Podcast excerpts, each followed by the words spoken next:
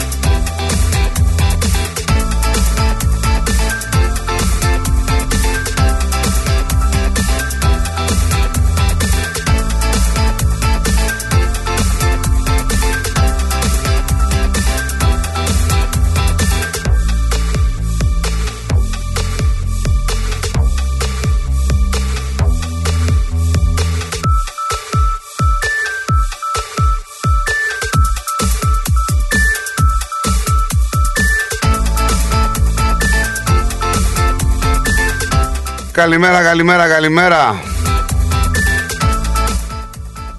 Καλημέρα να λέμε, δεν υπάρχει πιο ωραία λέξη, το έχουμε πει και άλλες φορές εδώ από αυτό το μικρόφωνο. Εδώ είμαστε άλλο ένα πρωινό, άλλη μία μέρα, πέμπτη σήμερα, 12 Ιανουαρίου. Συντονισμένοι φυσικά που αλλού στην αγαπημένη σας παρέα, στο αγαπημένο σας ραδιόφωνο, στο ρυθμό που σας κατάει στην τροφιά 7 ημέρες την εβδομάδα, όλο το 24ωρο.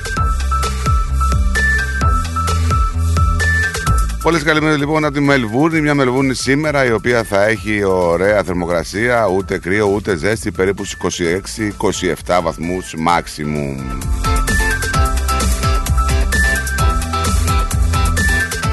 Άρες έτσι συνευχές σε όλη τη Βικτόρια χωρίς βροχούλες Καλημέρα σε όλους τους φίλους, ε, όχι μόνο στη Μελβούνη, καλημέρα στους φίλους μας που βρίσκονται σε όλες τις γωνίες της Αυστραλίας, σε όλες τις πολιτείες, ε, παντού είναι το ελληνικό στοιχείο. Καλημέρα στην Αδελαίδα που θα έχει 34 βαθμούς με πολύ ήλιο σήμερα. Καλημέρα στο Brisbane στους 30.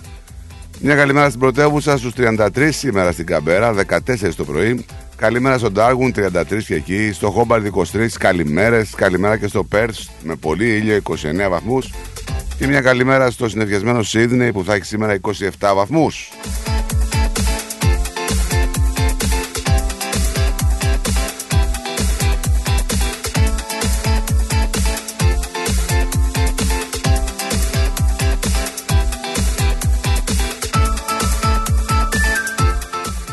Να θυμίσω λοιπόν πίσω τα μικρόφωνα μέχρι τις 1 περίπου. Στάρτσο Ταλίδη και Νίκος Αρής. Θα πάμε παρέτσα. Θα σχολιάσουμε επικαιρότητα, όποια και αν είναι αυτή, από τον Αυστραλιανό χώρο, από τον Ελλαδικό και το διεθνή φυσικά.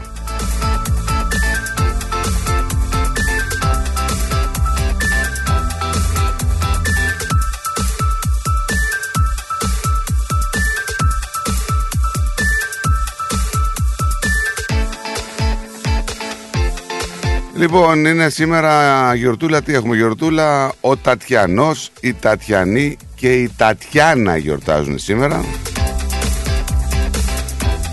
Γιορτάζει η Τατιάνα σήμερα και είναι η μέρα των εισαγγελέων στη Ρωσία.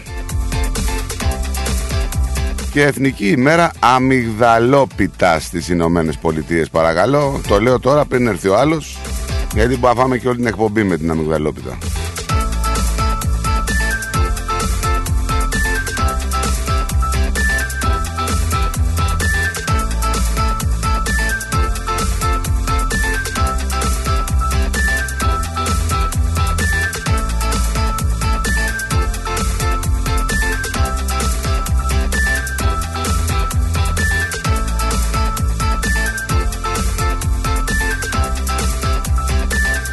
Βλέπετε λοιπόν ένας ε, κακός ε, χαμός ε, το τι γίνεται με την κηδεία του τέος ε, βασιλιά των, της Ελλάδας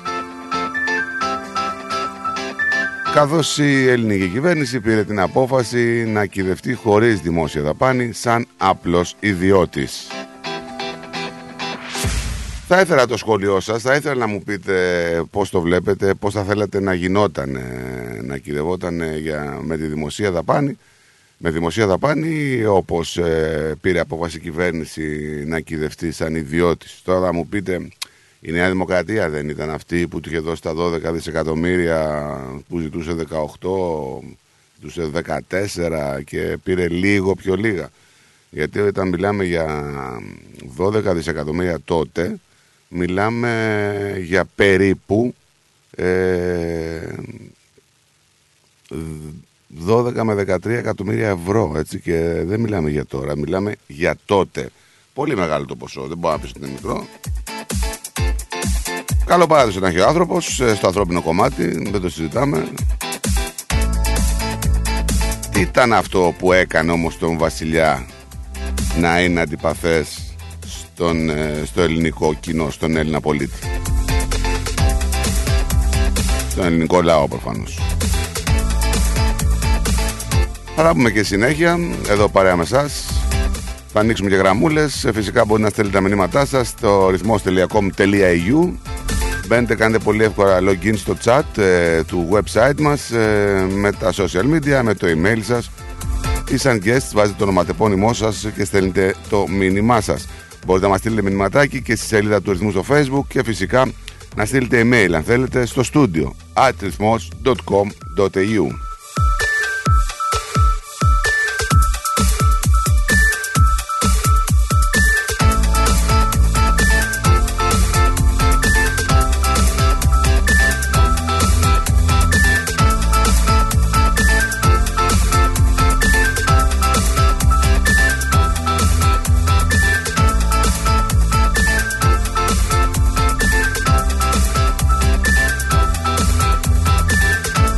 Όλα τα νέα και σήμερα. Φυσικά επικρατεί πάντα το αστυνομικό ρεπορτάζ.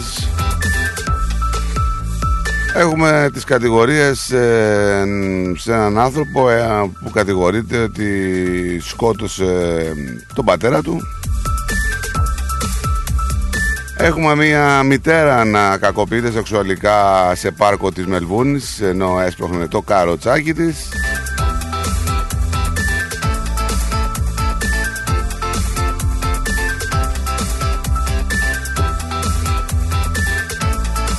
και πολλά πολλά ακόμα που θα συζητήσουμε συνέχεια. Τι; Λέω ρε παιδί μου ότι. Καλημέρα καταρχήν. Καλημέρα καταρχήν. Κατά δεύτερον να βγάλει το γυαλί. ναι. Ναι, ναι. Λες και ήμουν σε μπαρ με το Tom Cruise. Δεν έστριψα. Τώρα τελευταία μου τα κάνεις αυτά. Μπαίνεις για το γιατί το ξεχνάς το γυαλάκι. Ξεχνάω πολλά Γιατί; πράγματα. αυτό τώρα. να το δούμε λίγο. Είμαι... Έχω πάρα πολλά πράγματα στο μυαλό μου. Ναι, Το απασχολώ δηλαδή. Ναι, το απασχολείς, αλλά Και... μετά θα σε παρατήσει. Ποιο; Τώρα μου έρχεσαι με το γυαλί μέσα και δεν το παίρνεις χαμπάρι. Μετά με τι θα έχετε με την πιτζάμα. Α, ξέχασα να βάλω την πλούσα. Δεν πειράζει. Δεν φοράω πιτζάμες. Αν και σε έχω δει, δεν φοράς πιτζάμες. Σου έχω Ναι, κάνει, δεν- ένα, σου έχω κάνει γερτήριο. Δεν φοράω πιτζάμες. Σου έχω κάνει γερτήριο. Έχω να φορέσω πιτζάμες πάρα πολλά χρόνια. Καλά, ποτέ δεν φοράω και εγώ. Δεν, δεν μπορώ, δεν πνίγομαι. Αλήθεια. Και μόνο Ε, καλοκαίρι. έτσι. Πιτζάμε. Ε, πότε ήταν που. Δεν μπορώ να θυμάμαι. Α, μια φορά είχα πάει σε ένα σπίτι φιλοξενούμενος. Και σου είχαν δώσει πιτζάμε. Όχι, είχα πάρει μαζί μου πιτζάμε. Ναι. Δεν, δεν τα κατάφερα. Να Με έβγαλα, αλλά μετά όταν σηκώθηκα, με ξέρεις, τη στα στενά, ξένο ναι, για σπίτι. τυπικότητα, ναι. ναι, σωστό. Δεν μπορώ να φανταστώ τώρα για με πιτζάμα τώρα, με αρκουδάκια, με ελεφαντάκια. Αυτές τις φαρδιές φοράνε. Όχι, ρε, τι είναι αυτά, Πατούμενο, ρε. πατούμενο παντοφλέ, ξέρεις αυτό που είναι. Παντόφλα φοράω. flat. Σαν τον Κωνσταντάρα. με Είναι τον- η αλήθεια. Σαν τον Κωνσταντάρα που φο- φόραγες. Παντόφλα φοράω είναι η αλήθεια. Αλλά έχω πολύ ωραίες παντόφλες. Έλα, ρε, Νίκο. Άρης, Έλα ρε. Νίκο. Άρης και ντυμένο επάνω.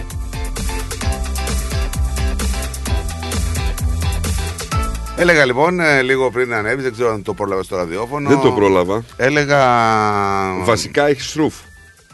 Έχω ρούφ. Το ξέρεις αυτό. Ναι, έχεις το. Με ρουφιανεύει. Ναι. Ποιος; Ο ψηλός, ο Σγουρομάλης. Γιατί, πού τον, πού, τι έχω με αυτόν εγώ, δεν είχα τις τελευταίες μέρες καμία επαφή. Έχει αυτός μαζί σου. Έχει αυτός μαζί σου. Άντε τσακί σου λέει, άρχισε μόλις. Κλείσε λέει, θέλω να κάνω πρόγραμμα. λοιπόν, το έλεγα ότι η είδηση που επικρατεί στα ελληνικά μέσα μαζικής ενημέρωσης είναι η είδηση της απόφασης της κυβέρνησης ότι πήρε την απόφαση να κυδευτεί ο Τέος Βασιλιάς σαν ε, ιδιώτης και όχι δημοσία δαπάνη. Ε, ωραία, ναι, εντάξει. Και α, ρωτάω κιόλας, θα ήθελα για την άποψη, τη γνώμη των ακροατών, πώς το βλέπουν, αν θέλει να γινόταν αλλιώς. Εντάξει, κοίταξε τώρα, έκανε αγωγή στο ελληνικό δημόσιο να πούμε πήρε 15 εκατομμύρια ευρώ τώρα. Δε- Δηλαδή στην κηδεία κολλήσαμε. Αυτό λέω ρε παιδί μου, ότι δεν είναι και λίγα τα λεφτά που Ε, πήρε από τους Έλληνες φορολογούμενους. Ασχέτως σημαντικότερο. αν αυτός υποστηρίζει τα δικά του. Έτσι. Σημαντικότερο νομίζω ότι είναι η απόφαση να μην κυδευτεί σαν αρχηγός κράτους. Αυτή η απόφαση ήταν σωστή για μένα. Αν και Να, να σου πω κάτι. μ, το κρατάω, διετέλεσε. Η διετέλεση. Είναι ένα πρόσωπο που έχει γράψει την ιστορία τη δική τους, την ελληνική ιστορία. Σωστά μέχρι εδώ, σωστά. Δεν μπορεί Ναι, αυτό να βέβαια, το... α- αδιαφεσβήτητο, δεν το συζητάμε. Ε, να πούμε ότι η βασιλική οικογένεια μέχρι κάποια χρόνια ήταν δημοφιλής στην Ελλάδα. Όπως βλέπουμε τώρα την Ελισάβετ και όλα αυτά και μαζευόταν ο κόσμος και το παλάτι και οι βασιλιάδες μας και οι Και πρίγκιπες ήδη μας. και είναι. Έχει κάποιου Έχει. πάνω πάντως. Έχει. Έτσι. Έχει. Γιατί όμως άλλαξε άρδιν αυτό για τον βασιλιά Κωνσταντίνο; Ποια Νο- ήταν α, τα λάθη που διατέλεσε, θα τα συζητήσουμε. Εγώ έχω έτσι, την άποψή μου ποια ήταν τα λάθη που έκανε ώστε ο ελληνικός λαός στο δημοψήφισμα που κάνει ο Καραμαλής να δώσει 70% ότι δεν θέλουμε τελικά τη βασιλευόμενη δημοκρατία, θέλουμε ε, δημοκρατία κανονική χωρίς βασιλιά. Τι ήταν αυτό που έκανε το βασιλιά να μην είναι πλέον δημοφιλής στον Έλληνα, στον ελληνικό λαό; το βάζω και σαν ερώτημα για τους Σοκρατές, ρε παιδί μου. Θα τα πούμε όλα αυτά στη συνέχεια. Πάντα εδώ παρέα με, με εσάς. Θα έχουμε βασιλοκουβέντα δηλαδή. Βασίλο Κουβάτα, εγώ ένα ερώτημα έκανα γιατί είναι το Βρήκες πρόσωπο... και εσύ μέρα, ρε φίλα. Την ημέρα των εισαγγελέων στη Ρωσία. Ναι, πάρε, για πες και την άλλη. Γιατί τα είπα εγώ πριν αρχίσω. Τα πες. Όχι, ναι, πες και την επόμενη. Εθνική μέρα αμυγδαλόπαστας. Ναι, Αμυγδαλόπαστα λέει. Ηνωμένες Πολιτείες. Αμυγδαλόπαστα λέει. Αμυγδαλόπαστα. Γιατί εγώ το είπα αμυγδαλόπιτα. Λυπάμαι για σας. Και είπα, παιδιά, κάτσε να πω τώρα την Παγκόσμια Μέρα. Μην, έχετε- μην, μην είναι ο άλλο εδώ και πάμε, λέω, μέχρι τις μία με αμυγδαλόπιτα. Αμυγδαλόπαστα, πώς το πες.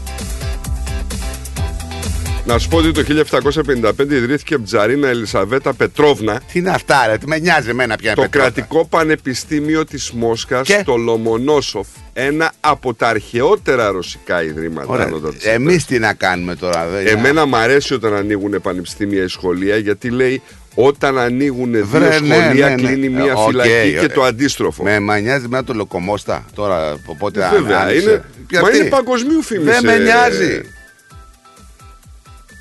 Πότε άνοιξε το λοκομόστα. Τι είναι Τι αυτό. να τώρα; σου Το 1833 η αντιβασιλεία συνάπτει Α, δάνειο ρε 60 φίλε, εκατομμυρίων ρε φράγκων φίλε. με την τράπεζα Rothschild των Παρισίων. Πανάγι με τη Βασιλιά. Δεύτερη είδη. Πάμε. Δεν είναι εντυπωσιακό όμως ότι η τράπεζα Rothschild ήταν από το 1833 και έδινε δάνεια 60 εκατομμύρια φράγκα, ας πούμε. Ε, εντάξει. Αναμπά Παπαντάμ είχαν αυτοί λεφτά. Ναι, εντάξει, πάντα είχαν. Το 48 ανοίγει το σούπερ μάρκετ το πρώτο στην Αγγλία. Άντε πάλι. Είμαστε εμείς Άγγλοι. Τι μας νοιάζει πότε ανοίχτηκε το πρώτο σούπερ μάρκετ. Αυτό να το θυμάσαι το είμαστε εμείς Άγγλοι. Μα πες μας πώς θα ανοίξει τον το μπακάλικο στη γειτονιά σου, να σου πω: Οκ, είναι ενδιαφέρον. Το 59 ιδρύεται η αμερικανική δισκογραφική εταιρεία Motown Μοτάουν. που θα βάλει Μοτάουν. τη μαύρη μουσική και ιδιαίτερα τη soul Ποιο Motown, στο μωρέ. παγκο... Ας ρε εσύ, Ποιο προσπαθώ Motown, να μωρέ. ξυπνήσω. Έχω και την άντια δεν έχει φέρει τον καφέ. Μοτάουν. Άσε με τώρα. Μοτάουν. Υπήρχαν και μαγαζιά. Υπήρχε και μαγαζί, υπάρχει, υπήρχε και μαγαζί Μοτάουν. Ωραία, Που παίζει μόνο μαύρη μουσική. Πολύ ωραίο μπαράκι. Μοτάουν. ωραία. Καρέκλα και τέτοια, ξέρεις τώρα τα ωραία. Μοτάουν, ε. Το Το 98 υπογράφεται στο Παρίσι από 19 χώρες, ανάμεσά τους και η Ελλάδα. Πρόσεξε το αυτό. Το προσέχω, ρε. Το προσέχω. Υπογράφεται στο Παρίσι από 19 χώρες, ανάμεσά τους και η Ελλάδα, πρωτόκολλο που απαγορεύει, τι λες, την κλωνοποίηση των ανθρώπων. Σωστό ή λάθος; Το να απαγορεύσει την κλωνοποίηση των ανθρώπων. Να γίνουμε θεοί, ε. Θέλουμε, να, Τι; γι- θέλουμε να γίνουμε θεοί, έτσι. Να κάνουμε ανθρώπους. Γιατί το βλέπεις αυτό στην κλωνοποίηση και δεν το βλέπεις στην επεμβατικότητα των χειρουργείων, ας πούμε; Και τι θα κάνουμε, δηλαδή, θα δημιουργούμε ανθρώπους για να τους Δεν φάζουμε. πιστεύεις δηλαδή ότι ένας χειρουργός είναι ένας μικρός θεός; Δεν σε σώζει από το θάνατο; Θα δημιουργούμε ανθρώπους δηλαδή για να τους φάζουμε και να παίρνουμε τα όργανα Γιατί να τους; φάζουμε; Ε, Γιατί πώς θα παίρνεις, θα, θα, θα δημιουργήσεις ένα όργανο μόνο του; Εγώ μπορεί να ήθελα να έχω Όπως ακόμα είναι τον τα- πατέρα μου και τη μάνα μου. Όπως- Συναισθηματική λόγια. Ε, και τι είναι αυτό δηλαδή, επειδή εσύ θες είσαι ε, λοξός, Γιατί; θα γίνουμε Είμαι θεοί. λοξός εγώ, θα λοξός γίνουμε εσύ. θεοί.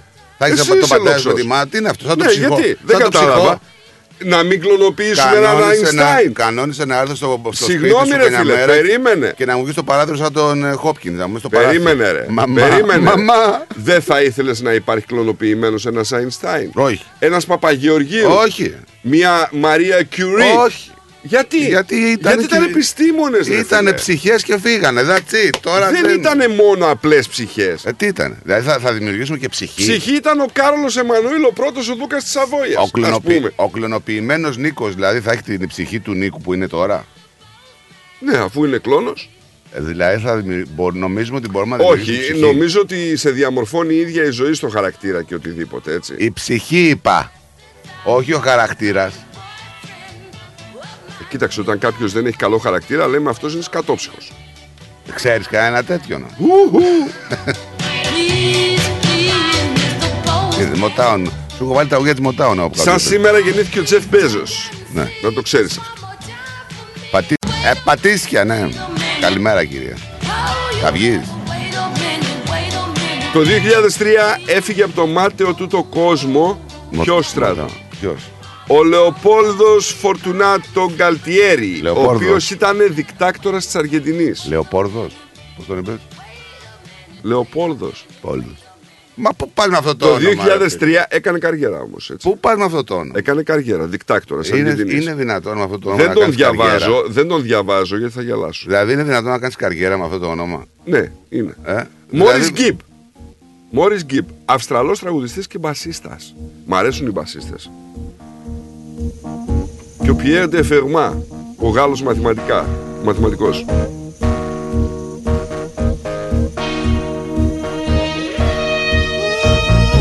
I bet you wondered how I knew of your plans to make me blue. Έχω μια παράξενη είδηση ρε φίλε. Δεν το θυμάμαι αυτό. Αυτοκτονεί το 2010 Ναι. Ο νευροχειρουργός Δημήτριος Αγγελιδάκης, 62 ετών, που είχε κατηγορηθεί ότι προκάλεσε σοβαρή εγκεφαλική βλάβη στο σύζυγο της κόρης του Μιλτιάδη Εύερτ, στο Γιώργο Αλβέρτη. Θυμάσαι; Όχι. Δεν ήμασταν και στα πολύ καλά μας το 10. Ήμασταν στη σκέψη για Αυστραλία.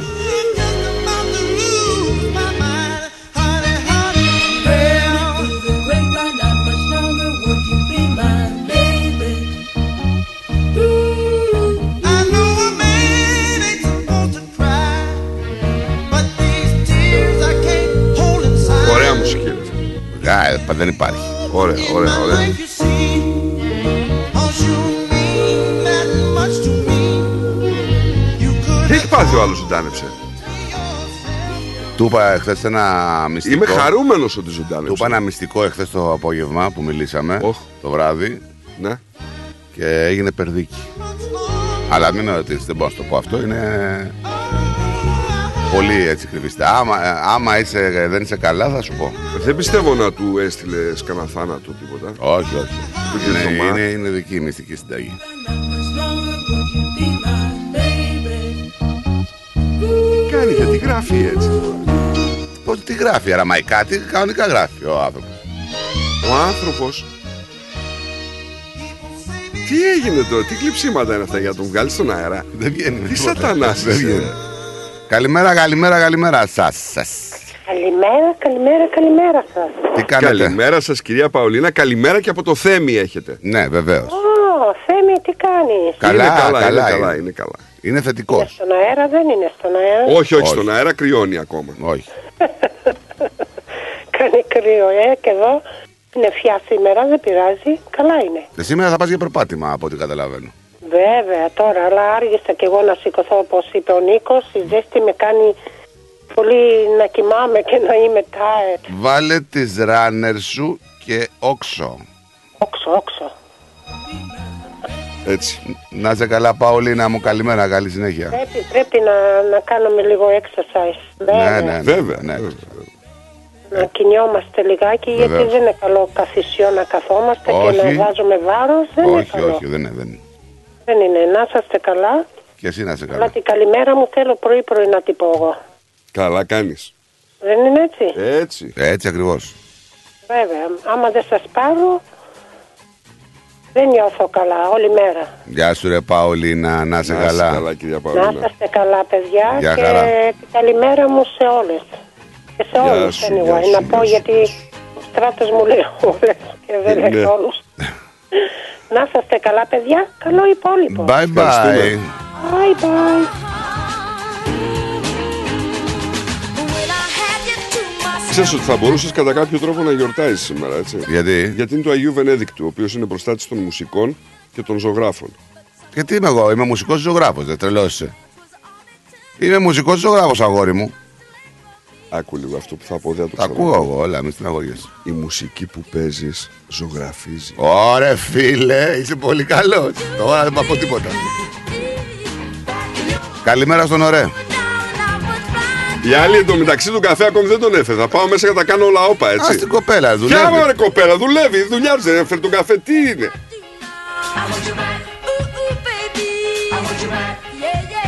Ορίστε. Καλημέρα στον Γιώργο του Παντελιάδη. Καλημέρα, παιδες. Τι αθάνατο ρε Νικόλα, λέει. Στείλ του κάρτες. Κάρτες, ναι.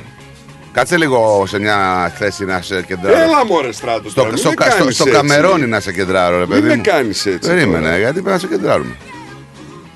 Τι παλικάρι είναι αυτό.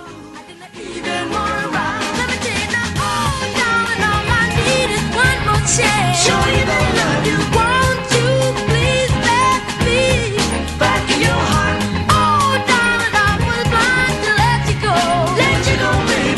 But now Θεμάκο, πού είσαι παλικάρι μου; Πού σε ζει καλέ. Δεν έχω φωνή, λέει. Δεν πειράζει, ρε παλικάρι. Γράψτε τα μας. Θα τα λέμε εμείς. Δεν αγοριέσαι. Πέθανε ο Τεό.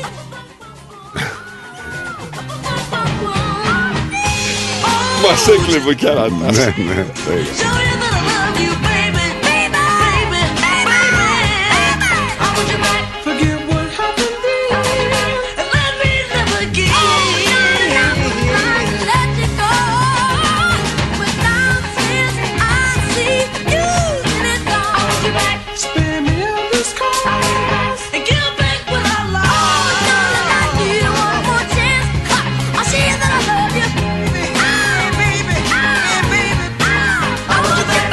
Έστειλε το παλουκάρι εδώ, κάτι έστειλε.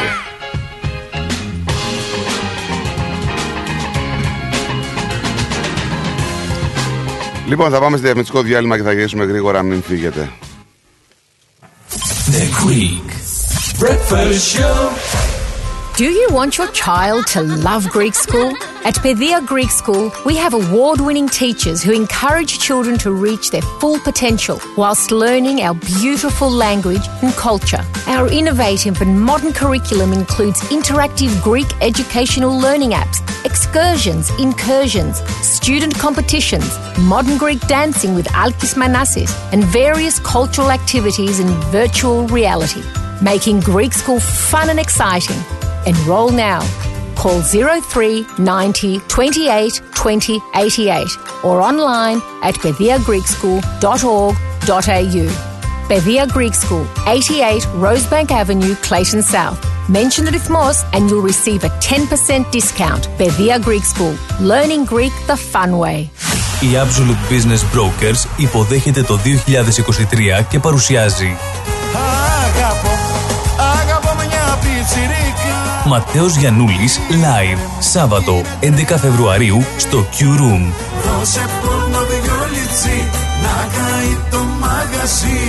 Ο Ματέος Γιαννούλης φέρνει το γλέντι από την Ελλάδα στη Μελβούρνη. Μαζί του ο Κώστας Αριστόπουλος, η Ξένια Βέρα, ο Γιάννης Σιδέρης και ο Μάκης Αριστόπουλος. Μία νύχτα, ένα ατελείωτο γλέντι. Ματέος Γιαννούλης Live. Σάββατο 11 Φεβρουαρίου στο Q Room 371 Settlement Road, Thomastown. Εισιτήρια και κρατήσεις στο 0422 472 006 και στο 0415 640 933. Μην το χάσετε. Ακολούθησέ μας παντού σε Instagram, Facebook και YouTube. Ρυθμός Radio. Και πάλι μέρη μου να τα εκατοστήσεις. Το πάρτι ήταν τέλειο. Και ο Μπουβές, καλετέλειος, είχε και του πολιού το γάλα. Μμμ, μμμ. Τα λέμε. ε; Είδες μπάμπι μου μπουφέ και σαλάτες και γύρο και σουβλάκια και λουκάνικα και χταποδάκι και γαρίδες και όλα στα κάρβουνα. Μπάμπι μου. Τα είδα γυναίκα, πήρα κάρτα. Barbecue Brothers Catering. Θα τους φωνάξω για το πάρτι στο εργοστάσιο. Αμάν ρε μπάμπι με το εργοστάσιο Καλέ να μας κανονίσουν το catering για τους αραβώνες της Τζενούλας Και μην ξεχνάς θέλουμε και για τη βάπτιση της μπουμπούς Για catering που γίνεται θέμα συζήτησης, Barbecue Brothers Catering αναλαμβάνουμε κάθε είδους εκδήλωσης. Με πλούσιο μενού, ανάλογα με τις προτιμήσεις σας. Και επειδή η ζωή έχει και δύσκολες στιγμές Αναλαμβάνουμε το φαγητό για κηδείες και μνημόσυνα στο χώρο επιλογής σας Barbecue Brothers Catering. Δείτε τα πακέτα προσφορών και τις τιμές στο site μας www.barbecuebrothers.com.au ή τηλεφωνήστε στον Ανδρέα στο 0412 445 929. Τα πλούσια χρώματα της Ελλάδας. Η πλούσια ιστορία της. Ο φυσικός πλούτος της. Όλη η ελληνική έμπνευση αποτυπωμένη στα πιο stylish κοσμήματα. Γκρέτζιο. Η ελληνική μάρκα ρολογιών και κοσμημάτων Γκρέτζιο που ξεχωρίζει στην ελληνική αλλά και τη διεθνή αγορά ήρθε τώρα και στην Αυστραλία με σχέδια κοσμημάτων από χρυσό, ασίμι καθώς και ρολόγια εξαιρετικής κατασκευής από ανοξίδωτο ατσάλι. Οι συνδυασμοί που μπορείτε να πραγματοποιήσετε φορώντας τα κοσμήματα Γκρέτζιο θα σας συνοδεύσουν σε κάθε περίσταση, δημιουργώντας ένα μοναδικό στυλ που θα συναρπάσει. Γκρέτζιο.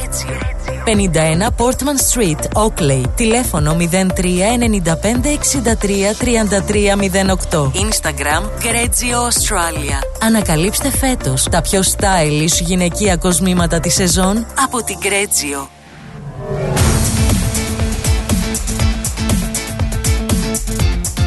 Στη Μελβούνι. Ακούς ρυθμό.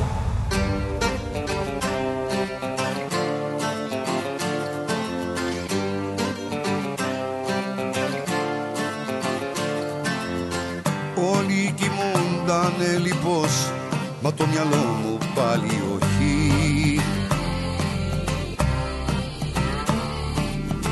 Κάθε σπίτι εχθρός όλα σβήνουν φως Μα το μυαλό μου πάλι όχι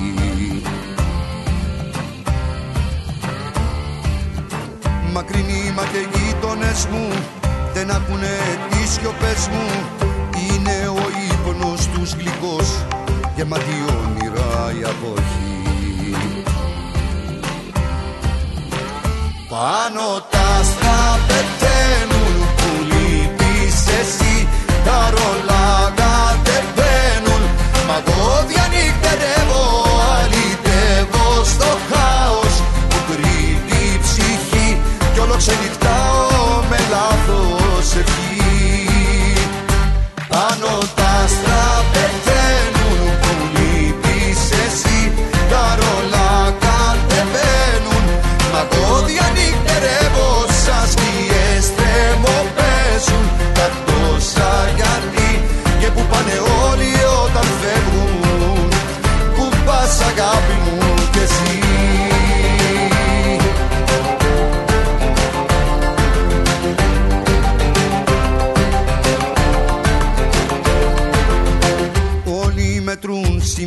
συμβιβασμούς Στου κρεβατιού την άδεια κοχή Πνίγουν τους λιγμούς, κρύβουν τους καημούς Μα το μυαλό μου πάλι όχι. Μ' όλα εκείνα που βλέπω γύρω Πόσα μέρη μνα εγώ να γύρω Όλοι λατρεύουν τους Πάμε να στείλουμε μερικέ καλημέρες. Να ξεκινήσουμε από την Έλλη. Μας έχουν ζαλίσει, λέει, με αυτόν. Κάθε μέρα φεύγουν χιλιάδες άνθρωποι. Μήπως πρέπει να τον γλάψουν κιόλας. Καλημέρα, ωραία παιδιά, μας λέει ο Παναής. Λοιπόν, ε, καλημέρα, καλή εκπομπή από Κεφαλονιά. Δεν βλέπουμε τον Νικουλάκη, τον εβάλαμε και τον Νικουλάκη στο κάδρο, Αλέκο μου. Να τέτοιο είναι. Το Λοιπόν, σαμποτάζ πάει και έρχεται. Καλημέρα στον Εβάν Πλοκαμά που έχει εκπομπούλα σήμερα, έτσι συν της άλλης. Πόσα λέει είναι τα κοινόχρητα ενός bedroom apartment με πισίνα και γυμναστήριο στο South Bank; Ερώτηση είναι αυτή. Ναι, είναι παλιό το μήνυμα όμως γιατί δεν το έκανα scroll. Πού να ξέρω. Λοιπόν, ε, Νίκος λέει έχω παντόβλη με το Άρης και ντυμένο επάνω. Ρε στράτο, αυτοί οι άνθρωποι ζουν ανάμεσά μας. Για σένα λέει. Έχω ρε φίλε. Ναι, λέει αυτοί που έχουν παντόβλες και ντυμένες με τον Άρη επάνω Ναι. ζουν ανάμεσά μας. Αυτό λέει ο άνθρωπος. Έχω και ψηφίζω κιόλας αν μα ενδιαφέρει. Καλημέρα στον Νικόλα με τα καφεδάκια. Όπα. Πολύ δυνατό τον έβλεπω. Ποιος το έχει φτιάξει αυτό; Όχι, είναι παλιά η φωτογραφία. Προχθεσινά είναι. Ναι. Γιατί έχει δυο καλαμάκια, μπας και βουλώσεις το ένα, ας πούμε. Γιατί ο άλλος εκεί έχει κάνει και σερβιτόρος πολλά χρόνια και ξέρει να σερβιτόρο. Και βάλεις στο φραπέ δυο καλαμάκια. Τι σε νοιάζει, ένα. Φραπές είναι ρε φίλε, δεν Ρε κοκτέιλ. φίλε, του το φτιάξε του ανθρώπου για να είναι ωραίο. Σιγά μην το βάλει και σημαίακι και γοργονίτσες να πούμε. Κάτσε, όπα. Όχι λέει με δημόσια δαπάνη, αλλά σεβαστούμε ότι κάποτε ήταν βασιλιάς Ελλάδας. Αν Σωστό. και έκανε λάθη. Μην Αρχηγός ξε- κράτους. Μην ξεχνάμε ότι τα λάθη έχουν γίνει από πολλούς. Σίγουρα. Κοιτάξτε, ε, ε, το άκουγα και χθες, αλλά και εγώ αυτή είναι η άποψή μου ότι η κομπόστα χάλασε όταν ο Βασιλιά αποφάσισε να επέμβει πολιτικά. Όσο έχει το ρόλο αυτό που έχει, ξέρω εγώ τώρα, η Βασίλισσα της Αγγλίας, ξέρω εγώ, η Ελισάβετ ή ο Κάρολος, που δεν ασχολείται με την πολιτική, ήταν όλα μέλη γάλα. Όταν αποφάσισε να ασχοληθεί με την πολιτική, επί Γεώργιο Παπαδρέου, εκεί κάπου χάλασε. Του λέει ο Γιώργο Παπαδρέου, σαν πρωθυπουργός, θέλω να πάρω και το Υπουργείο Εθνικής Άμυνας. Όχι, του λέει, δεν θα το πάρει στο Υπουργείο Άμυνας. Ε, και κάπου εκεί, γιατί να πούμε ότι και ο Καραμαλής και ο, Κα- ο, ο, ο Παπαδρέου ήταν άντρες έτσι με υψηλ- υψηλή επιρροή στον λαό, έτσι. Δεν ήταν δηλαδή τη χάρπαστη. Και εκεί κάπου την πάτησε ο Βασιλιάς. Και ίσως το μεγαλύτερο λάθος που έκανε είναι ότι όρκησε και την Χούντα, έτσι. Όρκησε την ε, κυβέρνηση των συνταγματαρχών. Ζεστή δεν μας κάνει πια Μην άμα παγαπήρες την κούκλα μου γλυκιά Λοιπόν, πάμε γραμμούλε. Πάμε στον Ανδρέα του ταξιδιάρη. Ε, καλημέρα, μορφόπεδα, τι μου κάνετε. Βρε, καλημέρα, καλημέρα. Ανδρέα. Ωραία, ηλιόλου στη μέρα, γοκαράτα και πεντέλα. Ναι, στο Γουανκαράτα είναι η λιόλουστη, γιατί εδώ στη Μελβούνη. Έχεις δεν- σύννεφα. Α, εκεί είναι οκ, so far so good. Έτσι. Και μετά επιστροφή σπιτάκι. Σπιτάκι Δεν- μετά; Δεν Μετά ακούγεσαι. σπίτι, Μια- μετά σπίτι. Και μετά το, όταν πας σπίτι τι; Ε, μετά καφεδάκι, κάνα ουζάκι, κάνα ουισκάκι. Είδε, σου λέω, είναι μόρτης αυτό, ξέρεις. Ε, και δεν πρέπει να... Η, η φτώχεια θέλει καλοπέραση λένε, έτσι δεν Ναι. λένε. Βέβαια, βέβαια. Και το Αυτό τάβλι είναι υπομονή και γκόμενα κυνήγι. Πολύ αληθινό. Ωραία, αυτό μου άρεσε. Κυνήγι παλιά, Νικό. Αυτά δεν τα λες γιατί προδίδεις στην ηλικία σου. Η γκόμενα κυνήγι παλιά. Τώρα δεν Έτσι υπάρχει. λέγανε, ρε, Έτσι φίλε. λέγανε. Τώρα δεν υπάρχει γκόμενα. Παροιμίες λέμε με τον Αντρέα. Τι θες Πα- εσύ πα- τώρα; Πάνε αυτά τώρα, η γκόμενα κυνήγι και αυτά. Μην τα λες αυτά σου κοπεί φαίνεται ηλικιακά πόσο είσαι. Βρε Σταύρο, μην τον τσικλάς. Άμα τον τσικλείς... Μα εγώ τον προστατεύω Τι να τώρα. βάλεις. Λέει παρεμίες που τις λέγανε από, το- από την κατοχή. Ξέρω και το χταπόδι που όσο το χτυπάς απλό. Αυτό ισχύει. Οκ. Το Αυτό δεν άκουγε, αλλάζει. Το, το άκουγε μπορεί να το είχε δει ο κάτι να έχει. Άστονα, δεν πειράζει. Τον αφήνω. Άστονα το, το καθένα να άστονα να πιστεύει και που θέλει. Ναι, το, τι να κάνει κι αυτός. Τώρα εντάξει.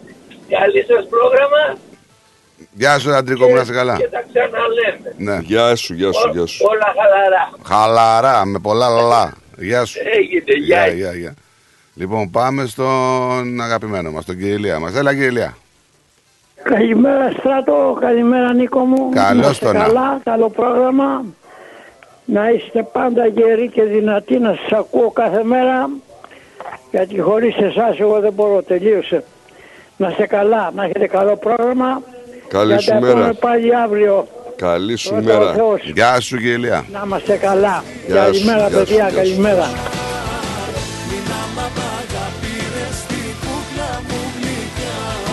Τον βρήκαν, λέει, νέο 26 ετών ανώριμο και άπειρο. Για τον Βασιλιά μιλάει. 24 ήταν όταν ε, ανέλαβε τη Βασιλεία. Ο Το- Παναγής συνεχίζει να σε τρολάει να σου πω. Να σε έχει καλά ο Άγιος Γεράσιμος. Λέει πάντα καλά, ωραία, νιξαρή.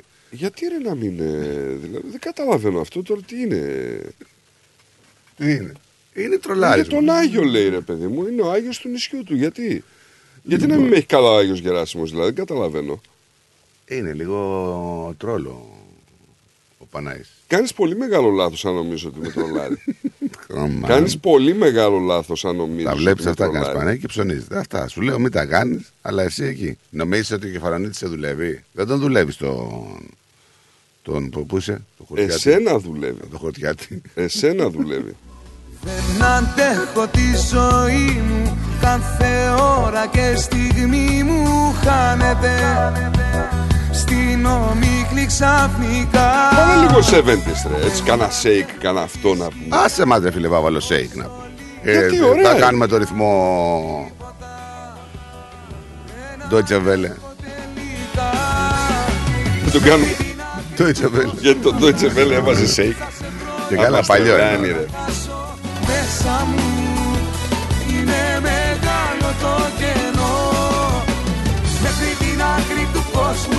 τρέξω Όλα για όλα εγώ θα τα παίξω Το όνειρο για να βγει αληθινό Λοιπόν, όπως σας είπα και στην αρχή της εκπομπής, ε, πολλά τα νέα από, την, ε, από το αστυνομικό ρεπορτάζ. Λοιπόν, ε, η αστυνομία αναζητά έναν άντρα μετά από σεξουαλική επίθεση σε μια μητέρα, ενώ βρισκόταν με το παιδί της σε πάρκο ανατολικά της Μελβούνης. Η γυναίκα αφού ήταν με το καουτσάκι εκεί με το μωρό στο πάρκο, στο Μίτσαμ, λίγο μετά τις 4.30 την Παρασκευή έγινε αυτό 6 Ιανουαρίου, ένας άντρας τη ρώτησε αν μπορούσε να τον φωτογραφίσει, σύμφωνα πάντα με την αστυνομία. Στη συνέχεια φαίνεται να ρώτησε αν μπορούσαν να βγάλουν μια selfie και άρχισε να τη φυλάει. Ε, τη φιλούσε, την έβαζε χέρι, ναι. ε. Λοιπόν, ε, η γυναίκα καταλαβαίνεις ότι πανικοβλήθηκε, έτσι. Της επιτέθηκε ξανά σεξουαλικά, την αγκάλιασε, την ε, θόπευσε.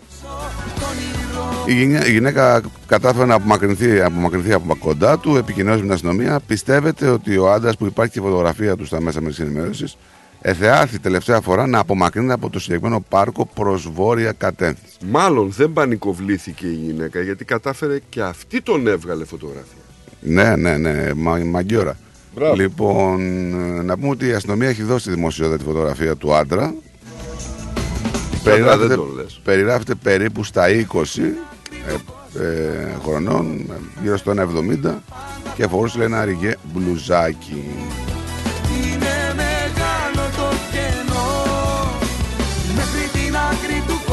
Θα τρέξω Όλα για όλα εγώ θα τα παίξω Το όνειρο για να βγει αληθινό Θυμάσαι το τροχαίο που είχαμε με, που είχαν σκοτωθεί τέσσερα άτομα πριν από λίγες μέρες; Στο Σέπερτον. Ναι. Την προηγούμενη Τετάρτη. Ναι, νομίζω ναι, ήταν. ναι, ναι, ναι, ναι, ναι. Λοιπόν, ε, ο μοναδικός επιζών από αυτό το δυστύχημα, στον οποίο το αυτοκίνητο συγκρούστηκε εκεί στην επαρχιακή Βικτόρια, κατηγορείται για το θάνατο των τεσσάρων επιβατών του. Ναι. Ο οδηγός του αυτοκινήτου τραυματίστηκε να με σοβαρά στήθος μετά τη σύγκρουση και νοσηλεύεται στο νοσοκομείο με αστυνομική φρουρά παρακαλώ κατηγορήθηκε με, με τέσσερις κατηγορίες για επικίνδυνη οδήγηση που προκάλεσε το θάνατο προφυλακίστηκε και θα εμφανιστεί στο ενοδικείο της Μελβούνης στις 8 Ιουνίου. Λόγω ζωής Ποιο είναι, ποια είναι η κατηγορία του; Επικίνδυνη οδήγηση και άλλες Οκ. τρεις κατηγορίες που έχουν να κάνουν προφανώς με αυτό. Ναι. Μήπως ήταν και πιωμένος; Ε, προφανώς δεν ξέρω, δεν, μας, δεν το λέει το ρεπορτάζ, να σου πω την αλήθεια, γιατί και εγώ ψάχνα να το βρω. Ε, η αστυνομία είπε ότι από τους τέσσερις άντρες που έχασαν τη ζωή τους στην σύγκρουση φαίνεται ότι δεν φορούσαν ζώνες ασφαλείας και εκτινάχθηκαν έξω από το αυτοκίνητο. Είσαι τέλος μου κι αρχή Τέσσερις θάνατοι, ρε φίλε. Και να ζήσει ο οδηγός. Ε, κοίταξε, ο οδηγός ε, έχει και το τιμόνι εκεί μπροστά λίγο, ξέρω εγώ, ξέ- βλέπει τον κίνδυνο. Δεν του έρχεται ξαφνικά. Και ξέρω ότι έφτεξα Αυτοί που είναι αμέριμνοι μέσα τι, την πληρώνουν συνήθως. Όμως αγαπώ και ξέρω Έχουμε μια ότι- ανάκληση από ένα επιβλαβές προϊόν από το IKEA, IKEA όπως θέλετε πείτε το. Ε, μια καρέκλα γραφείου λοιπόν. Σε χρώμα ανθρακή κατασκευασμένη από ξύλινο από ξύλο και πλαστικό ένα συνθετικό κάθισμα με πόδια από αλουμίνιο η καρέκλα ανακαλείται λόγω επιπλοκών με το πόδι της βάσης αυτό το αστέρι που έχει κάτω Ναι. το οποίο κινδυνεύει να σπάσει και να προκαλέσει βλάβη στους χρήστες. Αν το πόδι σπάσει, λέει και η καρέκλα κα, καταρρεύσει ενώ ένα άτομο κάθεται σε αυτό, υπάρχει κίνδυνος τραυματισμού. Θα πρέπει να επιστραφεί, λέει, στα καταστήματα IKEA και να γίνει πλήρη επιστροφή χρημάτων. Δεν απαιτείται απόδειξη αγοράς για να λάβετε επιστροφή των χρημάτων. Άκου να δεις τι μπορείς να πάθεις στα καλά για αυτό. ε.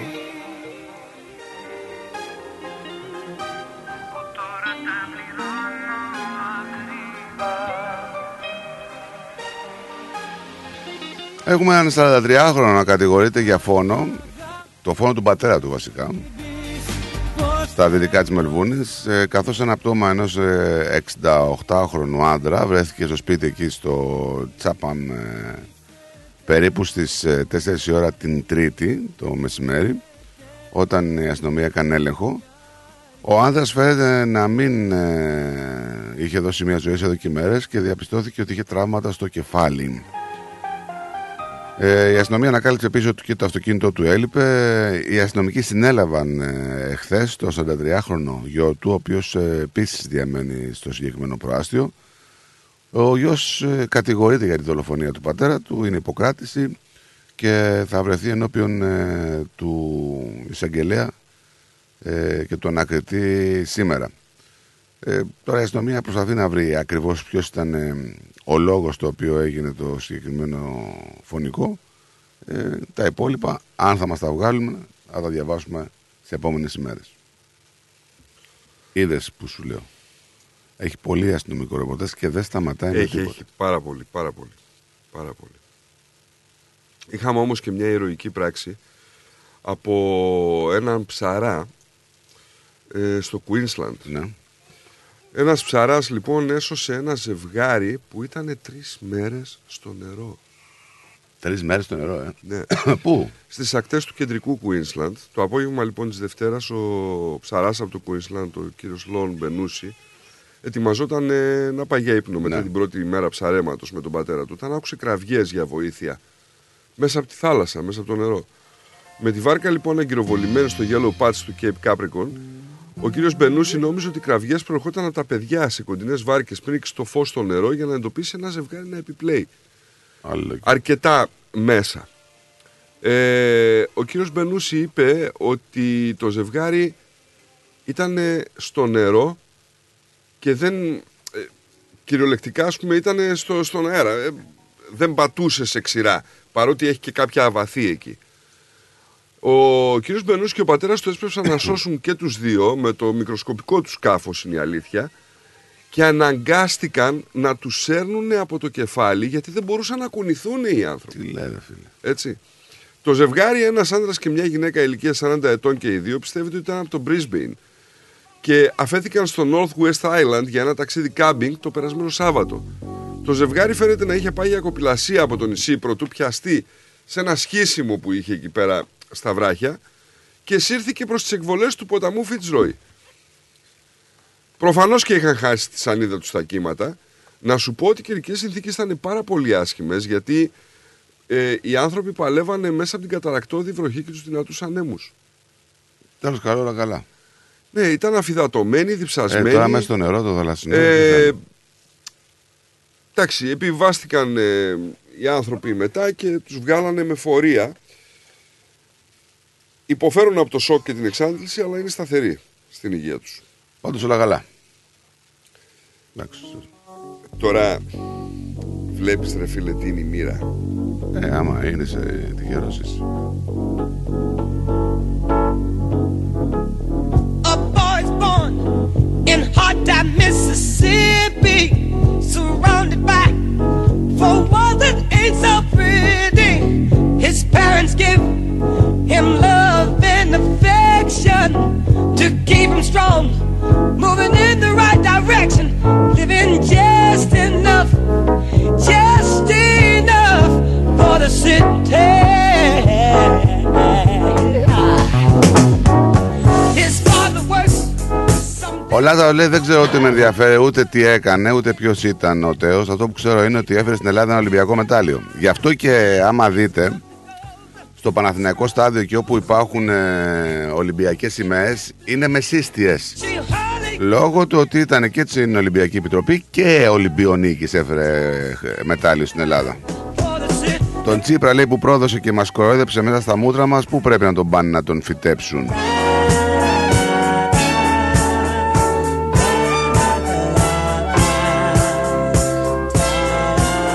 Κοίταξε, είναι πολύ αμφιλεγόμενο πρόσωπο, όπως και να το δεις έτσι.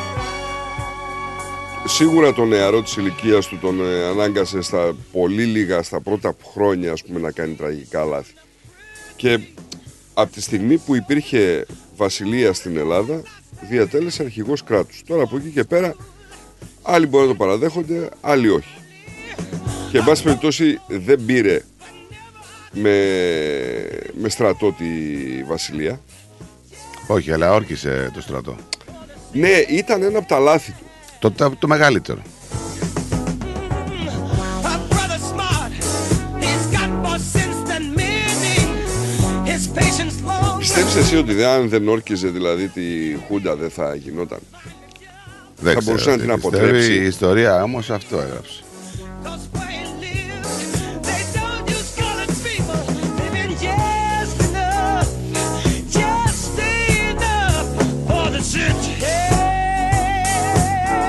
Συλληπιτήρια για τον άνθρωπο, α, αλλά αυτό που γίνεται είναι και λίγο τραγικό για μένα. Έζησε μια ζωή χλιδάτη χωρίς να έχει δουλέψει ποτέ στη ζωή του. Χάρη στους ε, χαζούς Έλληνες.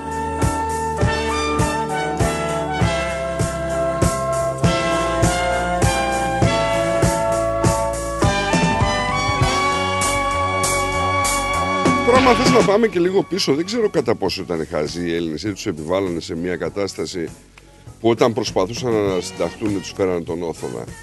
Τώρα, Έτσι, από Τι εκεί φε- και μετά, η Φρυδερίκη που τη βάζει, πολύ σκληρή γυναίκα λέει. ε, ναι, αλλά... μ, εντάξει.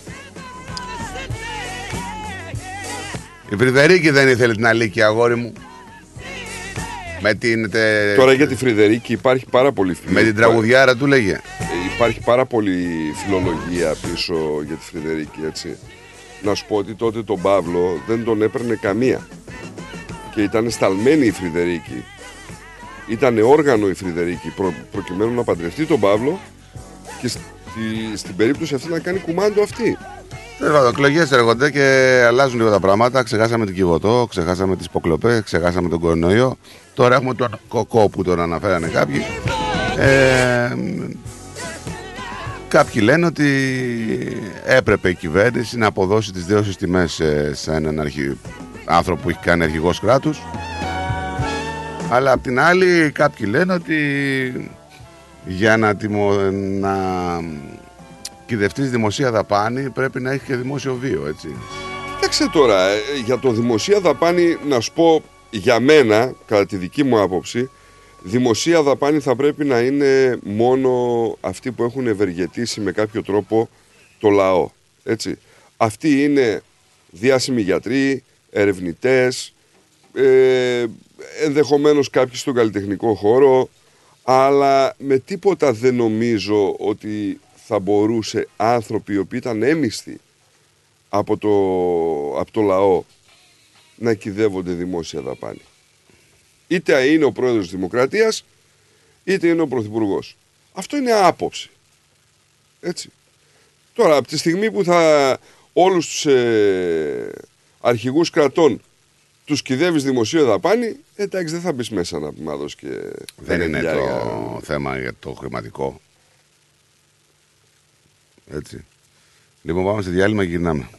Μμμ, ωραία φέτα μας τώρα. Λες να μην το ξέρω. Έχει γεύση, πώς το λένε; Ε, είναι κομμάτι του τόπου μας, αγόρι μου. Έχει τη χάρη του, τα αγαθά του, τα ακούσματά μας. Τι γεύση θες να έχει και τι δεν έχεις; Σκέτη ήπειρος μας τώρα. Όχι δα και σκέτη, με λάδι και ρίγανη. Αυτή είναι η φέτα μας. Έχει παράδοση, έχει μεράκι, έχει γεύση από ήπειρο. Φέτα ήπειρος, από χέρι τυροκόμου. Η Ήπειρος κοντράρει και πάλι την ακρίβεια προσφέροντας τα προϊόντα της στις καλύτερες τιμές της αγοράς. Ζητήστε τα τώρα. Epiros is keeping prices down while maintaining its award winning quality and unbeatable taste. Epiros Feta is suitable for vegetarians, is gluten free and low in lactose. Find us in your local IGA supermarket and delis today. Moss Property Consultants. Συμβουλευτική υπηρεσία διαχείρισης ακινήτων. Για να μην έχετε προβλήματα με την ενοικίαση και διαχείριση των ακινήτων σας, η πολυετής πείρα και ο επαγγελματισμός μας εξασφαλίζουν την αξιόπιστη και αποτελεσματική διαχείριση της ακίνητης περιουσίας σας. Αναλαμβάνουμε την επίβλεψη των ακινήτων σας, τη σύνταξη μισθωτικών συμβάσεων, την ίσπραξη των ενοικίων. Φροντίζουμε και διαφυλάσσουμε την ακίνητη περιουσία σας, διασφαλίζουμε τα συμφέροντά σας και διεκπεραιώνουμε με απόλυτη ασφάλεια τις συναλλαγές σας. Moss Property Consultants. Αναλαμβάνουμε εργοστάσια, γραφεία, καταστήματα, οικίες. Εξυπηρετούμε όλες τις περιοχές με υπευθυνότητα και επαγγελματισμό. Τηλέφωνο 9429 4800. 429 Bridge Road, Richmond. Moss Property Consultants. Αξιοπιστία Και ασφάλεια. Ό,τι παίζεις στην παροικία παίζεις στο κανάλι 31 κάθε Δευτέρα στις 6 το βράδυ. Καλησπέρα Μελβούρνη Extra Edition. Με τον Πλάτωνα Δενεζάκη. Μια τηλεοπτική εκπομπή γεμάτη ενημέρωση, συνεντεύξεις και δραστηριότητες γύρω από την ελληνική παροικία της Μελβούρνης και όχι μόνο. Καλησπέρα Μελβούρνη Extra Edition. Με τον Πλάτωνα Δενεζάκη. Κάθε Δευτέρα στις 6 το βράδυ στο κανάλι 31. Συχνότητα 44. Και τώρα επιστρέφουμε στο Greek Breakfast Show με Στράτο και Νικό, το αγαπημένο ελληνικό πρωινό σοου της Αυστραλίας. Τελικά σε θέλω, τελικά μου λείπεις Τελικά η ανάμνηση δεν φεύγει από το μυαλό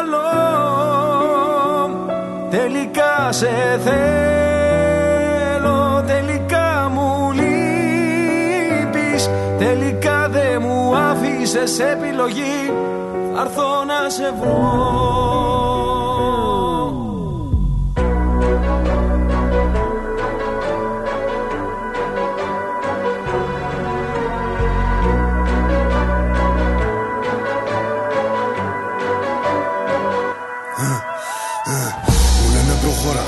έχεις πίσω λέγε αιώνα Μπίση σημερίζει ακόμα, δεν το βάζω κατά κόμμα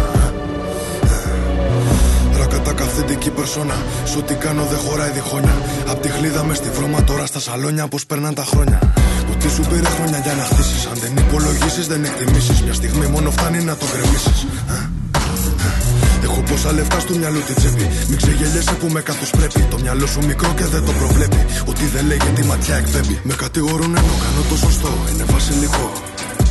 Ότι ακουμπώ, το κάνω δικό μου, όχι χρυσό. Δεν ξέρω πώς θα πεθάνω πάντως. Με αξιοπρέπεια ζω. Σε μια στιγμή βρήκα την αφορμή, λες και σε μισό. Ο πόνος για λίγο και η περηφάνεια για πάντα Μου έδινες λίγο ενώ σου είχα δώσει τα πάντα Έχω θέματα μόνος και εσύ Είχαμε ένα ιδιαίτερο μήνυμα του Δένδια προς την Άγκυρα με την, μετά την επιστολή σε Μπορέλ η οποία το μήνυμα του Αυστηρό. Δένδια ήταν πολύ αυγή. Η ανοχή λέει στις προκλήσεις τελειώνει. Τώρα το πώς το μεταφράζουν από την ε, άλλη πλευρά οι γείτονές μας δεν ξέρω. Υπογράμμισε φυσικά ότι οι κινήσεις των τουρκικών αλλιευτικών ενισχύουν τις πιθανότητες ατυχήματος εισαγωγικά.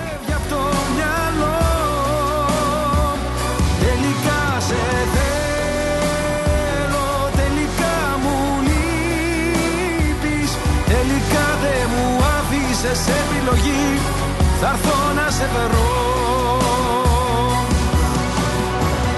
Αφού δεν υπάρχει νικητής Πληγωνόμαστε μόνο εμείς. Στα λόγια μου να κοιμηθείς Πάνω μου να ανέβεις.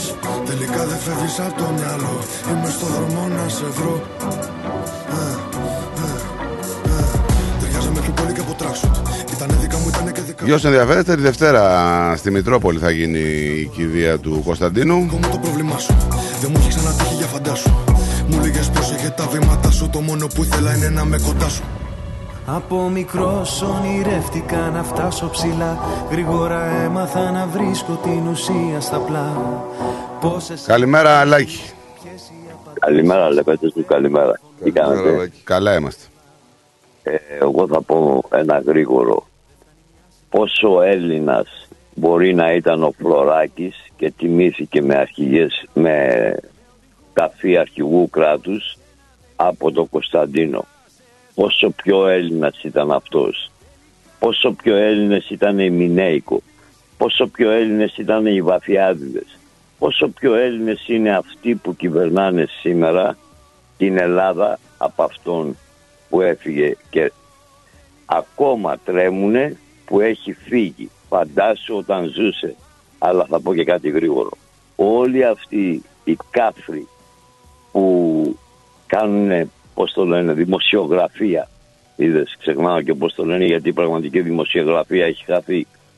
Λοιπόν, και χαίρομαι που έχετε αυτή την ωραία άποψη, εντό εισαγωγικών δηλαδή, ότι δεν παίρνετε θέση, γιατί σας τιμάει αυτό το πράγμα, γιατί όλοι βγήκαν οι κάφροι να πούνε μετά το θάνατό του. Γιατί δεν τα λέγανε όταν ζούσε.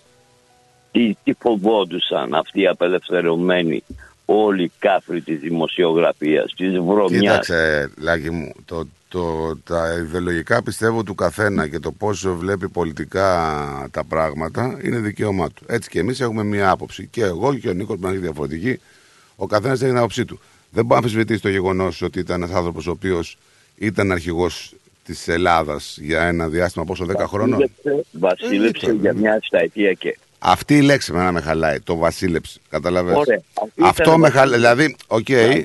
Και, το ίσως, λέω. και είπα και πριν να μ' άκουσες ότι ίσως αν δεν έκανε λάθη και είχε καλύτερους συμβούλους ε, να ήταν διαφορετικά τα πράγματα για την βασιλική Δεν οικογένεια στην αμφιβάλλω Ελλάδα. και συμφωνώ σε αυτό. Δεν αμφιβάλλω. Αλλά όταν λέω βασίλεψε, δεν το λέω με την υπονοητική έννοια ότι και καλά μας φέραν το βασιλιά και το ένα και το άλλο. Εγώ λέω ότι υπήρξε βασιλιά των Ελλήνων, είναι αναπάντεχα η ιστορία. Δεν μπορείς να αμφισβητήσεις την ιστορία της Ελλάδος.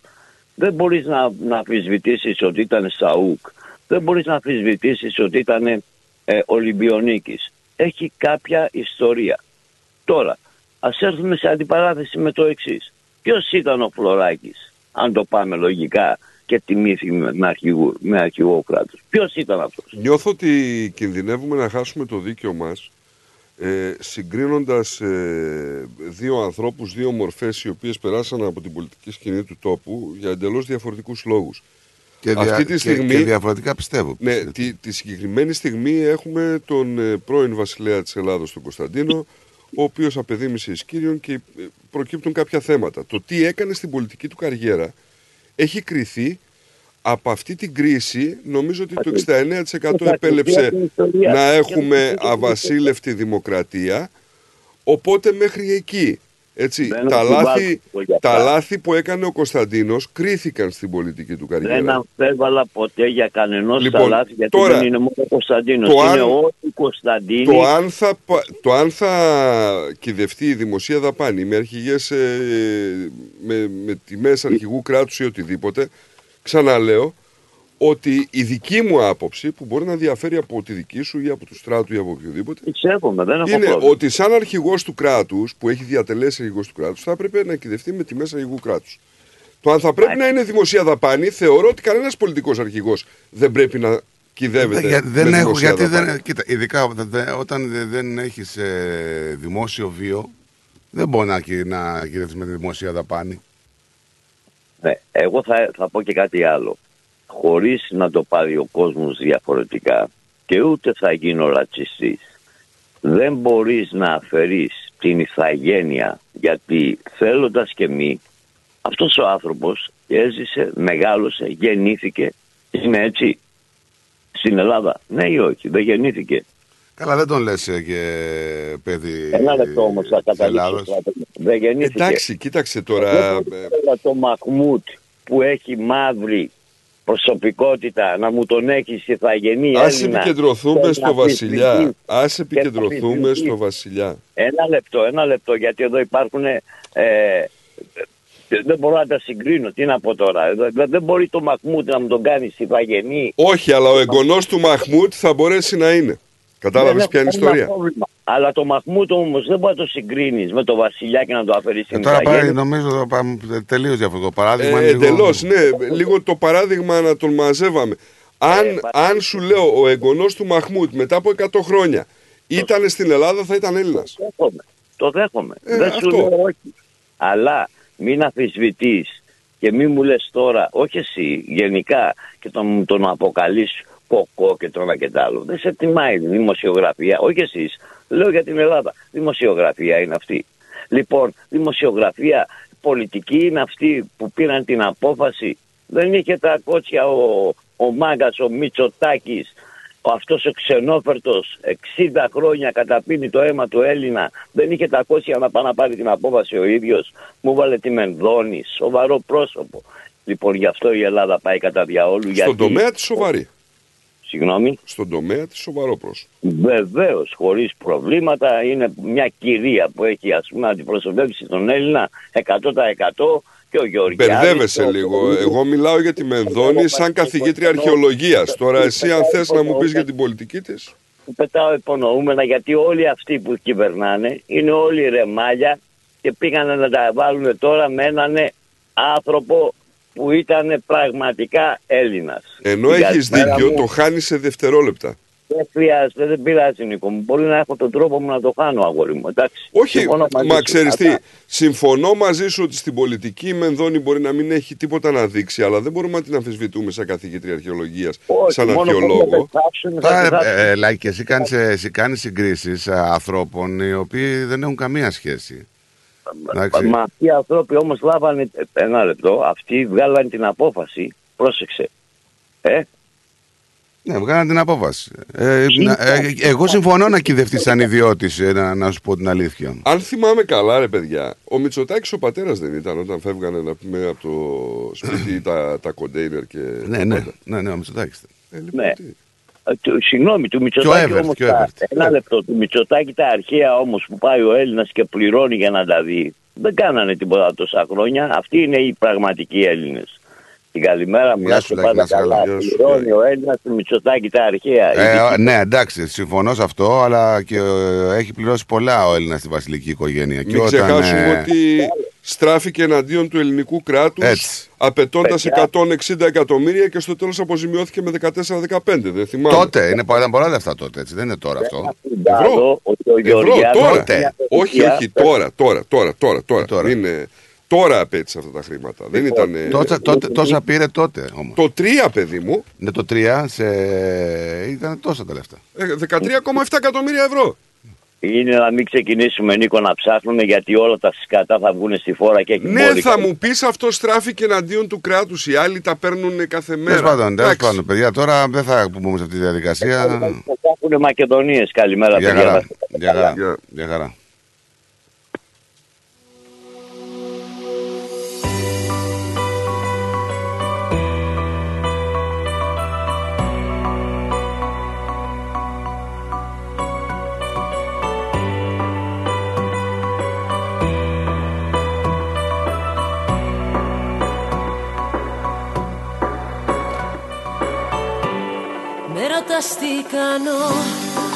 Δεν είναι ρε παιδιά ευχάριστο ο θάνατος ενός ανθρώπου. Στο ανθρώπινο κομμάτι μιλάμε πάντα έτσι. Αλλά θα πρέπει να μην ξεχνάμε και το παρελθόν. Και επειδή ξεχνάμε το παρελθόν, η πατρίδα μας έχει γίνει μπανανία, έτσι. αλλάζω Ε, τώρα δηλαδή εντάξει, να τους κάνεις κηδεία με τη μέσα αρχηγού κράτους. Εδώ κατέστρεψε την Ελλάδα, νομοποίησε τη Χούντα, δεν καταδίκωσε ποτέ τα εγκλήματα της Χούντας. Χάσαμε τη μισή Κύπρο. Διεκδίκησε αποζημίωση για τη βασιλική περιουσία από την Ελλάδα, αλλά ήταν δικιά του. Δεν είναι ευχάριστος, είπαμε ξανά ο θάνατος ενός ανθρώπου. να Αλλά να βλέπουμε και λίγο το παρελθόν, έτσι.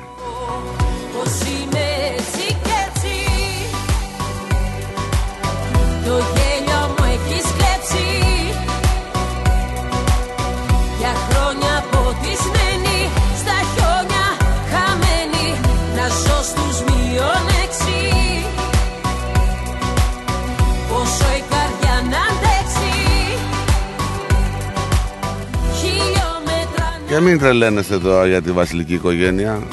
Αδούλευτοι, ακούραστοι και κοροϊδεύουν όλους τους ε, λαούς όπου υπάρχει. Ένα τσίρκο για μένα. Καθαρά ένα τσίρκο. Δεν τα βλέπεις και με, εγώ γελάω με αυτούς όλους τους τύπους που πάνε και τους ε, Ε, αποθεώνουν να και σου αυτά. πω κάτι. Εγώ α- Και μπορεί να προσβάλλει και κάποιους ακροατές τώρα για να μην ακούγεται το ωραίο. Που Όχι. ίσως έτσι, αλλά παιδιά, εγώ τι γνώμη μου. λέω. ακούγοντας, ακούγοντας πολλές εκπομπές εχθές και ιδιαίτερα πολύ ραδιόφωνο ε, κάποιος ο οποίος είναι ιδιαίτερα εριστικός τον χαρακτήριζε τεμπελόσκυλο με, με παρησία έτσι όχι δηλαδή επίμονα ε, ένα τεμπελόσκυλο ήτανε δεν δούλεψε ποτέ στη ζωή του μα ήταν Ολυμπιονίκης του λέγει ο άλλος και λέει ποιος Ολυμπιονίκης μου αρέσει ότι στον Λόρδον λέει το σπορ που είχε τον άλλον και του τραβούσε τα πανιά, ας πούμε, έγινε Ολυμπιονίκης. Ο Ολυμπιονίκης λέει είναι ο Κακλαμανάκης, ας πούμε. Σε κάτι αντίστοιχο κοντινό. Ε, Εντάξει, τώρα εν αυτές πάση είναι απόψεις, περιπτώσει ρε όμως, παιδί μου, οκ. Όχι, όχι, δεν στέκομαι εκεί. Στέκομαι μόνο ότι το 99% των ανθρώπων όμως συμφωνούσαν με αυτή τη λογική. Μα αυτό σου λέω, ρε Νίκο. Αυτό σου λέω. Να δούμε λέει, και βλέπεις ότι η ιστορία επαναλαμβάνεται ε, και βλέπεις απόψεις. Συγκεντρωθείτε. Αφήστε, αυτοί έχουν λεφτά να φάνε που τα έχουν κλέψει τον ελληνικό λαό για χρόνια. Πληρώστε τώρα εκεί τη ΔΕΗ, το πετρέλαιο, έτσι. Και αυτοί εκεί μια χαρά. 50 χρόνια καλά τη βγάλανε. Εκεί που ήταν. Πως είμαι έτσι κι έτσι ζούσε με αυτά που, έβαλε, που έβγαλε από την περιουσία τη δική μας.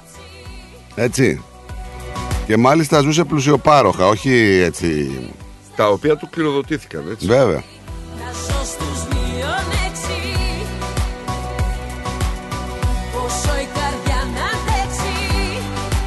Τώρα, αν κάποιοι γουστάρουν να υποκλίνονται σε άλλους ανθρώπους, ε, εγώ το βλέπω και λίγο χαζομάρα, έτσι.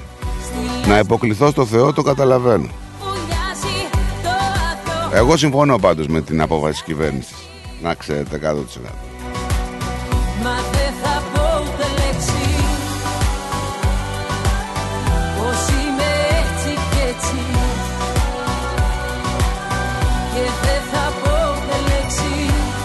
Και μην νομίζετε τώρα γιατί υπάρχει και ένα θέατρο σκιών. Και το θέατρο σκιών είναι ο Καραγκιόζης. Δηλαδή, μην νομίζετε ότι άμα είμαστε σε μια άλλη κατάσταση η κυβέρνηση της Νέας Δημοκρατίας, δηλαδή αν ήταν στην αρχή της τετραετίας της, ε, θα έπαιρνε την ίδια απόφαση. Ε, Εγώ πιστεύω ότι είναι λίγο προεκλογικό το θέμα της απόφασης ε, της ταφής ε, του Κωνσταντίνου. Δεν ξέρω αν συμφωνείς. 100%.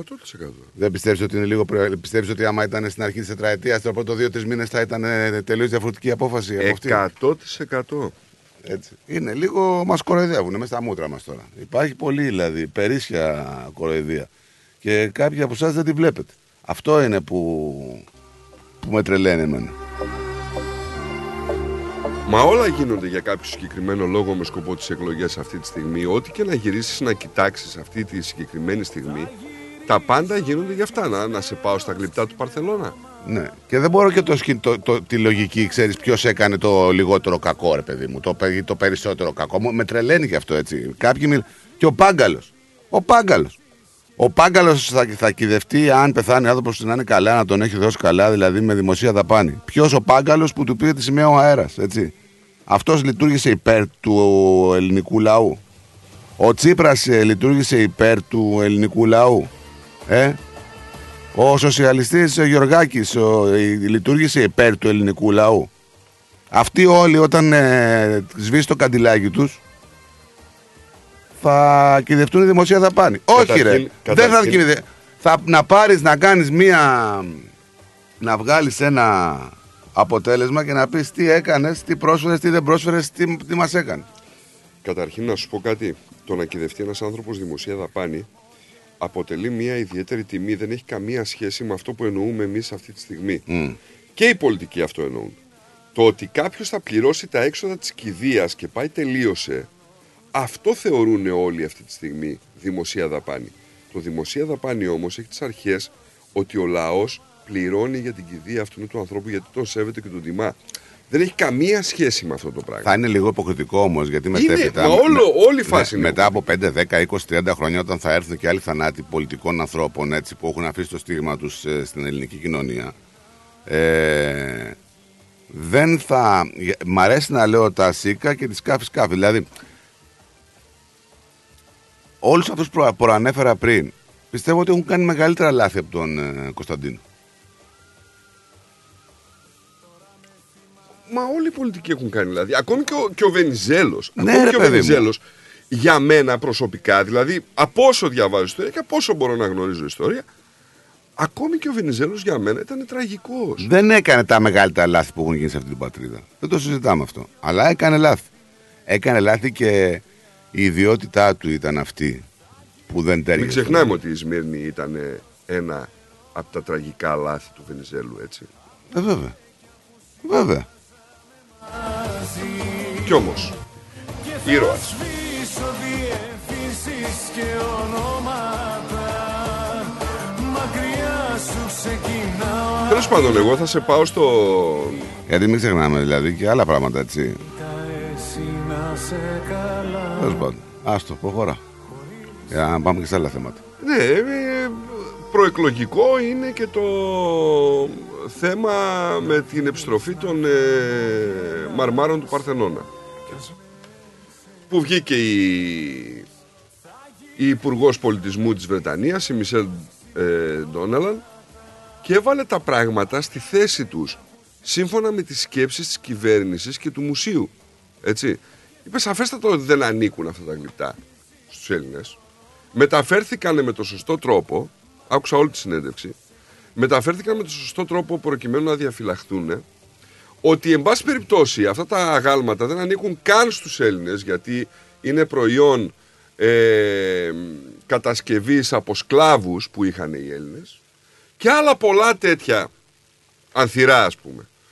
Ε, δεν πρόκειται λέει να τα στείλουμε πίσω. Δεν είναι η πρόθεση ούτε δική μου ούτε του μουσείου. Δεν υπάρχει επιθυμία να το κάνει αυτό.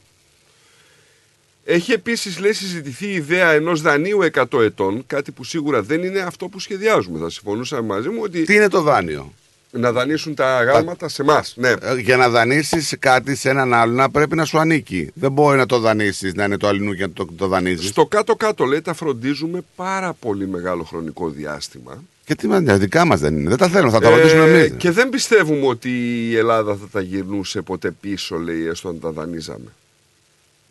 Να γυρίσεις τα δικά της πράγματα. Για να δανείσει κάτι, κυρία μου, πρέπει να σου ανήκει.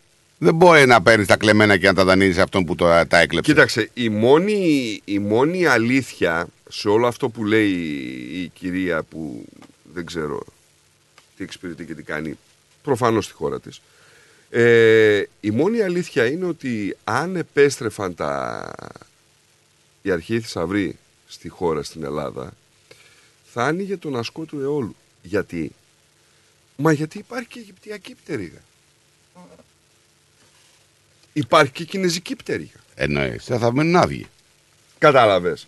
Δηλαδή δεν μπορούν άνθρωποι Και πού οι θα οποίοι κάνουν, δεν ρε. είχαν κανέναν πολιτισμό, απολύτως κανέναν, που ενδεχομένως να είχαν κάποιε ζωγραφιές, ας πούμε, σε σπηλιές. Δεν μπορεί να διεκδικούν και να δείχνουν πολιτισμό άλλων λαών Ε, αυτό με το δείχνουν. έτσι θέλω. Αφού δεν έχουν δικό τους, δείχνουν των άλλων. Πώς θα γίνει τώρα, δηλαδή; Οπότε δεν νομίζω ότι. Αλλά εμένα μου αρέσει που τα βάζεις σε μία βάση όλα αυτά τα πράγματα. Έτσι για να αντιληφθούμε ότι δεν υπάρχει περίπτωση ποτέ να επιστραφεί τίποτα. Ξυπνήσε Ναι, αυτό λέω, Αθά, ότι δεν υπάρχει θέμα δανεισμού. Δεν δανείζομαι κάτι που είναι δικό μου. Το έχουμε πει αυτό νομίζω και το έχει ξεκαθαρίσει και η κυβέρνηση. όνειρο Πίστεψα πως ήταν ένα όνειρο Που δεν ήθελα ποτέ μου να το δω Κοίτα πως τα φέρνει η ζωή με μια άλλη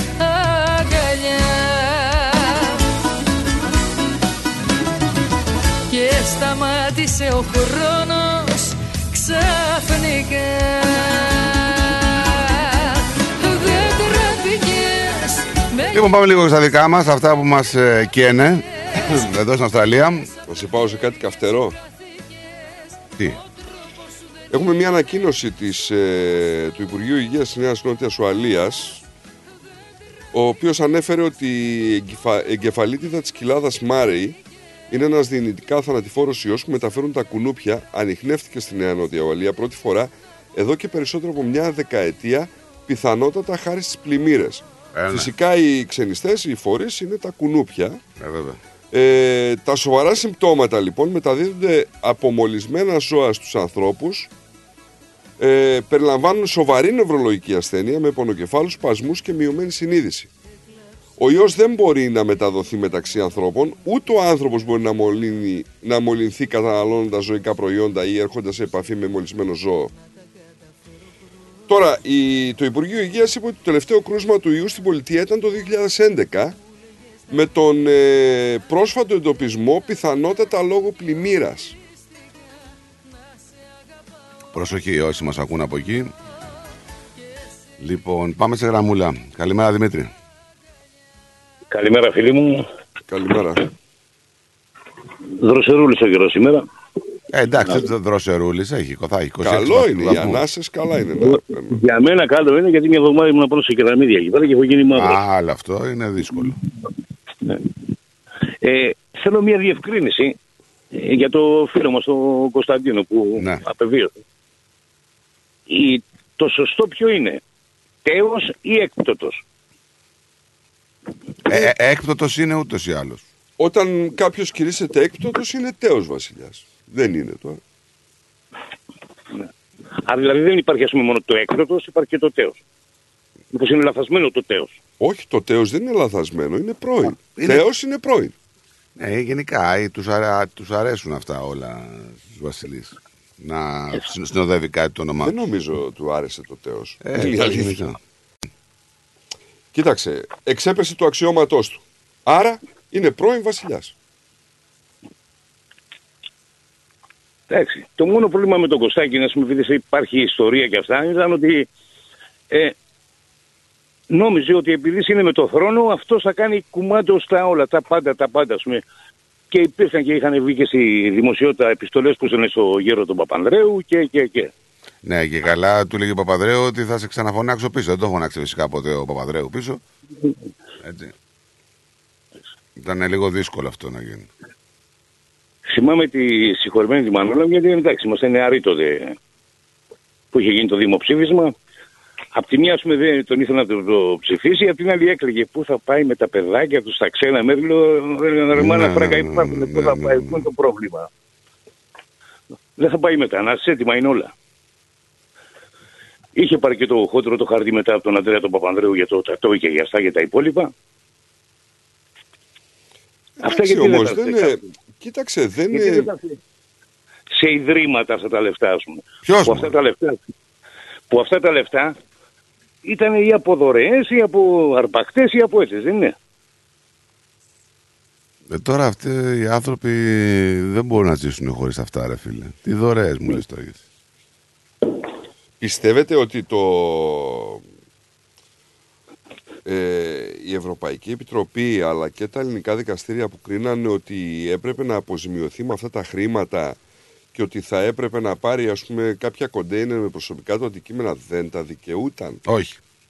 Προσωπικά αντικείμενα ναι, να πάρει τα ρούχα του και ό,τι άλλο είναι. Ε, προσωπικά αντικείμενα δεν ήταν μόνο αυτά. Όταν άνοιξαν τότε να πούμε θυμάμαι ότι είχαν βρει αυτοκίνητα, δεν ξέρω εγώ. Αυτά άμαξες, είναι δικά μας, δεν είναι άμαξες. δικά του. Δεν κάνω, ρε Νίκο, άμα υπάρχουν πράγματα σε εκκλησίες, σε μοναστήρια, αυτά δεν παρά, πρέπει να παραμένουν μια ζωή εκεί. Ε, βέβαια. Ναι, εγώ υποστηρίζω ότι θα έπρεπε να ήταν μουσιακό το θέμα. Και τώρα τρέχουν ε, μουσιακό και ακόμα και η τάφη και αυτά όλα που είναι εκεί. Τώρα πότε θα προλάβουν να τα φτιάξουν όλα αυτά. Είδες πώ σε τι κατάσταση βρίσκεται εκεί η περιοχή που θα θαυτεί; Δεν ξέρω. Εγώ έχω πάει στη Βαρύμποπη από πάνω που είναι τα βασιλικά τα κτήματα και έτσι είχαμε μπει μέσα, ε, πιτσιρικάδες και να δω αυτά. Εντάξει. Είχε και, Και στο- φύλακα πάντα εκεί. Ναι, και στον πύργο Βασιλίσης. Μετά έκανε την προσφυγή και διεκδίκησε να πάρει ε, Ναι, για την προσφυγή μιλάω. τα δεδουλευμένα του. Τέλος πάντων, αυτά είναι τελειωμένα. Για άλλους είναι περασμένα, ξεχασμένα, για άλλους τα θυμούνται με διαφορετικό τρόπο. Εντάξει. Α αναπαύσει ο Θεός την ψυχούλα του και τελείωσε. Ε, στο ανθρώπινο κομμάτι δεν το συζητάμε αυτό, εντάξει. Έφυγε από τη ζωή, αλλά...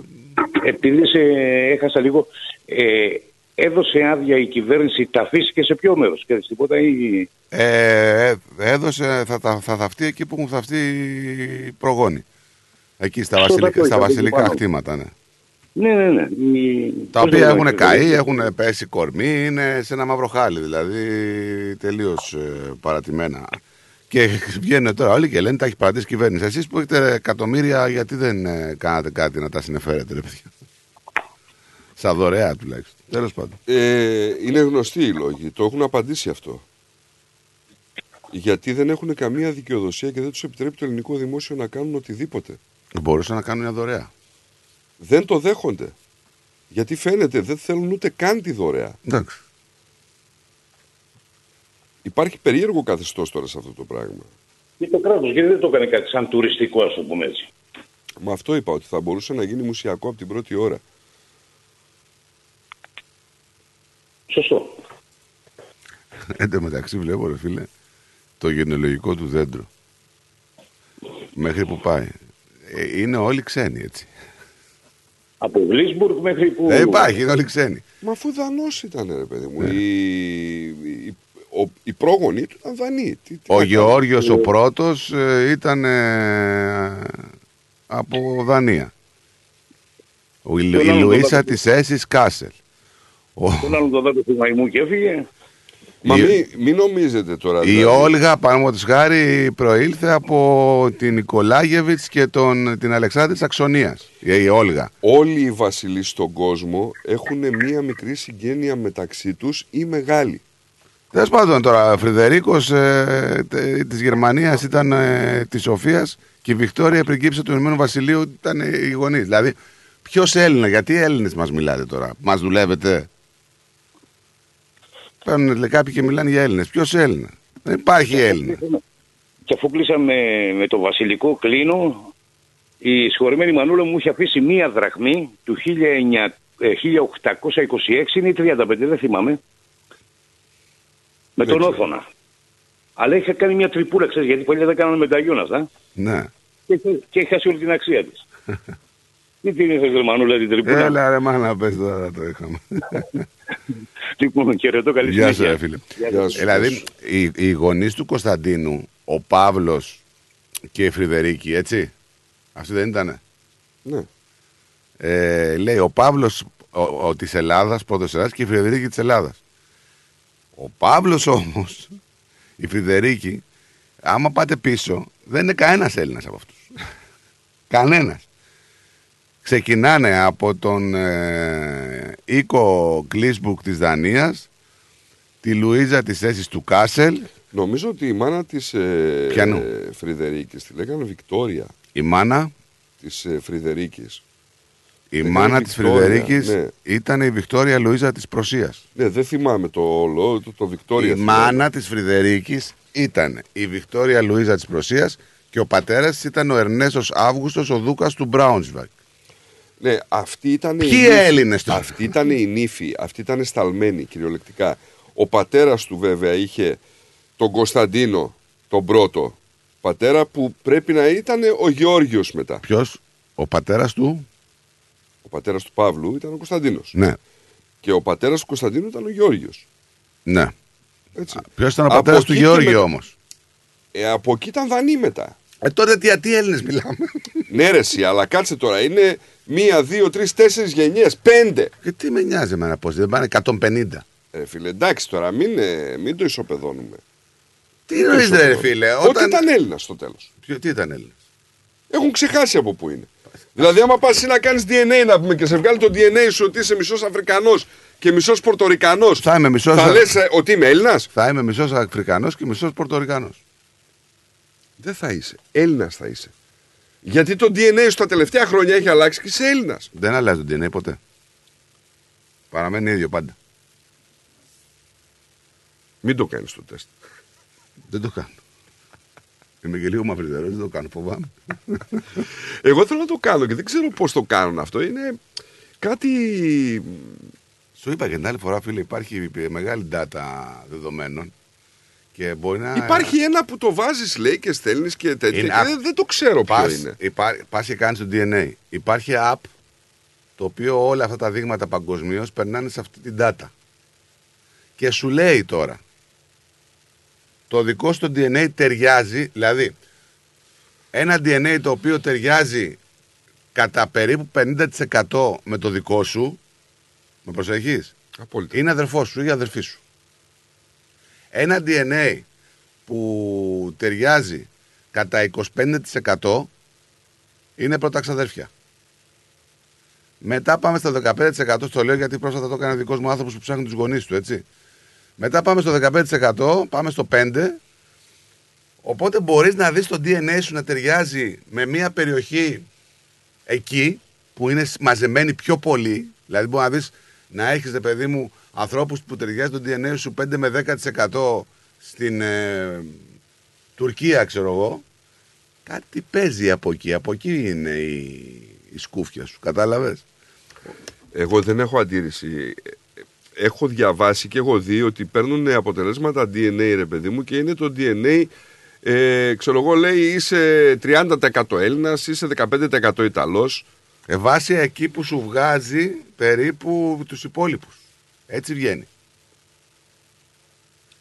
Κατάλαβες; Δηλαδή μπορεί να σου βγάλει ότι έχει- είναι, είναι πέντε άτομα που έχουν κάνει τη- τη- τη- το τεστ DNA και υπάρχουν στην data και είναι από το τάδε νησί. Το Οπότε είχα- αρχίζεις και... Ο συγκεκριμένος άνθρωπος εγώ που μίλαγα που ψάχνει να βρει τους γονείς του καταρχήν μου λέει μου φύγε το... ήξερα ότι είναι θετημένος μου φύγε λέει το βάρος ότι δεν ήξερα τι είμαι, αν είμαι Έλληνας ή δεν είμαι. Μπορεί να με είχαν πάρει από κάπου για χώρα στο εξωτερικό. Ε, και ανακάλυψε ότι βρήκε ε, από ένα συγκεκριμένο νησί ταιριάζει κατά 7 με 8% το DNA του με 7 ανθρώπους οι οποίοι είναι όλοι ξαδέρφια εκεί. Πήγε εκεί να ψάξει ο άνθρωπος, δεν του δίνανε πολλές πληροφορίες.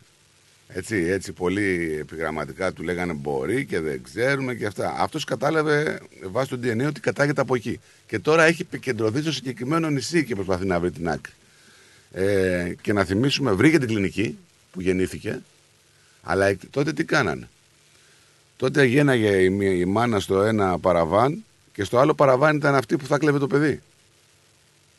Το παίρναν το παιδί, το βάζανε στην αγκαλιά της Αλληνής και λέγανε γέννησε. Βγαίνανε το μευτήριο, γέννα.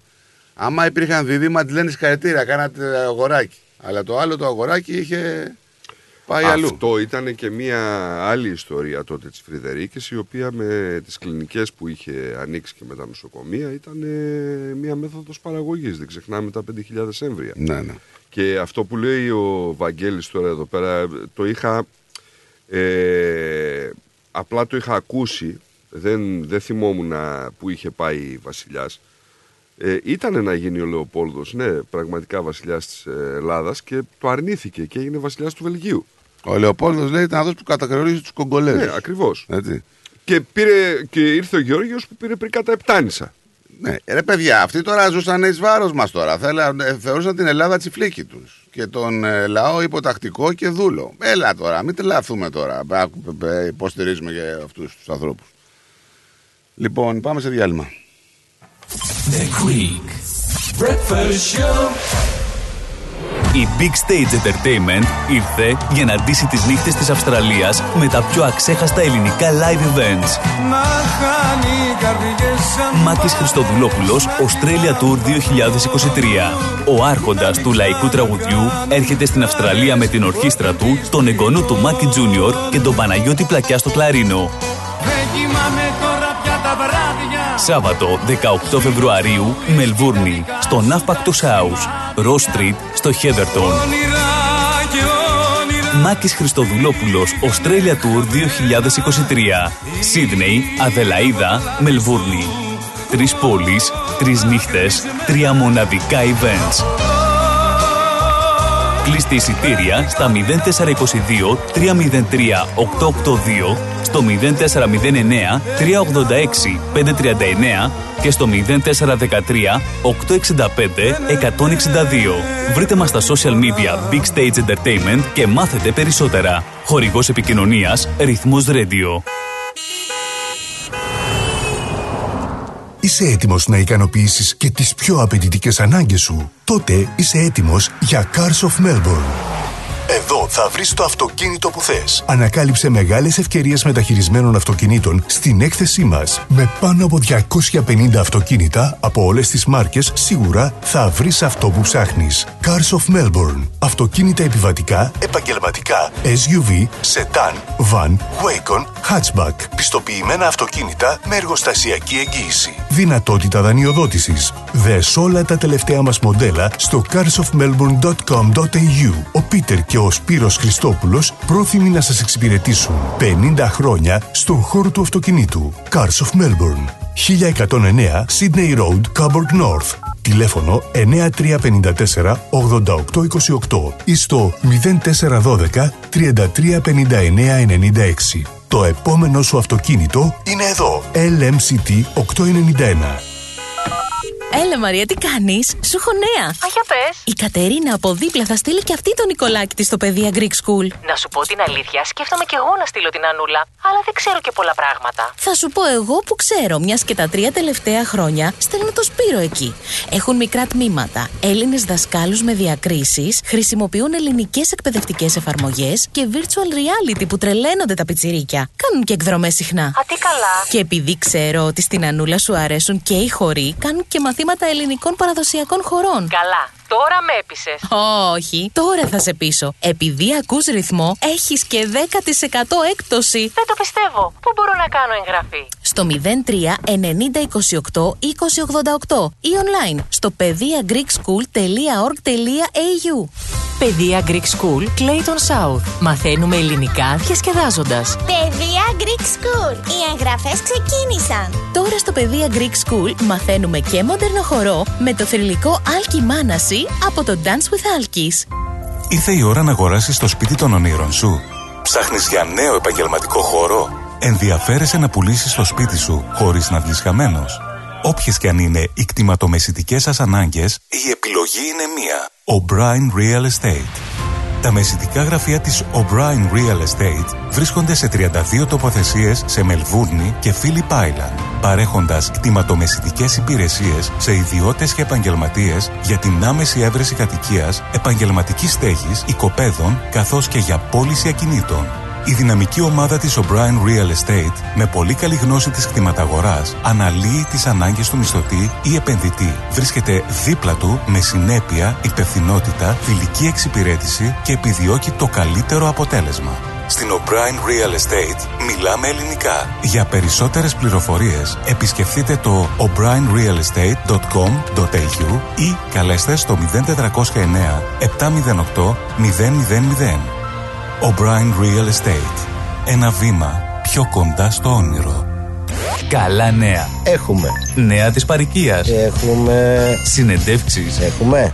Έχουμε. Αφιερώματα. Και από αυτό έχουμε. Συν της άλλης. Ευάγγελος Πλοκαμάκης, Μάθιο Ιγκλέζος και Χαρά Κογιόνι στην παρέα σου κάθε Πέμπτη στις 7 το απόγευμα. Θα πούμε πολλά συν της άλλης. Συντονιστείτε. Ρυθμός DAB+. Περισσότερο ελληνικό πρωινό σοου έρχεται αμέσως τώρα. The Greek Breakfast Show με Στράτο και Νικό.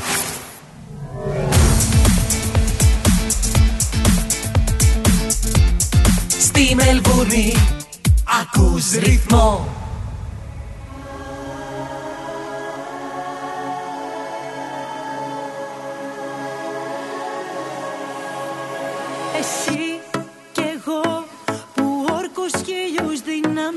Εσύ κι εγώ. Δυο ξένοι τώρα γίναμε Τα ήθελες και να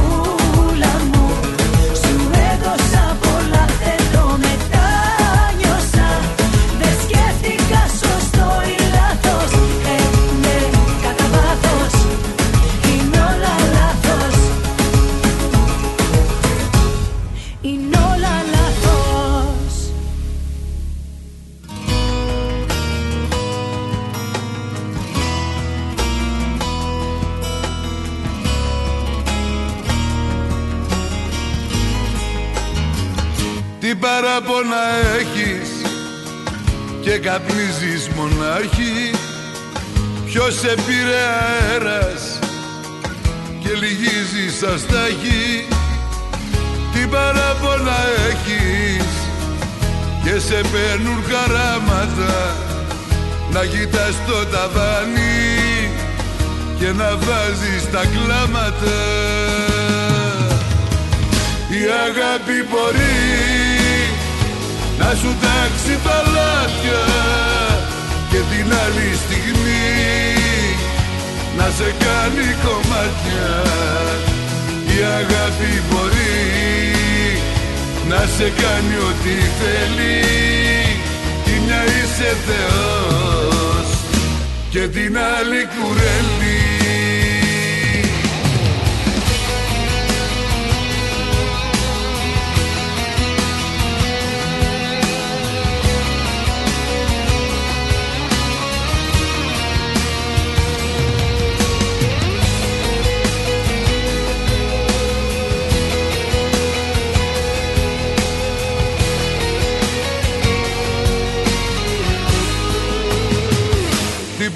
παράπονα έχεις και την τύχη σου βρίζεις. Προσπαθείς να ξεχάσεις Μας στα ίδια γυρίζεις. Τι παράπονα έχεις Και σε παίρνουν καράματα. Να κοιτάς το ταβάνι Και να βάζεις τα κλάματα. Η αγάπη μπορεί να σου τάξει παλάτια και την άλλη στιγμή. Να σε κάνει κομμάτια η αγάπη μπορεί. Να σε κάνει ό,τι θέλει τη μια είσαι Θεός. Και την άλλη κουρέλι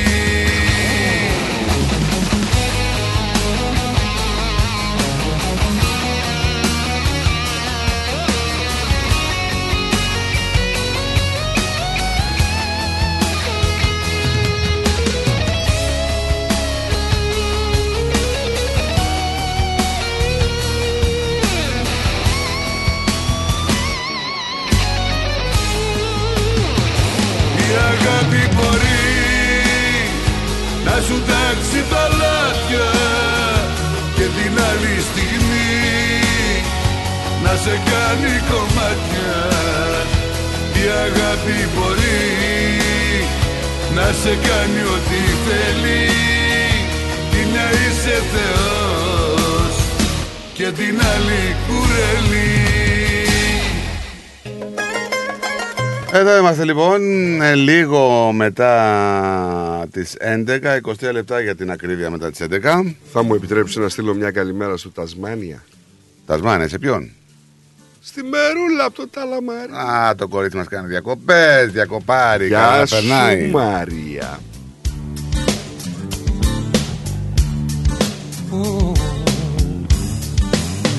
Ναι, Λάζαρε, δεν έχει δουλέψει και κανένας από αυτούς που έχουν κυβερνήσει. Η αλήθεια είναι αυτή. Υπάρχουν κάποιες εξαιρέσεις βέβαια. Αλλά Εντάξει. Σταγόνα στον ωκεανό. Πράγμα. Ό,τι και να πούμε, όχι του Λάζαρου το μήνυμα, ο Α, ναι, οποίο το λέει ποιος έχει δουλέψει. Ε, ό,τι και να πούμε, ό,τι και να πούμε, ο Βασιλιάς Κωνσταντίνος ο δεύτερος πέθανε. Ας τον κρίνει ο Θεός, όπως πιθανόν έχει κρίνει και τους προγονούς του. Της μοναξιάς μου Εμείς είμαστε άνθρωποι με πάθη και λάθη. Δεν μπορούμε να κρίνουμε. που δεν σε ξέχασα Μισώ τις νύχτες μαχών και παρεστήσεις Λοιπόν, στη Μελβούρνη προσγειώνεται απευθείας πτήση βιετναμέζικης αεροπορικής εταιρείας χαμηλού κόστους. Μια βιετναμέζικη αεροπορική εταιρεία έκλεισε συμφωνία για την έναρξη απευθείας πτήσεων προς τη Μελβούρνη, υποσχόμενη πτήσεις χαμηλού κόστους προς την Νοτιοανατολική Ασία. Η βιετναμέζικη λοιπόν αεροπορική εταιρεία- εταιρεία χαμηλού κόστους ανακοίνωσε τα σχέδιά της για απευθείας πτήσεις μεταξύ της Μελβούρνης και τις χώρες της Ασίας. VietJet υπέγραψε συμφωνία με το αεροδρόμιο της Μελβούρνης για την προσθήκη τριών πτήσεων μετεπιστροφής μεταξύ Μελβούνης και Χότσι Μίνχα από τις 31 Μαρτίου. Ε, αυτό τώρα τι ωφελεί εμάς. Ναι. Θα δημιουργηθεί ένα εθνικό κεντρικό γραφείο στη Βικτόρια. Η κυβέρνηση Βικτόριας αναμένει ότι οι δραστηριότητες της αεροπορικής εταιρείας στην Αυστραλία θα αποφέρουν περίπου 97 εκατομμύρια δολάρια ετησίως μόλις λειτουργήσουν πλήρως και θα προσθέσουν περισσότερες από 136.000 θέσεις εργασίας μεταξύ των δύο αεροδρομίων. Ο Υπουργός Εμπορίου και Επενδύσεων, ο κ. Τιμ Πάλας, είπε ότι η έναρξη της αεροπορικής εταιρείας χαμηλού κόστους ήταν μια νίκη για την οικονομία της Βικτόριας. Καλό αυτό.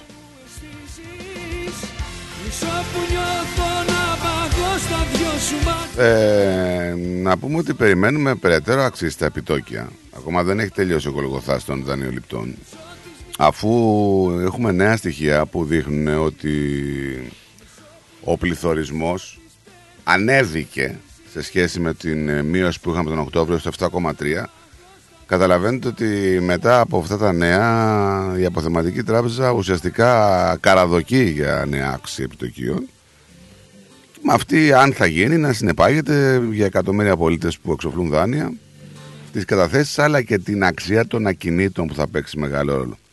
Να πούμε ότι σε κάθε περίπτωση ο υψηλός πληθωρισμός ε, σημαίνει, αν μη τι άλλο, ένα μόνο πράγμα. Ακρίβεια. Δηλαδή άνοδο όλων των ε, τιμών στα προϊόντα, στα αγαθά γενικότερα.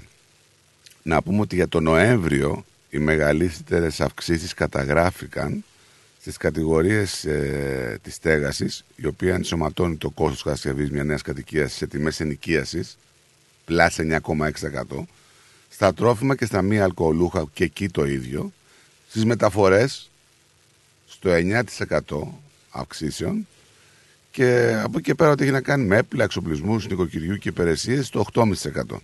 Η ψυχαγωγία είναι στο 5,5% plus ε, περίπου. Πάμε σε τηλεφωνική γραμμή στον κύριο Κώστα. Καλημέρα. Καλημέρα παιδιά. Βρε καλώς Κάνετε; τον Έλα, α, κύριε Πάλι με Κώστα. τους κομμουνιστές, πάλι με τους κομμουνιστές, κομμουνιστές θα κάνουμε δουλειές. Με το Βιετνάμ. Είδες, Εντάξει, είδες, αυτό είναι, είδες. είναι, είναι κομμουνιστής ο Ντάνιελ. Ο Ντάνιε μεγάλος. δεν, το, δεν το λέει έτσι. Το λέει όπως ο Αλέξης στην Ελλάδα. Α, εντάξει, Είναι, εντάξει. είναι ηγέτης του συνασπισμού της αριστεράς και της προόδου. Ω, ω, ω, Πώς; ω, τα, έχω, τα έχω ακούσει εγώ το, το 75 όταν ήρθα εδώ στο Port Melbourne. Α, εντάξει, με τον Βασιλιά προσωπικά δεν α, ε, ήταν ο άνθρωπος που άνοιξε την πόρτα α, προς εμάς. Με αυτόν α, οι πρώτοι που ήρθαν στην Ελλάδα πήγαν από τη Σοβιετική Ένωση για την Ελλάδα ήταν οι εχμάλωτα, τα παιδιά που ήταν εχμάλωτα και πρώτοι φύγανε αυτοί από τη Σοβιετική Ένωση, τους πήρε στην Ελλάδα πίσω, οι φαντάροι που ήταν εχμάλωτοι. Ε, Τους αποζημίωσε από την αρχή που πήρε, έγιναν εχμαλώτοι και σπούδασαν στη Σοβιετική Ένωση, τελείωσαν πανεπιστήμια, πήγαν στην Ελλάδα. Ύστερα άρχισαν, όλοι άρχισαν σιγά σιγά, πήγαιναν, ε, γυρνούσαν πίσω στην Ελλάδα. Τώρα τα βιβλία που έρχονταν από την Ελλάδα δεν ήταν, α, δεν ξέρω γιατί, πήγαιναν μέσω Ρουμανίας. Από τη Ρουμανία έρχονταν όχι μόνο βιβλία, έρχονταν ελές, ε, ε, ε, πώς το λέμε, φέτα, ε, προϊόν, ελληνικά προϊόν. Τότε, στις, θυμάμαι το 60, 65, ε, τότε, άρχισε, πρωτή την Κούντα. Και ύστερα α, με τη Χούντα, ποιον, γιατί έγινε η Χούντα. Εγώ δεν, μέχρι τώρα δεν μπορώ να βρω την άκρη. Γιατί το ΚΚΕ ήταν Θα παράνομο. πρέπει να ρωτήσεις ε, τους Αμερικάνους τώρα σε αυτό για να σε... Όχι, όχι παράνομο, ήταν εκτός νόμου. Μέχρι το 70, 74, όταν έπεισε, έπεισε η Χούντα. Ε, αυτό ήταν. Τι το, ο Βασιλιάς, α, συγγνώμη παιδιά, όταν ορκίζεται ο στρατός, σε ποιον ορκίζεται; Προ, ε, πρωτού τη δημοκρατία. Στο Βασιλιά δεν ορκίζονταν. Ναι, παλιά. Παλιά, ναι, μ, παλιά. Και πάλι ορκίστηκαν, ε, η Χούντα ορκίστηκε στο Βασιλιά. Δεν είναι έτσι; Ναι. Ε, Το μεγάλο ερώτημα το δικό μου είναι τι, γιατί έγινε η Χούντα; Οι ληστοσημωρίτες ήταν στη Ρωσία. Φύγαν όλοι. όλοι ήταν ε, ε, έξω από την πατρίδα. Γιατί, τι, τι ήθελαν κάναν και τη Χούντα. Πολλές είναι οι αιτίε τώρα, κύριε Κώστα. Κύριε Κώστα, μην το ψάχνεις. Μία-μία λες τις αιτίες καταρχήν, έτσι. Μία-μία λες τις αιτίες. Έπρεπε να Γιατί πάμε όλα είναι- να όλα στρέψουμε. Είναι σαν αλυσίδα. Έπρεπε να στρέψουμε αμερικανικά, έπρεπε να στρέψουμε προς τη Δύση, όλα είναι αλυσίδα, καλά το είπες. Ε, ε, προς τη Δύση τι, από το 49 μέχρι το ε, ε, ε, 66 δεν, δεν ήμασταν προς τη Δύση. Ε, όχι Οι ξεκάθαρα. Αμερικάνοι έδωναν τα λεφτά. Οι Αμερικάνοι δίνουν τα λεφτά και το ο, ο, ε, ο- οπλισμό. Εντάξει, το άλλο είναι ε, στράτο. Ναι. Ε, α, δεν σε ακούω, δεν λες τίποτα. Όχι, ακούω. Ακούω. Α, το- εντάξει. Αυτό ήθελα να πω γιατί ε, και ε, σύγκριση Φλωράκη και Βασιλιά, ο, ο Κωνσταντίνος, ο Φλωράκης δεν έχει τι- κάνει τίποτα. Εγώ έ- έζησα στον κομμουνισμό και είμαι- δεν ήμουν μικρό παιδάκι, που να πω, ξέρω τι θα πει κομμουνισμός, ξέρω τι- τα καλά που είχε και τα κακά που είχε. Εμένα ο Φλωράκης μ' άρεσε πάντως. Ο Φλωράκης καλά. Ε, ε, εκείνος που αγόραζε ε, εγκυκλοπαίδεια σοβιετική ήταν, για μας ήταν κομμουνιστής. Εμείς λέμε, α, μπράβο, το παιδί κομμουνιστής ε, ε, και ε, αγοράζει τα σοβιετικά βιβλία. Αυτοί τα έβγαζαν και στα αράβικα και στα ελληνικά. Εμένα, και- επειδή ο πατέρας μου ήταν ε, παλιά αξιωματικός στο ναυτικό, δεν παίρναμε τέτοια. Εγώ πανδέκτης σπουδών Γιατί- έπαιρνα και τη δομή. γιατί, α, εκεί- Εσείς δεν ήσασταν, εντάξει. Δεν Εξάλλου, ήσασταν, εμείς εσείς- αλλάξαμε επίθετο ήταν για αυτό πρόεδρος. το λόγο τώρα. Μην, ε, Ορίστε. εμείς αλλάξαμε επίθετο, λέω, για αυτό το λόγο τώρα. Δεν, δεν γινόταν Α. εμείς να πάρουμε κομμουνιστή. Δεν μπορούσα εγώ να πάρω πάπυρος Λάρους Μπριτάνικα. Τη Λαρούς δεν μπορούσα Α, να την για- πάρω. α, γιατί άλλαξε το επίθετο, είχατε Στάλιν στην Ελλάδα. Ε, όχι, αλλά κυνηγούσαν τους αριστερούς τότε και επειδή είχαν ίδιο όνομα, ε, τα αλλάξαμε για να μην Α. έχουμε μπελάδε. Πού λεγόσασταν; Σάρι. Σαρής λεγόσασταν. Ναι. Παλιά. Και μετά Σαρίδης. Και μετά ξανά, τώρα το ξανακάνει Σαρής. Ό,τι θέλω το κάνω. ε, Το ποια είναι, δικό α; μου δεν είναι. Το πιάνω, το τεντώνω, τα απλώνω, το κάνω ό,τι θέλω. Τώρα τι είναι; τώρα είναι Σαρής Σαρίδης; Σαρίδης. Αλλά λύση. Επίσημα, ναι. Ε, τότε, ε, Πόντιος είσαι, Πόντιος δεν είσαι; Όχι, δεν είμαι. Δεν είμαι. Α, α δεν είσαι. εντάξει. Δεν είμαι. Να και ο Στράτος δεν είναι Πόντιος, λέει δεν είναι Πόντιος. Ε, δεν είναι. Μισό Ποντιακό στρατιώτη επίθετο. είμαι από τη μάνα μου και ντόπιο Θεσσαλονίκη Αχα. από τον πατέρα μου. Δεν, ε, Ναι, και με το DNA που λέγατε παιδιά, Στράτος συμφωνώ. Μπορεί να σε δείξει από εκείνη τα μέρη που Ναι, ναι. Ναι, η μάνα μου τώρα, εμένα με δείχνει.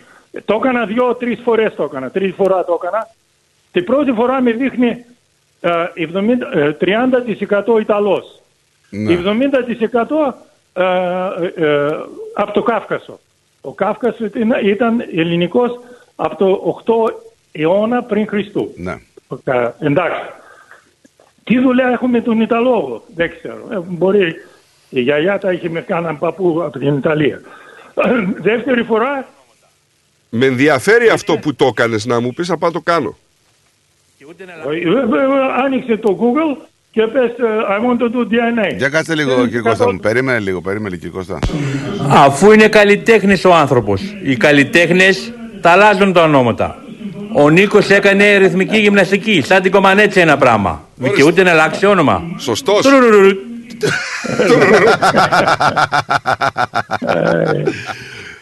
Σωστός. Ναι. Σωστός. Το, το άλλο, το δεύτερη φορά, α, στέλνεις 100 δολάρια στην Αμερική και στο στέλνουν. Τους δίνεις όλα τα στοιχεία σου, στο στέλνουν. Τη δεύτερη φορά με δείχνει ε, 70% Turk. Αμάν πες, θα πάμε καλά, θα σου κάνω μήνυση. ναι, ορίστε. Τρίτη φορά το κάνουμε, τα παιδιά άρχισαν και γελά- γελάν. Λέει, ε, μπαμπά, λέει, τι, ε, μα Τούρκοι είμαστε, όχι, λέω. Άσε. Πάλι δείχνει Κάφκασος και ε, ο, Ιταλίας δεν δείχνει. Και τραπεζούντα. Γιατί ο Ναι, πατέρας- αλλά αυτό τώρα όμως δεν το κάνει και τόσο αξιόπιστο το τεστ. Τη μία να σου βγάζει έτσι, την άλλη να σου βγάζει αλλιώς.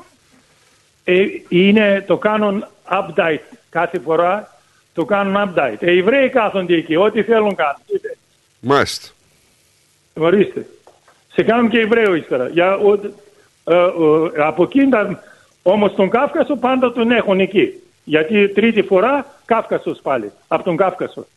Κατάλαβες; Η μάνα μου είναι από εκεί. Εκεί γεννημένη, εκεί ζούσαν τόσα χρόνια και... Μάλιστα. Εντάξει παιδιά. Να είσαι αυτό καλά, ήταν κύριε αυτό. Κώστα. Να είσαι καλά, Θα κύριε Κώστα. κάνω έρευνα γιατί και ποιος ήθελε την Χούντα. Όμως ε, δεν θα, μ- δεν θα βρω την άκρη γιατί Αχ, αυτή η άκρη, αυτή η άκρη. Δεν μπορούμε να τη η βρούμε. άκρη πουθενά. δεν... Ε, καλά τώρα εμείς τα γεράματα πρέπει λίγο να αποσχοληθούμε με άλλα πράγματα. Έτσι. Να είσαι καλά κύριε Κώστα. Γεια σας παιδιά, καλή συνέχεια και Καλημέρα, καλημέρα. καλημέρα να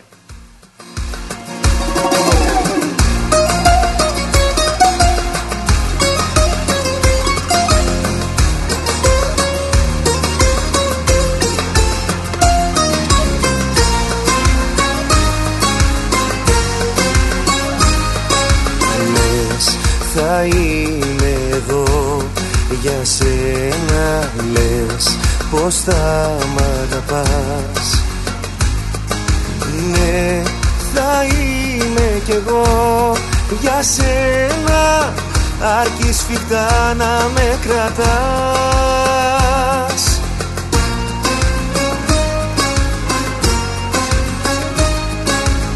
Θα γυρίσω τον χρόνο ξανά Στα παλιά να αλλάξω πολλά Μη θυμώνεις, μη θυμώνεις μάτια μου Δεν σ' αλλάζω. Θα γυρίσω τον χρόνο εκεί Στο δικό σου πρώτο φιλί. Μη θυμώνεις, μη θυμώνεις μάτια μου Δεν σ' αλλάζω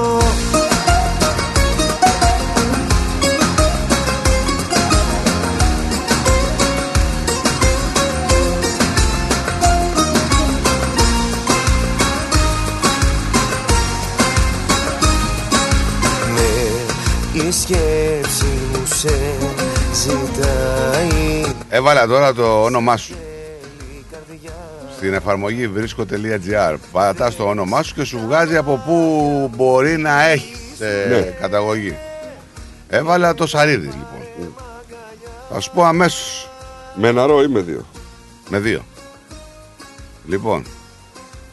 Πλαγιάρι μου βγάζει μία τελεία. Ποιο πλαγιάρι; Πλαγιάρι εκεί πάνω στα δικά σου τα μέρη. Θεσσαλονίκη από εκεί. Κοντά Από στην εκεί, Περαία. γιατί έχει πλαγιάρι και απέναντι. Το πλαγιάρι μου βγάζει 14 άτομα. Στην Καλαμαριά μου βγάζει. Θεσσαλονίκη φυσικά μου βγάζει. Τους αμπελόκηπους μου βγάζει. Αμπελόκηπους αποκλείεται. Θεσσαλονίκη. Θεσσαλονίκη. Ε, τι αποκλείεται. Από εκεί τα βγάζει. Αμπελόκηπους αποκλείεται. Το μεγαλύτερο, έτσι, το μεγαλύτερο νούμερο το βγάζει στις Κρινίδες. Καβάλας. Κρινίδες. Κρινίδες Καβάλας. Εκεί. Και στην Καβάλα βγάζει και στην ε, Ελευθερούπολη βγάζει. Και μου βγάζει στη Δίκαια. Στα δικαία. ναι. Δικαία ή Δίκαια λέει. Επάνω ευρώ αυτό το τέρμα. Ναι, στα δίκαια λέγαμε. Τώρα δεν ξέρω. Αλεξανδρούπολη μου βγάζει. Και Κομωτινή. Ποιανού επίθετο να βάλουμε. Το κάνω εκόγνητο, θα καταλάβουμε. Εσένα πού σε βγάζει; Τώρα θα βάλω. Να σου πω. Δεν ξέρω. Τι να σου Σου βγάζει και πώς υπάρχουν, έτσι. Λοιπόν, το αν έχεις τύχη διάβαινε, ε, το ξέρεις. Ποτέ να μην αφήνεις τυχαία γεγονότα. Ε, να μην διορθώνεις τυχαία γεγονότα. Λοιπόν, πάει μια γυναίκα να παίξει. Φίλε, εμένα μου βγάζει την οικογένειά μου μόνο. Στο Νέο Ηράκλειο. Άκου τώρα. Δεν υπάρχουν άλλοι. Και ένας στην Ιωνία. Αυτοί είμαστε. Λοιπόν, πάει μια γυναίκα να παίξει ένα τατσλότο. Ναι. Συμπληρώνει το δελτίο. Το πληρώνει. Παίρνει το δελτίο πίσω, βλέπει. Αμάν λέει λάθος έκανα. Τι λάθος. Δεν ήθελα λέει να παίξω λέει αυτό το, λότο. νούμερο. Λέει, είναι για... Αυτό λέει είναι για σήμερα λέει. Εγώ ήθελα να παίξω το επόμενο λέει. που- Τα λεφτά. Άντε λέει ντέφι να γίνει λέει. Το πληρώνει. Το παίρνει. Τρία μύρια. Αυτό που δεν ήθελε να παίξει, ε. Τι λέει, ρε φίλε. Απίστευτο.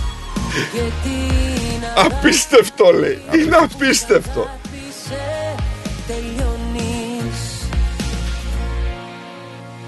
Το θέμα είναι ότι η γυναίκα το έκανε κάθε εβδομάδα, έτσι. Και απλά αυτή τη φορά έκανε λάθος. που βρήκε σώμα Έγινα γη και Επίσης και στη σουρανό Θεσσαλονίκη με 3 ευρώ ο άλλος θα πήρε τα μύρια, έτσι. Είναι 6,5. Ε, τώρα μας θέλει τώρα και μισό να είναι, θα, σε- θα σου κάτσει. πολεμό Μα χάσαμε τη μάχη Και τώρα σφαίρες μου πουλάς Ψέματα στα Βάλε ψέματα σαρίδης με ένα ρο. Με ένα. Ναι. Για ποια αγάπη μου μιλάς; Για ποια αγάπη μου μιλάς; Εκεί η Μακεδονία σε βγάζει. Ε, μου βγάζει το Σαΐδης με ένα ρο μου βγάζει και ε, κοντά στη Λιβαδιά. Έναν. Και έναν στο Δήλες. Κάνα άλλο όνομα να βάλουμε. Και την αγάπη Βάλε αρχοντόγλου. Είναι της μάνας μου το επίθετο. Αρχοντόγλου. Το ίδιο. Άρα δεν πάει πολύ μακριά αυτό. Κοίτα τώρα, αυτή εδώ δεν είναι. Δεν βγάζει δέντρο δηλαδή. Αυτή η εφαρμογή είναι βάση επιθέτου που βρίσκονται το... στην Ελλάδα που έχουν το ίδιο επίθετο κο- με σένα. Αρχοντόγλου όμως έχει ξάνθη, έχει κομωτινή. Έχει Ε, μουδανιά, έχει μουδανιά. Έχει μουδανιά. Έχει αδε... άδενδρο. Ε, ναι. Έχει λαγκαδά. Ναι, έχει. Έχει καβάλα από γη. Έχει. Έχει Καβάλα από τέτοιο. κρινίδες Έχει πάλι. κρυθιά. Κρινίδες πάλι. Ναι, κρινίδες. Έχει κρυθιά. Και μου βγάζει και Αρτέμιδα, Λούτσα Ναι, Λούτσα έχει. και μου βγάζει και Αθήνα. Ναι, και Αθήνα έχει. Και αδερφή της μάνας. Ναι, ναι. Έχουμε κανένα άλλο να βγάλουμε τώρα; Ε, δεν ξέρω τώρα, τι να σου πω. Βάλε πλοκαμάκι, ξέρω εγώ τι να σου πω. Άρε, ναι, ρε. Ναι, να το σχολιάσει και στην εκπομπή του. Να μας πει. Πλοκαμάκι. Ε. Πλοκαμάκι. Να το βάλω, Ζήκο.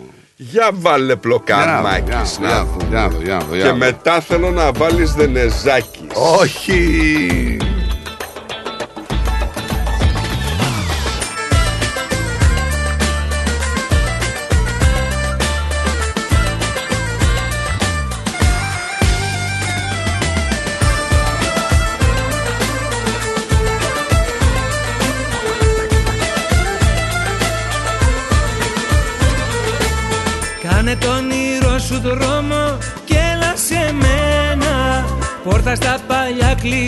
Βαθύ Χανίων. σένα Θέλω όλα να τα Βαθύ Χανίων και, Μόνο. Χα- και Χανιά, ναι, εκεί. Και έχει βγάλει και στην Αθήνα, προφανώς ήταν ο αυτός, ο δικός μας. Πειραιάς και Νεοράκλειο. Φοβερό, ρε φίλε.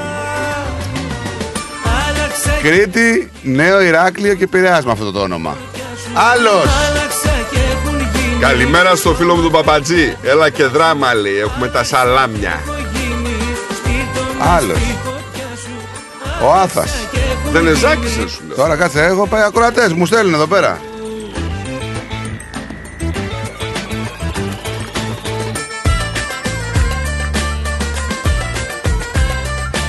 Δεν ξέρω που είναι η εφαρμογή αυτή. Στο Βόλο σε βγάζει Άθα το όνομα που μου δώσες. Βόλο, μόνο Βόλο. Και μας το παίζει Λαρισαίος. Ναι, ναι. Και μας το παίζει Λαρισαίος. Μόνο Βόλο, ναι. Άλλος. Τι μου πες, Δενεζάκης. το κορμί σου χάρτη Έλα, Δενεζάκη, τώρα να σε φτιάξω εγώ την Ταξίδεψέ με. γραβάτα. Βγάλε τα κρυφά σου πάθη και μαγεύσέ με Δεν υπάρχει αμαρτία στις αγάπης τη μαγεία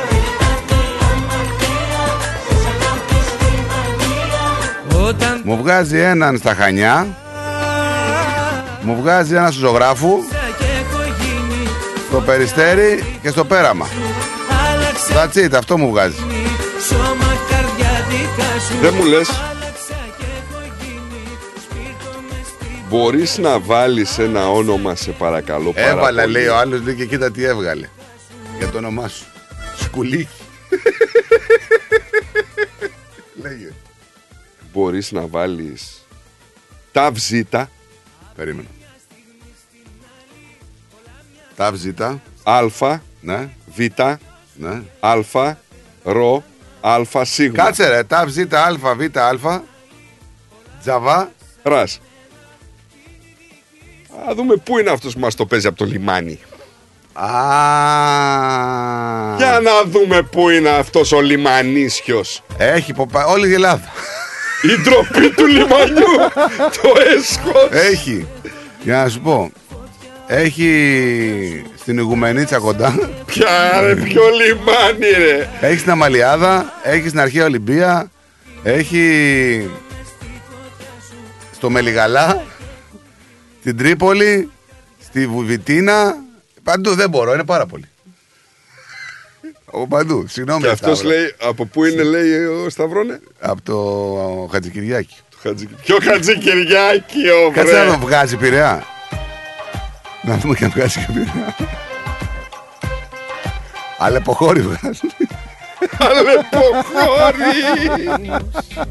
Βρίσκω δύναμη να ζήσω Ε, Ρε Σταυρώνη δεν βγάζει ούτε ένας στον πειραιά. Μας δουλεύει. Να ντύσω είναι Λίγοι και καλοί είμαστε λέει. Της Λίτσας είναι βόλο, καρφί, τίποτα άλλο. πράγμα ούτε στον εχθρό μου σπάω Έλα κύριε Αντρέα.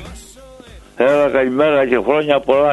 Χρόνια Γεια πολλά. σου κύριε Αντρέα. Χρόνια πολλά. Ε, ήθελα να πω και, και εγώ λίγα επειδή σε ακούω για αυτό τον κύριο που πέθανε Ναι.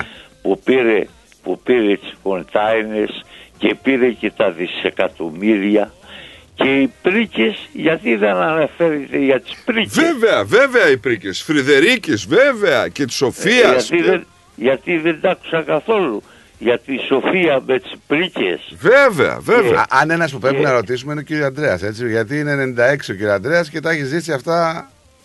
Ναι, Σαν- και νομίζω, και νομίζω, νομίζω πως οι περισσότεροι Έλληνες δεν ξέρουν το όνομά τους. Έχεις μια βάση και σε αυτό. Ναι. Πώς είναι, πώς είναι Έλληνες ενώ το όνομά τους το κρύβουνε; Είναι και εγώ, αυτό. ε- εγώ το ξέρω, το όνομά τους το ξέρω από πολύ παλιά. Αλλά όταν ήμουνα εγώ στρατιώτης και υπηρετούσα Πότε, τρία χρόνια πότε κύριε Αντρέα. ακριβώς, μου; Κύριε Αντρέα, πότε ήσουν στρατιώτης; το 49. Παναγία μου. Ναι. το, σ- το 49 με το 52. Απολύθηκα το 52. Και όταν ήμουν στρατιώτης ήμουν παντρεμένος. Και τρία χρόνια Παντρεμένος. η γυναίκα μου όταν έφυγα εγώ στρατιώτης δεν είχα μία δραχμή στην τσέπη μου και ε, ε, η γυναίκα μου ε, ζούσε μόνο από τον πατέρα της που είχε 10 άτομα ε, η οικογένεια. Λοιπόν, και όταν ήρθα στην Πρέβεζα, ε, πήγα μια φορά που ε, μου είπε η γυναίκα μου πως κάτι λεφτά της δώσανε εκεί από την πρόνοια και της τα κόψανε. Και πήγα μια μέρα λοιπόν να δω το διευθυντή και όπως ε, μπήκα μέσα η πόρτα ήταν στα ίσα ανοιχτή και πίσω από την πόρτα εκαθόταν ένας ανθρωπολογός, ένα τομάρ από αυτούς, αυτά τα τομάρια που δεν έκανανε μία, μία, μία δραχμή η, η, ε, πώς το λένε, αξία στο στρατό. Και ο- όταν του είπα τον ρώτησα μου λέει, μου λέει ο διοικητής λέει ήρθε εδώ η γυναίκα σου και μας εγέλασε και μας πήρε κάτι λίγα και εγώ τον ρώτησα λέω μία γυναίκα αγράμματη του δημοτικού. Λοιπόν ε, να έρχεται εδώ να, να σας, να σας ε, ξαπατάει και να σας παίρνει τα λεφτά. Και τότε τι κάνετε εδώ εσείς. Και πετάχθηκε αυτός όπως τον Νίκο και μου λέει πως λέγεσαι και μου έστειλε στην 85 που υπηρετήσα 10 μέρες φυλακή. Αυτή ήταν η αξία ε, της οικογένειάς μου γιατί τα λεφτά τα δισεκατομμύρια τα παίρναν αυτοί που είναι ξένοι και όποιος, όποιος λέει πως αυτοί είναι Έλληνες είναι, είναι μουρλός. Ναι. Ε, Είναι μουρλός. Και Αντρέα μου, Ξενόφερτη. είσαι μια ζωντανή ιστορία εντωμεταξύ. Μπορούμε να καθόμαστε Εγώ- να σε ρωτάμε και να μας λες Εγώ πράγματα λέω, που... εγώ λέω αυτό το, αυτή τη μικρή την περίπτωση. Γιατί δεν έχω ώρες για να ξυστορήσω και άλλα. Ε, ε, καταλαβαίνεις ναι, πως η γυναίκα μου και το μωρό της έπρεπε να, ε, να περιμένει να τη δώσουν να τη δώσουν και ο, ο πατέρας της που είχε 10 άτομα οικογένεια τα παιδιά τους και τα εγγόνια τους Σε ευχαριστούμε Και- πάντως πολύ που τα μοιράζεσαι μαζί μας. Να είσαι καλά κύριε Αντρέα. Ε, και, εγώ, και εγώ υπηρετούσα την πατρίδα μου. Και αν, εάν δεν βρισκόταν η Αυστραλία, δεν θα είχαμε ψωμί να φάμε. Να είσαι καλά αγαπημένε, σε ευχαριστούμε. Καλημέρα. Λοιπόν, καλημέρα σας και χρόνια πολλά. Καλημέρα, Και να τα καλημέρα, καλά και κύριε τα Ανδρέα. ξαναλέμε. Γεια σου, γεια σου, γεια σου. Πριν ε, πάω στο Σταυρό, ναι. Λοιπόν, Παπαδόπουλος που κάνει πλάκα ο φίλος μας. Ο, γιατί είναι πολύ γνωστό όνομα στην Ελλάδα. Μου βγάζει Μακεδονία. Είναι πόντι. Παπαδόπουλος. Ναι, Ο- Παπαδόπουλος Όπουλος. είναι πόντι, ναι. Όπουλος. Συνήθως αυτοί είναι... Όχι, Παπαδόπουλος είναι πόντι, συνήθως. Αυτοί όλοι είναι Παπαδόπουλοι. Ναι. Το, το Παπαδόπουλο ή το Ούλος. Δηλαδή αυτό Όχι, Πελοποννήσιο. το Παπαδόπουλος Ναι, γιατί είναι- όλοι είναι. από- Μου βγάζει το όνομα από προς Βόρεια Μακεδονία. Όχι, όχι, όχι. Ε, προς ε, Μακεδονία. Δεν υπάρχει βόρεια Μακεδονία. Ε, είπα προς Βόρεια, Μακεδονία το είπα γρήγορα. Ε, Ε, καταρχήν μπορείς να πας στο Σταυρό, ναι, γιατί θα μου τον ναι, ναι, αγριέψει. η Έλλη, το όνομά σου Έλλη, το μεγαλύτερο. Έχει, καταρχήν είναι το πιο διαδεδομένο όνομα της Έλλης. Και βγάζει πιο πολλά ονόματα σε νησί. Δεν ξέρω αν είσαι από νησί. Δηλαδή μου βγάζει πάρα πολύ Έγινα. Στην Έγινα είναι 300 άτομα με το συγκεκριμένο όνομα. Πολλά. Στη Βόρεια Εύβοια έχει αρκετούς. Στο Αργοστόλι, στο, εκεί στο Λιξούρι έχει. Πώς να αφήσω τόσο όμορφο πόνο Έλα, φιλαράκι. Καλημέρα φίλοι, καλημέρα. Καλημέρα, Λοιπόν, φίλε με μου λιγαλά είπα- Σταύρο. με λιγαλά είπαμε. Με λιγαλά, αλεποχώρη. Επειδή είμαι, ήμουν καθοδόν στις μεταφορές και μπήκα μέσα και άκουσα την τροπή του Άρεος να απειλεί πάλι εμένα. Είπα να πάρω τηλέφωνο και να του απαντήσω στις ερωτήσεις που έχει... Ναι. Εγώ δεν είχα ερώτηση, ενδιαφέρον. ο Στράτος είχε ερώτηση. Ε, Είμαι διαθέτημένο. Τι ερώτηση, να είχα, τι ερώτηση είχα εγώ. απαντήσω Από πού είναι; Εσύ δεν μου είπες το όνομα. ρε, τι ο Εγώ Σταύρος σου είπα ένα όνομα. Εγώ μπορεί να ήθελα να πω το Σταύρο Τζαβέλα. Εσύ έβαλες Μπορώ να τζαβάρε, πω εγώ εγώ την φταίω. καταγωγή Εσύ μου είπες το όνομα. Σε Μπορώ να πω παρακαλώ. Ο πατέρας που από πού ήταν και η μητέρα μου από πού Ναι, ήταν; ναι. Ο πατέρας μου ήταν από τη Χαλκίδα και η μητέρα μου ήταν από τη Μυτιλίνη. Κάτσε να δούμε. βγάζει. Κάτσε να το δούμε, ρε φίλε. Αυτά το τι λες εσύ. Και εγώ γεννήθηκα στο Πειραιά, στο Χατζικυριάκη. Ναι. Είναι τζιά ή τζα; Τα βζίτα. Με, με τζιάβα ή τζα; Τζα. Ζήτα. Ταφ ζήτα. Λοιπόν, πού γεννήθηκε, πού είναι ο πατέρα σου; Χαλκίδα. Χαλκίδα, Χαλκίδα, ναι. Μου βγάζει 27 άτομα στα βασιλικά. Είδες; Άριστα. Πάει να πει, ως- πάει να πει ότι είμαι μέρος του βασιλέως. Ο, του, του Ποιανού βασιλέως; βασιλέως; Μας έκοψε κάποιο το κεφάλι τώρα. Ποιανού βασιλέως; Ξέρω κι εγώ. Εσείς λέτε. Μισή εκπομπή άκουσες. Μισή. Μα ε, αφού με ε, καθοδούς στις μεταφορές. Χάνω, χάνω, χάνω παιχνίδι. Το μόνο που δεν έχασα ήταν η γκολάρα του, του Μαρκέλο. Έγραψε. Πότε Πολύ έπαιζε. μεγάλη γκολάρα. Εχθές. Είναι, ναι, είναι από αυτούς που τρώνε τα πιτόγυρα. Ναι, αλλά θα φεύγει λέει γιατί ε, δεν μπορεί να τρέξει. Δεν μπορεί να τρέξει γιατί μερικοί τον τρέχουν. Σαν τον Νίκο. Τον κοροϊδεύουν και το παιδί έχει, έχει τσαντιστεί, δεν θέλει να παίξει τώρα. Ναι. Αυτά κάνει. Αυτά, να, να τα λέμε και αυτά. Ναι. Λοιπόν, καλή συνέχεια παιδιά και χαιρετίσματα στο, στο Νίκο Τοβό. Γεια σου ρε φίλε. Να είσαι Γεια καλά. σου ρε φίλε από το αλεποχώρι. Από τα Βαζέλια, από εκεί, από Γεια εκεί, σου ρε από το αλεποχώρι. Όχι ρε, τροπή του Άρεος. Γεια σας. Γεια Γεια. σου. Ό,τι θέλω εγώ θα κάνω Άνω κάτω θα τα κάνω Μη σε νοιάζει τι θα κάνω Άνω κάτω θα τα κάνω Αυτό πώς τον ξέχασα να τον βάλουμε να δούμε από πού είναι. Πλατή. Πλατή Μαθιάς. Α, δίπλα είναι. Ε, Ναι, πλατή. Α- Αλεξάνδρεια. Γιδά. Αλεξάνδρεια μου βγάζει, Αλεξάνδρια. Το ίδιο είναι. Ναι, Γιδά εντάξει. το ξέρουμε εμείς. Και Νεάπολη Θεσσαλονίκη. Γι' αυτό είναι ε, Νεάπολη τώρα. ε. Μετανάστης. μας δεν έδωσες Όλα τα ισοπαίδωσες σε μια νύχτα Καμιά ελπίδα σε αυτά που σχεδιάζαμε Όλα τερμάτισαν Για βάλε και ρουμελιώτης. όλα σου Θα βάλω, θα βάλω. Έτσι κι αλλιώς Βρήκαμε στην παιχνίδι τώρα. Όλα τελειώσαν μου και πει. Τι σε νοιάζει τι θα κάνω. Ό,τι θέλω εγώ θα κάνω. Έτσι κι εγώ θα τρελαθώ.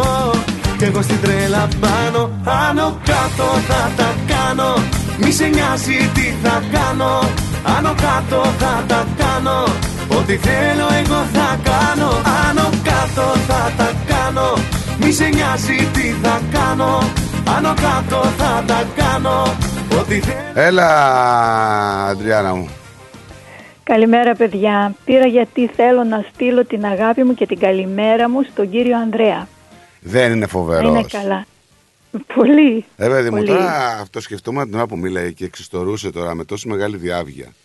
96 ετών, εμείς δεν θυμόμαστε πού έχουμε βάλει να μου τις Ναι. παντόφλε να. Καλά, εγώ ξέχασα να βγάλω τα γυαλιά μου τώρα. Τι λέμε τώρα; Είναι φοβερό, Να δηλαδή. είναι καλά ο άνθρωπος. Να Και είναι σου, καλά. σου πετάει τα νούμερα, ξέρω εγώ, πότε απολύθηκες, ξέρω εγώ, το 50 σου λέει 49. Εγώ δεν 50. θυμάμαι. Θυμάται και... Ναι, ναι. Εγώ δεν θυμάμαι Ναι. πότε απολύθηκα. Αυτό να το δούμε όμως τώρα, γιατί μου κάνεις κάτι τρελά τώρα τελευταία. Να πάμε να δούμε, μήπω στα Δεν πρόθυρα. θυμάμαι γιατί υπηρέτησα λίγο παραπάνω, ρε παιδί μου. Τρία χρόνια υπηρέτησε ο κ. Αντρέας. Ναι, εγώ υπηρέτησα. Πολύ δυστυχία Εγώ τότε, πάνω. παιδιά, ε. Ε, τώρα ήταν και με τα πολεμικά, ήταν δύσκολα τα πράγματα. Δεν Πολύ ήταν, ε. δύσκολα, ναι. Αλλά τώρα είναι, άμα δηλαδή τον περνάει τον Βασιλιά 8 χρόνια, μπορεί να σου εξιστορήσει να κάνει ιστορίες τι γινόταν τότε ακριβώς; Ε, Βέβαια, βέβαια. Και ξέρεις τι τι. γίνεται. Εμείς τώρα μετα... μεταφέρουμε τα γεγονότα όπως τα μεταφέρανε τα μέσα μαζικής ενημέρωσης τη τότε εποχής. Δεν, μπορείτε να- δεν μπορούμε να τα μεταφέρουμε από έναν που το έζησε και αφού γκράζονταν τον κόσμο. Ναι. Όπως ο κ. Ναι, Αντρέας. ναι, από την πηγή ακριβώς. Ακριβώς ναι. που πιθανόν ήταν στο καφενείο που το σχολιάζανε, αυτό, που τα αυτό. άκουγε από τους γονείς του, από τους θείους του. Δηλαδή ήταν, είναι λίγο διαφορετικό να στα λέει κάποιος ο οποίος Ε, τα βέβαια, ζούσε δηλαδή βέβαια. με το καφέ στο όπω λέει ο Νίκος. Κινητή ιστορία. Ε, βέβαια τώρα. Γιατί Ε. η... αυτός μπορεί να δώσει ακριβώς το στίγμα της εποχής και πώς τον εβλέπανε, ξέρω εγώ, ναι, τον ναι. τάδε. Και στο, στο μεταδίδει έτσι και σαν να το ζεις και εσύ εκείνη τη Ε, στιγμή. βέβαια τώρα. Αυτοί οι άνθρωποι είναι βιβλία. Ανοιχτά βιβλία. Αυτό λέω. Κινητή ιστορία. Φοβερό. Παιδιά, εγώ έχω δύο επ- επίθετα με την ευκαιρία τώρα. Για έλα, έλα, άντε τώρα. Α, το Για ένα πάμε. δεν νομίζω να βρεις γιατί ο, πα, ο πρόπαππους ξέρω εγώ πότε Να, θα είχε πάει πες- στα Ιεροσόλυμα πες και μπροστά αυτό από που το έχεις. όνομά τους τους βάζαν το Χατζή, Χατζή Γιάννης. Δεν Αυτό έχει σημασία. αποκλείεται. Δεν έχει σημασία. Δεν έχει, Όχι. αλλά είναι και το λάμπρο. Το επίσημο πατρικό θα βάλεις μόνο. εσύ, το πατρικό σου. Ε, και τα δύο αυτά μαζί ήταν. Λάμπρου, κάτσε να τον λάμπρου πρώτα να μου τη βγάζει και που βγάζει. Α, σε όλη την Ελλάδα βγάζει. σε όλη την Ελλάδα βγάζει Γι' αυτό από, λέω, αυτό θα είναι παντού. βγάζει από πραγματικά. τον Ευρωπό, επάνω εκεί ψηλά, μέχρι τα νιάτα στην Πελοπόννησο.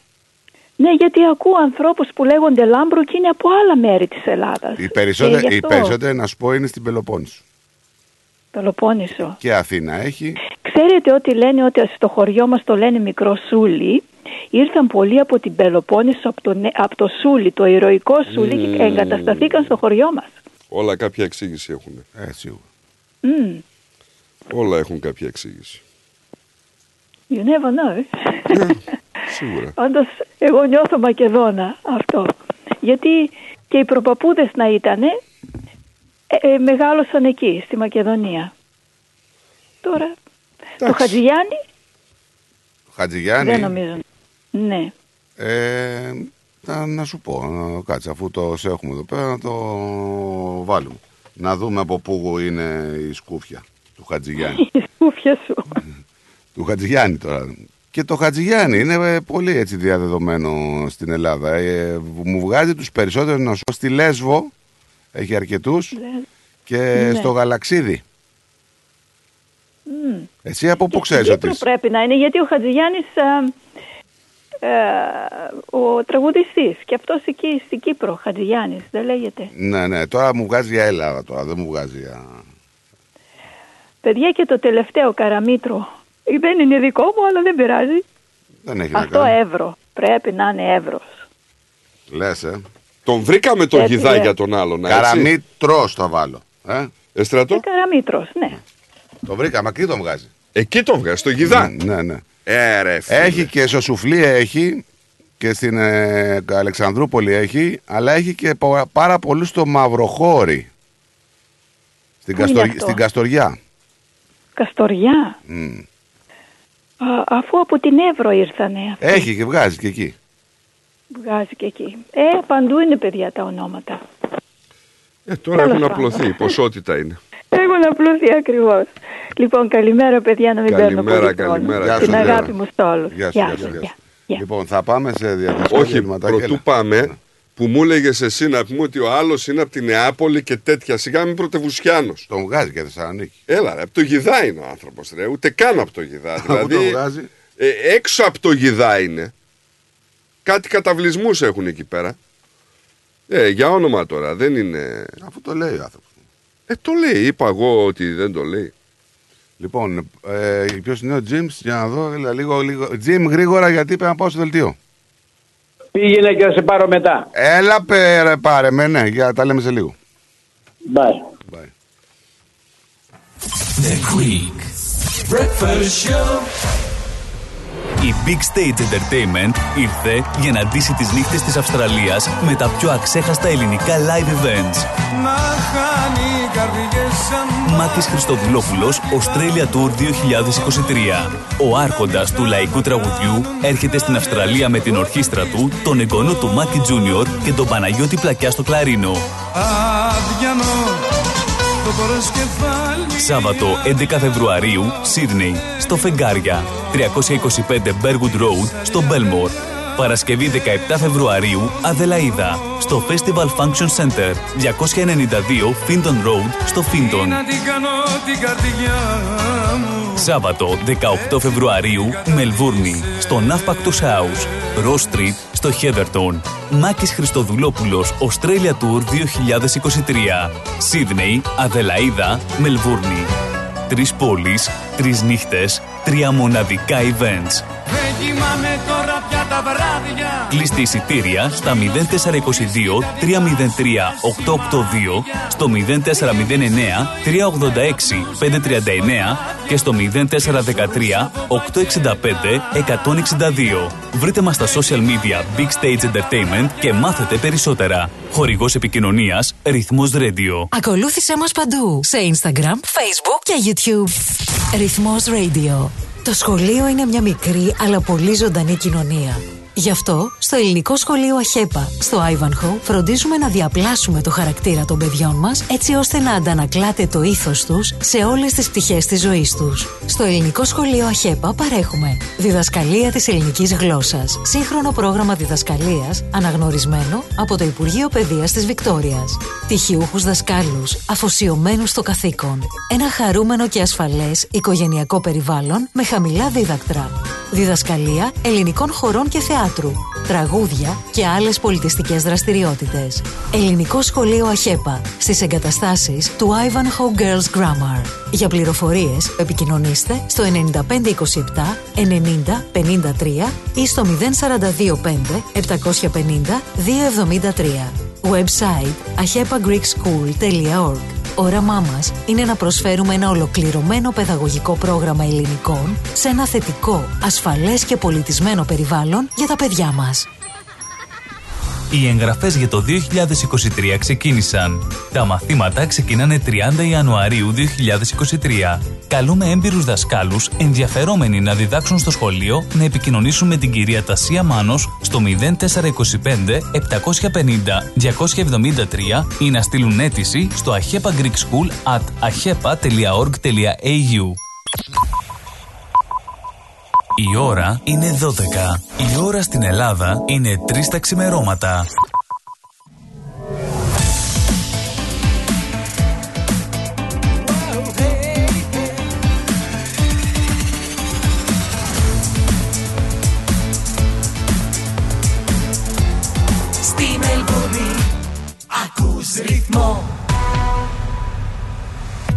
Καλησπέρα σας Είναι το σύντομο δελτίο ειδήσεων στις 12 στο ρυθμό. Προσωρινή μόνο ήταν η υποχώρηση του πληθωρισμού, καθώς από το 6,9% τον Οκτώβριο επανήλθε στο 7,3% τον Νοέμβριο, με την αποθεματική τράπεζα RBA να καραδοκεί για νέα αύξηση στα επιτόκια, με ό,τι αυτή συνεπάγεται για εκατομμύρια πολίτες που εξοφλούν δάνεια, τις καταθέσεις αλλά και την αξία των ακινήτων. Σε κάθε περίπτωση, υψηλός πληθωρισμός σημαίνει μεγάλη ακρίβεια, δηλαδή άνοδο των τιμών προϊόντων και αγαθών ή η πιο τεχνικά σημαντική αύξηση του δίκτυου τιμών καταναλωτή κατά την Εθνική Στατιστική Υπηρεσία EPS. Ο Ραφαέλ Ναδάλ τοποθετήθηκε επικεφαλής του ταμπλό στο Australian Open που θα αρχίσει την ερχόμενη Δευτέρα 16 πρώτου στη Μελβούρνη, ενώ η κλήρωση τόσο στους άνδρες όσο και στις γυναίκες για το πρώτο Grand Slam της χρονιάς θα διεξαχθεί σήμερα 12 πρώτου. Παράλληλα, ο Νόβακ Τζόκοβιτ, νούμερο 5 στην παγκόσμια κατάταξη και πρόσφατος νικητής στο τουρνουά της Αδελαίδας, θα είναι στο νούμερο 4 του ταμπλό, ενώ ο Στέφανος Τσιτσιπάς βρίσκεται στο νούμερο 3 και ο Κάσπερ Ρούντ στο νούμερο 2. Το Βατικανό ανακοίνωσε τον θάνατο του πρώην Αρχιεπισκόπου της Καθολικής Εκκλησίας στην Αυστραλία, George Pell, εξαιτίας επιπλοκών από πρόσφατη εγχείρηση. Δηλώσεις έκανε και ο Άντωνη Αλμπανίζη αλλά και ο ομογενής υπουργός της Βικτόριας, Σταύρος Δημόπουλος.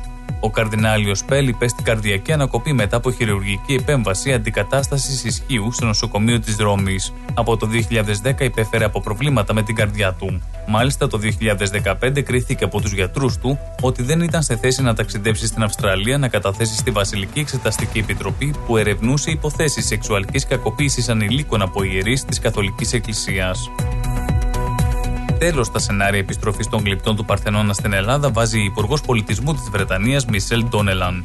Σε συνέντευξή της στο BBC, η 38χρονη πολιτικός κληθήσε να σχολιάσει τα δημοσιεύματα των τελευταίων ημερών που θέλουν τις δύο πλευρές να βρίσκονται σε προχωρημένες συζητήσεις για τον επαναπατρισμό των ιστορικών αντικειμένων, επέμεινε ότι τα γλυπτά Παρθενώνα ανήκουν εδώ στο Ηνωμένο Βασίλειο και δεν πρέπει να επιστραφούν στην Ελλάδα.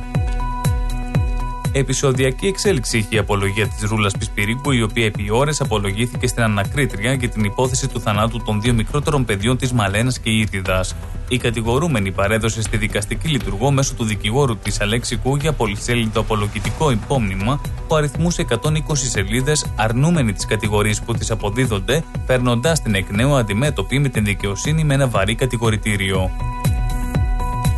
Τη Δευτέρα 16 Ιανουαρίου θα γίνει η κηδεία του τέος Βασιλιά Κωνσταντίνου όπως ανακοίνωσε η οικογένειά του. Σύμφωνα με την ανακοίνωση της οικογένειας, η κηδεία θα τελεστεί στη Μητρόπολη Αθηνών και η ταφή θα γίνει στο Τατόι. Σύμφωνα με πληροφορίες, την εξόδιο ακολουθία θα τελέσει ο Αρχιεπίσκοπος Αθηνών. Χθες το πρωί, σε σύσκεψη στο Μαξίμου, αποφασίστηκε ότι ο τέος Βασιλιάς θα ταφεί ως ιδιώτης. Ο Υπουργός Εξωτερικών Νίκος Δένδιας έστειλε επιστολή στον ύπατο εκπρόσωπο της Ευρωπαϊκής Ένωσης για θέματα εξωτερικής πολιτικής και πολιτικής ασφαλείας, Ζωζέπ Μπορέλ, αναφορικά με την πρόσφατη παράνομη δραστηριότητα τουρκικών αλλιευτικών στο Φαρμακόνησι. Σύμφωνα με διπλωματικές πηγές, ο κ. Δένδιας κοινοποίησε την επιστολή και στον Αντιπρόεδρο της Ευρωπαϊκής Επιτροπής Μαργαρίτη Χινά, καθώς και στον Επίτροπο για το Περιβάλλον, τους Ωκεανούς και την Αλία, Βιργίνιου Σιγκεβίτσιου. Η Βελγίδα Ευρωβουλευτής από το κόμμα των Σοσιαλιστών, Μαρία Ρενά, παρετήθηκε από την Προεδρία της Υποεπιτροπής για τα Ανθρώπινα Δικαιώματα του Ευρωπαϊκού Κοινοβουλίου, όπως μεταδίδει το Βελγικό Πρακτορείο Μπέλγα. Η Βελγίδα Ευρωβουλευτής δεν κατηγορείται για διαφθορά, ωστόσο το όνομά της αναφέρεται τακτικά στα βελγικά μέσα ενημέρωσης, κυρίως λόγω των στενών επαφών που διατηρούσε με τον Ιταλό πρώην Ευρωβουλευτή Αντώνιο Παντσέρη, ο οποίος είναι προφυλακισμένος με την κατηγορία του οργανωμένου εγκλήματος, της διαφθοράς και του ξεπλήματος μαύρου χρήματος. Τουλάχιστον πέντε άνθρωποι σκοτώθηκαν και δεκάδες άλλοι τραυματίστηκαν από τη χθεσινή επίθεση αυτοκτονία στο Αφγανιστάν έξω από το Υπουργείο Εξωτερικών στην Καμπούλ, όπως ανακοίνωσε εκπρόσωπος των Ταλιμπάν. Οι Αφγανικές αρχές καταδίκασαν την άνανδρη επίθεση και δεσμεύτηκαν πως θα κάνουν ό,τι είναι δυνατόν για να εντοπίσουν και να τιμωρήσουν τους υπεύθυνους. Ο Ρώσος πρόεδρος Βλαντίμιρ Πούτιν δήλωσε ότι η κατάσταση στις περιοχές της Ουκρανίας, τις οποίες όπως λέει η Ρωσία έχει προσαρτήσει, είναι δύσκολη κατά τόπους. Ωστόσο, μιλώντας σε συνάντηση με κυβερνητικούς αξιωματούχους, την οποία μετέδωσε η κρατική τηλεόραση, ο Πούτιν δήλωσε ότι η Ρωσία διαθέτει όλους τους πόρους που απαιτούνται για να βελτιωθεί η ζωή στις τέσσερις περιοχές της Ουκρανίας, τις οποίες η Μόσχα προσάρτησε μονομερό τον Σεπτέμβριο. Η Ρωσία δήλωσε ότι η Ευρωπαϊκή Ένωση μετατρέπεται σε υποτελή του ΝΑΤΟ, επικαλούμενη την υπογραφή κοινής διακήρυξης με την οποία οι δύο οργανισμοί δεσμεύονται να εμβαθύνουν τη συνεργασία τους ως απάντηση στον πόλεμο της Ρωσίας στην Ουκρανία. Στη διακήρυξη που υπέγραψαν το ΝΑΤΟ και η Ευρωπαϊκή Ένωση επισημαίνεται. Σήμερα βρισκόμαστε αντιμέτωποι με τη σοβαρότερη απειλή εδώ και δεκαετίες για την ευρωατλαντική ασφάλεια. Ο θηριώδης πόλεμος της Ρωσίας κατά της Ουκρανίας παραβιάζει το διεθνές δίκαιο και τις αρχές του χάρτη του ΟΗΕ. Επίσης, ΝΑΤΟ και Ευρωπαϊκή Ένωση δεσμεύτηκαν να οδηγήσουν την εταιρική τους σχέση στο επόμενο επίπεδο για να αντιμετωπίσουν τις αυξανόμενες απειλές και προκλήσεις.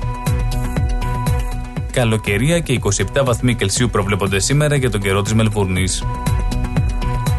Ήταν το σύντομο δελτίο ειδήσεων στις 12 στο ρυθμό. Για περισσότερες ειδήσεις και νέα από όλο τον κόσμο, επισκεφτείτε το www.rythmos.com.au. Καλό υπόλοιπο ημέρας. Στη Μελβούρνη ακούς ρυθμό. Ακούς τα καλύτερα. Ακούς τα καλύτερα.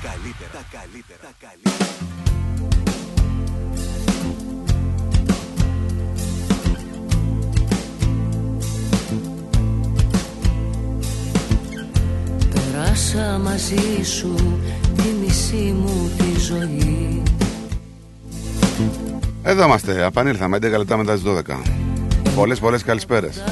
Καλημέρα στο Βασίλη, τον, τον Μπίλι, τον Μπαοξή. Τον Μπίλι τον Κίνο που μου λέει για βάλει το όνομά μου. Λοιπόν, το δικό σου φίλε βγάζει σικούριο, λιτόχωρο και κορινό. Ε, λιτόχωρο.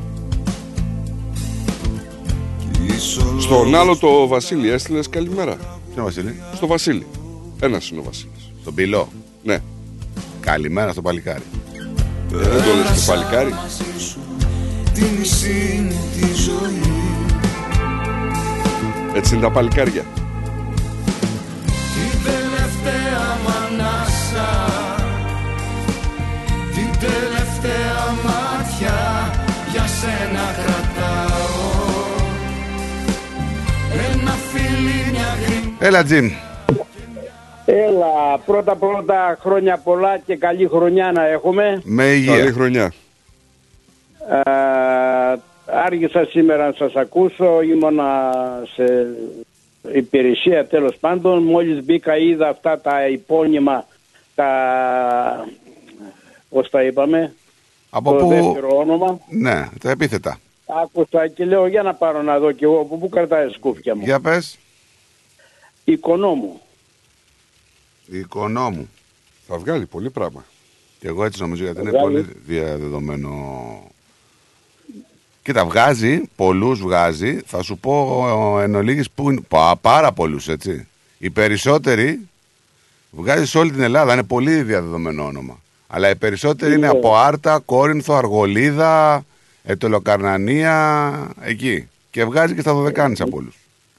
Ναι, πε- είχα μια μικρή ιδέα από Ήπειρο Άρτα εκεί πέρα κάπως, Ναι, ναι. αλλά ναι. Και, η, Ωραία. και η Ιωάννα βγάζει. Και Ναι, Άρτα ναι, ναι, βγάζει. ναι. Τέλος πάντων. Λοιπόν, χάρηκα Να είσαι καλάς. να συνεχίσετε όσο μπορώ ακούω κι εγώ μαζί σας. Να είσαι καλά, Τζιμ. Τώρα χάρηκα, θα τα πούμε γρήγορα, χαθήκαμε. Χαθήκαμε. Γεια σου, ναι, ναι, γεια ναι. σου. Γεια σου, γεια σου. Ωραία, κάντε. Καλημέρα. Για βάλε Τζάνης. Καλημέρα στη Θοδώρα. Για βάλε Τζάνης. Ένα φίλι, μια γκριμάτσα και μια αγκαλιά Να δεις που θα πάω Να δεις πως πετάω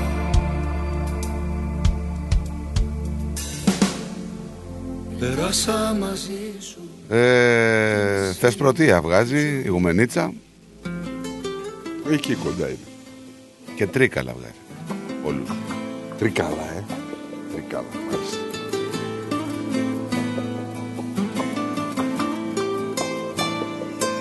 Τη νύχτα βγαίνω με τους φίλους και γλεντάω Έχετε τρελαθεί τώρα, γίνεται χαμός, έτσι. Ψοφάνε, ψοφάτε για τέτοια.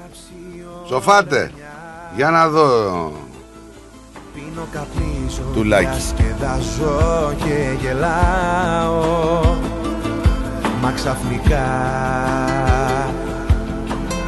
Λοιπόν, μέχρι να βρεις τουλάκι, να σου πω το εξής. Αχιλέας Μπέος. Ο Λάκης είναι λα, ε, πυργετός Λάρισα, Σκάλα Λακωνίας, Ζαχάρο Ηλίας.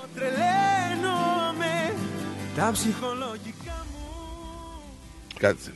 Λέγε. Αχιλέας Μπέος. 35.000 επισκέπτες στο Βόλο.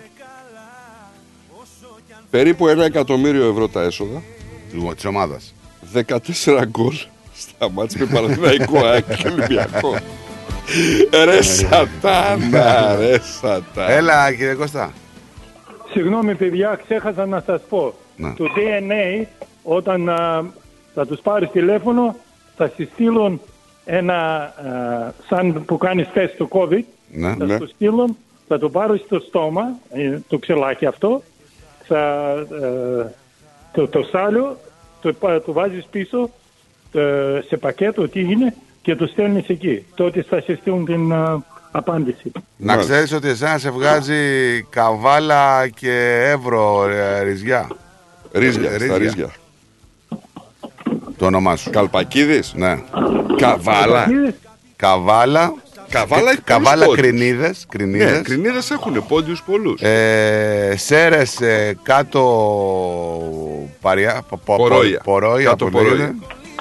και Ε, η, μάνα κυρκείς μου, η μουριές. μάνα μου ήταν Πουλικίδου. Πώς; Που, πουλικίδου. Πουλικίδου.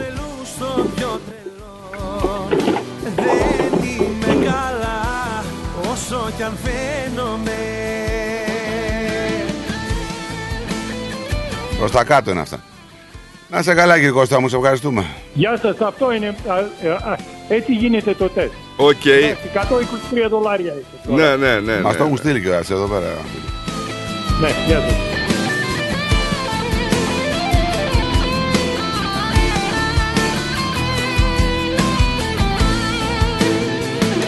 Τα ψυχολογικά μου με πιάνουνε και θέλω να σε δω Έχω κολλήσει, πονάω, πεθαίνω, τρελαίνομαι Τα ψυχολογικά μου με κάνουν στους τρελούς Κατάλαβες ο Μπέος; Κατάλαβα. Δεν είμαι Λοιπόν, καλά έχει, Έλα. έχει και μπούφους όμως, έτσι. Ένα περιστατικό έγινε στη Θεσσαλονίκη. Ναι. Ένας νεαρός κλέφτης πήγε με το συνεργό του, παραβιάσαν το παράθυρο καταστήματος με είδη ψηλικών. Ναι. Οι δράστες λοιπόν έκλεψαν το σιρτάρι της ταμιακής μηχανής με δύο σακούλες με τσιγάρα. Ναι. Ο γιος της ιδιοκτήτριας του καταστήματος τους αντιλήφθηκε και τους ακολούθησε πεζός. Κατά την προσπάθειά του να ξεφύγει ο 27χρονος, έριξε στο δρόμο τα κλοπημαία και το κινητό του κατά λάθος. Τα αντικείμενα παραδόθηκαν στο τμήμα ασφάλειας Καλαμαριάς ως πιστήριο της αξιόπινης πράξης. Λίγη ώρα αργότερα, ο 27χρονο πάει στο τμήμα, στο ίδιο τμήμα και λέει: Μου κλέψαν το κινητό. Έλα. Φυσικά το τσιμπήσαν έτσι. Ε, ναι. Ρε μπούφο. Μα είναι δυνατόν. Ρε βλάκα. Δεν γίνεται. Ε, ρε φίλε.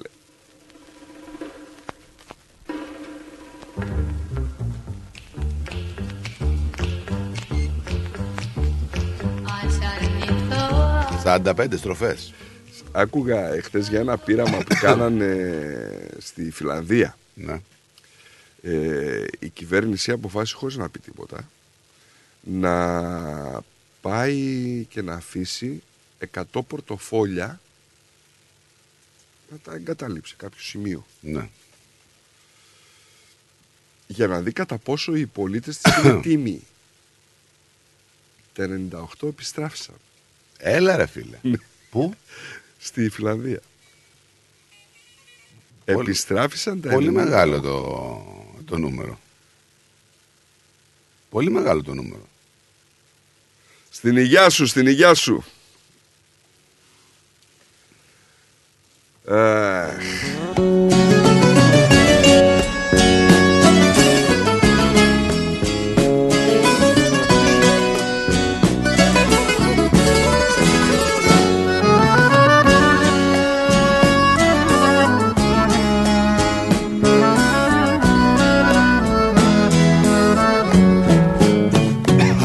Άκου βρε φίλε να δεις τι κρίμα Στη στα δακρύα της έπεσα θύμα έκανε τάχα πως μ' αγαπάει Όχι ρε, θα βρει τα δύο αυτός. Σιγά μην τα άφηνα.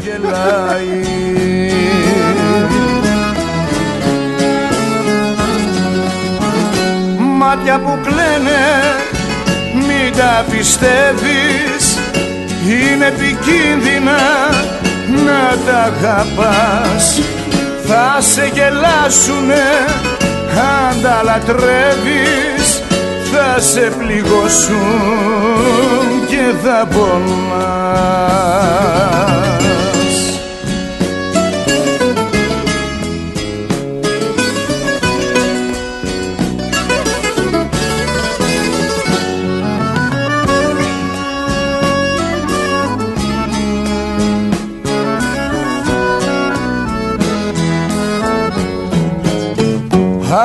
βρε φίλε να δεις τι κρίμα στα δακρύα της.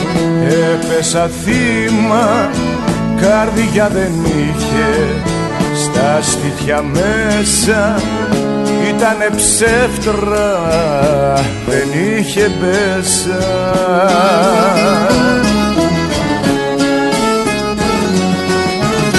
μάτια που κλαίνε μην τα πιστεύεις είναι επικίνδυνα να τα αγαπάς. Θα σε γελάσουνε αν τα λατρεύεις. Θα σε πληγώσουν και θα πονάς. Μάτια που κλαίνε μην τα πιστεύεις. Είναι επικίνδυνα να τα αγαπάς θα σε γελάσουνε αν τα λατρεύεις θα σε πληγώσουν και θα πονάς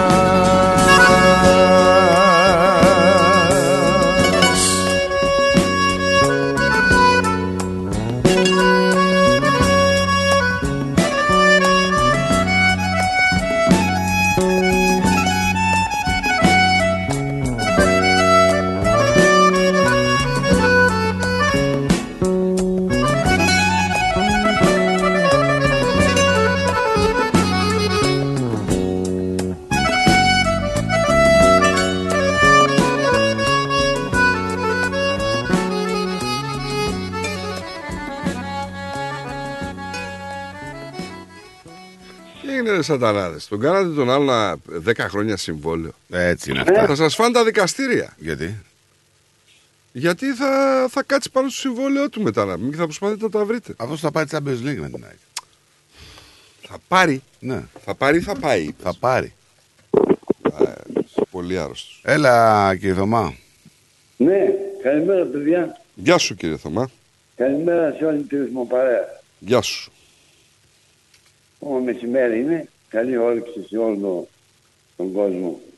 Καλό μεσημέρι και καλό να περνάει ο κόσμος. Και περνάμε κι εμείς καλά με το ρυθμό. Πάρα πολύ ωραία. Πάρα πολύ ωραία τραγούδια. Ωραία θέματα, ωραία προγράμματα. Είστε ωραίοι παιδιά, τι να πω. Να είστε καλά. Τι είναι αυτό που το πρόγραμμα που βάζετε, δηλαδή; Έχετε ένα πρόγραμμα ότι ο άνθρωπος που γεννέται, από πού γεννέται, τι λέγατε τώρα. Αναβούμε το, το μέλλον του ανθρώπου. Όχι το μέλλον. Λέμε από πού είναι. Από πού Από πού κατάγεται. Από το κλειδί. Ε, πώς είναι το επιθετό σου. Μέσα, μέσα από το κλειδί. Ναι. Πώς είναι το επιθετό σου; από, από χωριό, ε. Χωρίς το επίθετο δεν μπορούμε να πούμε τίποτα. Όχι, άστο, τώρα, χωρίς το επιθετό. Ε, είσαι Χωρίς το πάντα. επίθετο δεν βρίσκεται. Ναι, ναι, ναι, Άστο τώρα, δεν ναι, χρειάζεται ναι. να πούμε. Άλλη φορά, άλλη φορά. Ναι. Μπορεί να είσαι από το πλια... παλιοχώρι, μπορεί να είσαι από το Λιανοβέρι. Μπορεί να είσαι έξω από το Γιδά. Μπορεί να είμαι από τα άλλο. Μπορεί να είσαι από τα δέντρο. Μπορεί να είσαι από τη Σύνδο, δεν ξέρουμε. Ναι. Από όπου και να είμαι, πάντως είμαι στο ρυθμό. Έτσι, αυτό. Ε, Αυτός σε Και ύστερα εσύ ανήκεις και σε όλο τον κόσμο. Γιατί αυτά που γράφεις αγγίζουν όλο τον κόσμο. Είναι φοβερός. Σας ευχαριστώ παιδιά. Να είσαι καλά Να και σας εσύ. πω, να σας πω ένα, ένα στίχο έτσι στα γρήγορα. Ναι. Να μας πεις.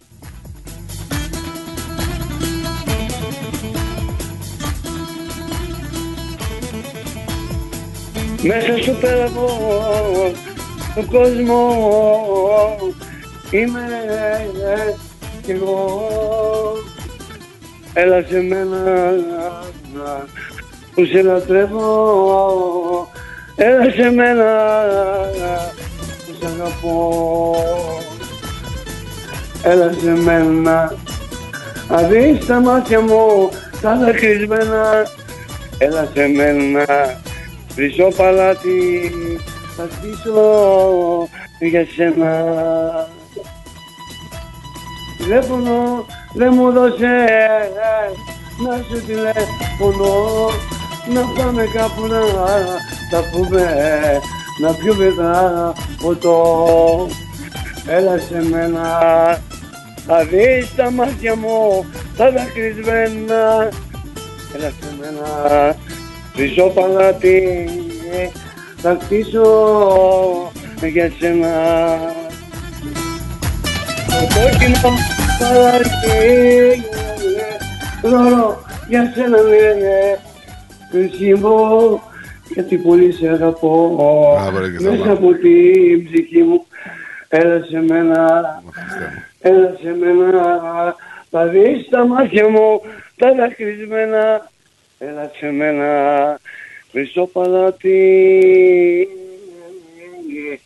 θα χτίσω για σένα Ωραίο ρε φίλε. Ωραίο, ωραίο. Εγώ αφέθηκα δηλαδή με συνεπήρες ε, Κυρθωμά.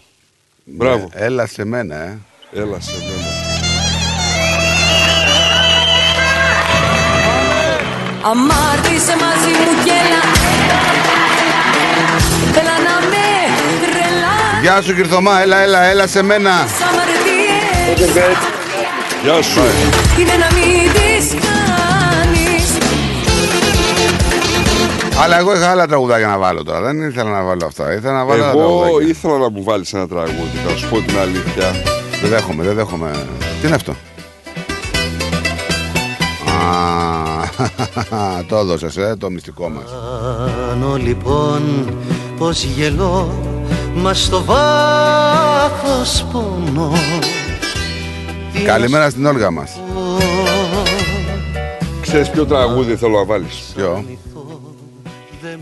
Το τραγούδι με το Τζαχουρίδη και τον Αργυρό, αλλά και με την κοπέλα μαζί. Την, ε, Γιατί η κοπέλα το λέει πολύ ωραία ρε φίλε.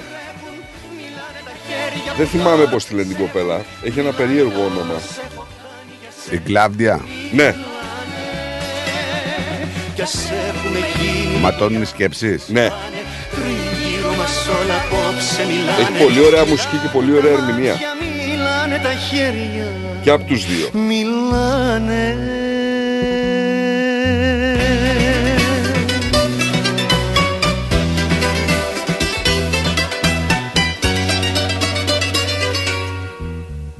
Αύριο λέει παίζει ο Τζόκοβιτς με τον Κύριο σε αγώνα επίδειξης.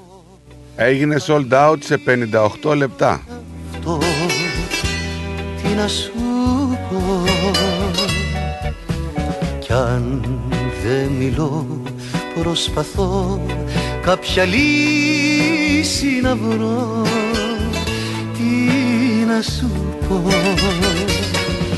Μιλάνε τα μάτια που δάκρυα τρέχουν Μιλάνε τα χέρια που τώρα δεν σ' έχουν Μιλάνε τα όσα έχω κάνει για σένα Μιλάνε Κι ας έχουμε γίνει πουλιά που σκορπάνε Τριγύρω μας όλα απόψε μιλάνε Μιλάνε τα μάτια, μιλάνε τα χέρια Μιλάνε Έλα παλικάρι μου. Καλημέρα. Καλησπέρα. Πήρα τηλέφωνο για να κάνω ένσταση για την δική σας παιδεία Ναι. και ξαφνικά με κάνει τάκλινο ο Σαρής και μου βάζει ένα τραγούδι, λέγει ένα τραγούδι που θεωρώ ότι είναι, ε, πιστεύω ότι είναι από τα πολύ καλά δημιουργήματα των τελευταίων δέκα ετών. Αλλά την έφτασή μου θα σας την πω, να μην παρατηρήσετε του κυρίου η- Ηλία είπαμε, Του. Θωμά. του κυρίου Θωμά, συγγνώμη, του κυρίου Θωμά την, την αμανεγγίδικη κατάληξή του. Ναι, ναι, ναι, το έχει αυτό. Το, Απαράδεκτη. ε, όχι, εμείς το έχουμε απολαύσει πάρα πολλές φορές. Είστε απαράδεκτοι και δεν σχολιάσει ποτέ έχει μια αμανεγγίδικη κατάληξη και στα ρεφρέν και στα κουπλέτα απίστευτο. Είναι καλό, είναι μουσικό άνθρωπο. Εντάξει, έχει, έχει, έχει ψυχούλα στα τραγούδια του. Ε, Ε, μη Ουσάκ, μου το ουσάκ. κόβεις τώρα, μη μου το κόβεις. Και το άλλο το, τρα... και το, άλλο το τραγούδι που διάλεξε θα ρίχνω να σου πω γιατί έχει, είναι πάρα πάρα πολύ καλό. Του αργυρούμε του Τσαχουρίδη.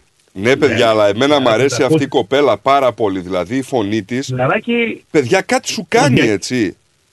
ποντιακή φωνή είναι φιλαράκι, είναι με προσφυγική φωνή, δεν κάνουμε πλάκα. Ρε, δεν ξέρω τι είναι η κοπέλα. Δεν, ε, δεν έχω ιδέα τι είναι η κοπέλα. χαρλα- Χαρλαμπίδου, Χαρλαμπίδου, η κυρία Χαρλαμπίδου. Λοιπόν, η κυρία. Η, αλλά η Κλάβδια, η Κλάβδια. Ναι, ναι. Από ε, πρώην Σοβιετική Ένωση. Βρε, αυτούς που αγώνες τους λέγανε να φύγουν οι ξένοι οι δικοί μας. Ναι, ναι. Αυτή, αυτή υπάρχει. Κατάλαβες; Να φύγουν αυτοί οι αλήτε και αυτοί που μας τα μοιάσματα εδώ, αυτοί να φύγουν. Αυτοί είναι. Ποιοι εννοείς; Ε, όταν ήρθαν οι Ελληνοπόντιοι από την Σοβιετική Ένωση, οι Ρωσοπόντιοι. πώς το Ε, λένε. Ρωσοπόντιους τους λέγαμε. Ε, Και οι- ακόμη οι τους Τσετσένοι λένε. δεν Ε, είναι. δεν είναι. Ε, μα δεν Μην είναι, είναι- δεν υπάρχει, δεν Εντάξει τώρα, μην το. Το ξέρουμε ότι Όχι, έτσι καλά. λέγονται. Δεν, μην κρυβόμαστε πίσω από το δάχτυλό μας. Τα έχουμε πει, όχι, όχι. Ναι. Άκουσε με, Γιώργο, άκουσε με, Νίκο, άκουσε με λίγο. Άκουσε με για να καταλάβεις πάρα πολύ καλά τι συμβαίνει. Εγώ καταλαβαίνω, Όχι. δεν έχω. Όχι, όχι, αλλά για να καταλάβεις να καταλάβεις τι είναι. Γιατί δεν Αλλού καταλαβαίνει. το πας. Η θέση μου είναι ότι δεν καταλαβαίνεις. Είναι βουλγαροπόντιος, είναι τουρκοπόντιος, είναι ρώσοπόντιο και είναι ελληνοπόντιος. Αυτή είναι ελληνοπόντιοι. Κατάλαβες; Αν λοιπόν δέχεστε εσύ ότι το παιδί σου είναι Αυστραλός επειδή γεννήθηκε στον παραδείγματο χάρη εδώ, τότε το δέχομαι. Εγώ πάντως δέχομαι ότι ο, ο γιος μου είναι και Έλληνας. Κατάλαβε. Κάπως έτσι. Ε, εντάξει. Ε, ε, Γιατί απλά οι πόντοι λέγονται Δεν ότι είναι- είναι γύρω στον Εύξεινο Πόντο. Δεν Έχουμε είναι πει πάρα πολλές κυριολεκτικό φορές. βέβαια. Δεν είναι κυριολεκτικό βέβαια γιατί είναι ε, Αυστραλός με ελληνική καταγωγή. Ε, Ναι. θα το δεχθώ. Οκ, απλά οπότε, οπότε καταλαβαίνεις λοιπόν τώρα ότι το γίνανε και, σκοπί, και σκόπιμα, γίνανε και... Εννοείται ότι, κάποιοι μα συνεχίζουν ήταν να και κάνουν- εύκολο. Κα- Κάποιοι, συνε, κάποιοι συνεχίζουν να το κάνουν και σκόπιμα και, και πολλά. Επειδή έχω ασχοληθεί με αυτό το πράγμα και έχω δουλέψει και στα προγράμματα των Ελληνοποντίων που έχουν έρθει στην εκμάθηση της γλώσσα από εκεί εδώ μέσα στις Ομοσπονδίες, Πελέ, Ομοσπονδίες, Ποντιακού και πο, πο, πο, πολλά πράγματα. Από αυτό θέλουμε ολόκληρο κεφάλαιο για να το συζητάμε. Λοιπόν, Έτσι. ε, αυτά. Αλλά ε, ενίσταμε πόρα για τον κύριο Θωμάτη που δεν κάνετε παρατηρήσει την εκπληκτική κατάληξη να, μην, ε, να, επανα- να επανα- κάνουμε μια γρήγορη επάναληψη και ότι αυτή η επιλογή του θα είναι πάρα πολύ καλή. Ωραίο τραγουδάκι. Άκουστε το Αταλίδη, θα αρέσει πολύ. Τα ακούω, αφού Είμαι παίζει και το, σίγουρος. το, το παίζει μου και στο ράδιο κάθε μέρα. Είμαι σίγουρος Η, με η την γραφεία θα συγκεκριμένη αρέσει πάρα, πάρα εκτέλεση μου πολύ. αρέσει πάρα πολύ. Θα σου θυμίσει η φωνή κάτι της Κλαβδίας. Το όχι, πάμε, αλλά τα αφήνει να τα ακούσουμε. Μην το μα το Ναι, Έλα, ναι, έλα, ναι, κλείσει ναι, να το ναι. ακούσουμε. Άντε φιλιά. Γεια. Γεια σου, γεια σου, γεια σου, γεια σου, γεια σου. Μη μου λες πως δεν σβήνει τα λάθη που γίναν καιρός Πως το θωρεύμα ακόμα πονάει και φταίω για όλα εγώ Εθισμένος στους δρόμους γυρνάω Σε ψάχνω κι εσύ πουθενά. Όσο θα ήθελα απόψε να κλείσω Το τραύμα που τόσο πονά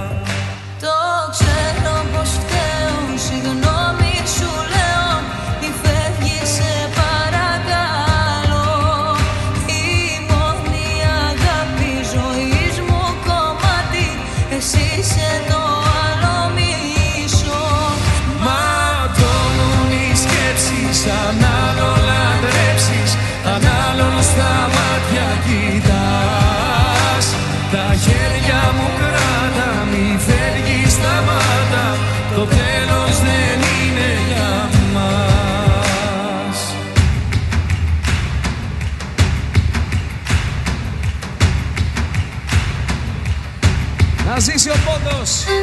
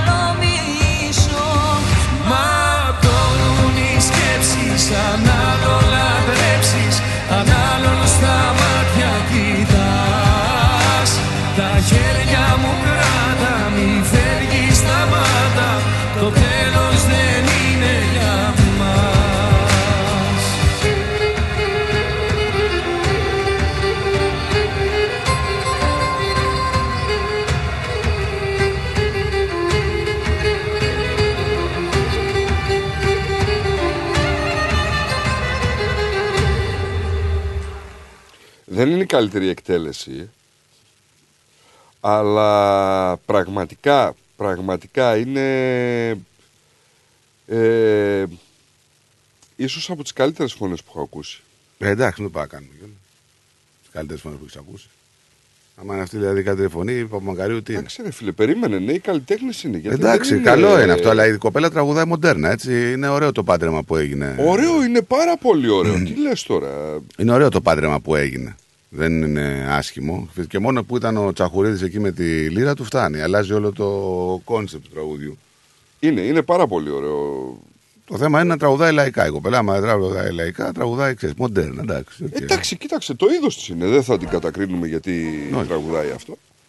Καλή φωνή, λέω, καλή φωνή. Σου πάνω σπάω Αυτή είναι. Πώς γίνεται η καρδιά να λύνεται Σε κομμάτια την κρατάω Σαν αιμονή Αλλά είναι καλή, είναι καλή. Έχει ένα, μια τσαλκάτζα ωραία στο λαιμό της και είναι και μικρή, έτσι. Ωραίο. για να μας βρει Κι ας είναι η τελευταία μας θύμα Είναι ε, πολύ μεγάλη υπόθεση να μπορεί να μεταλλάσσεται ένας καλλιτέχνης, ε, ο τραγουδιστής να μπορεί να τραγουδάει διαφορετικά είδη τραγουδιών, να πηγαίνει από μοντέρνο σε λαϊκό. Είναι, με- εμένα αυτοί οι τραγουδιστές μου αρέσουν, όχι αυτοί που μπορούν να τραγουδήσουν ένα μόνο είδος. Μπράβο τη.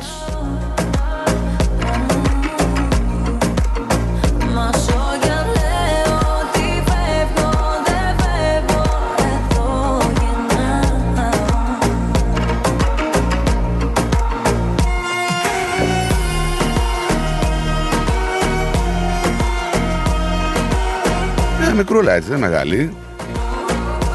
Ε, Δεν ξέρω τι είναι. Δεν είναι... μικρούλα πρέπει να είναι.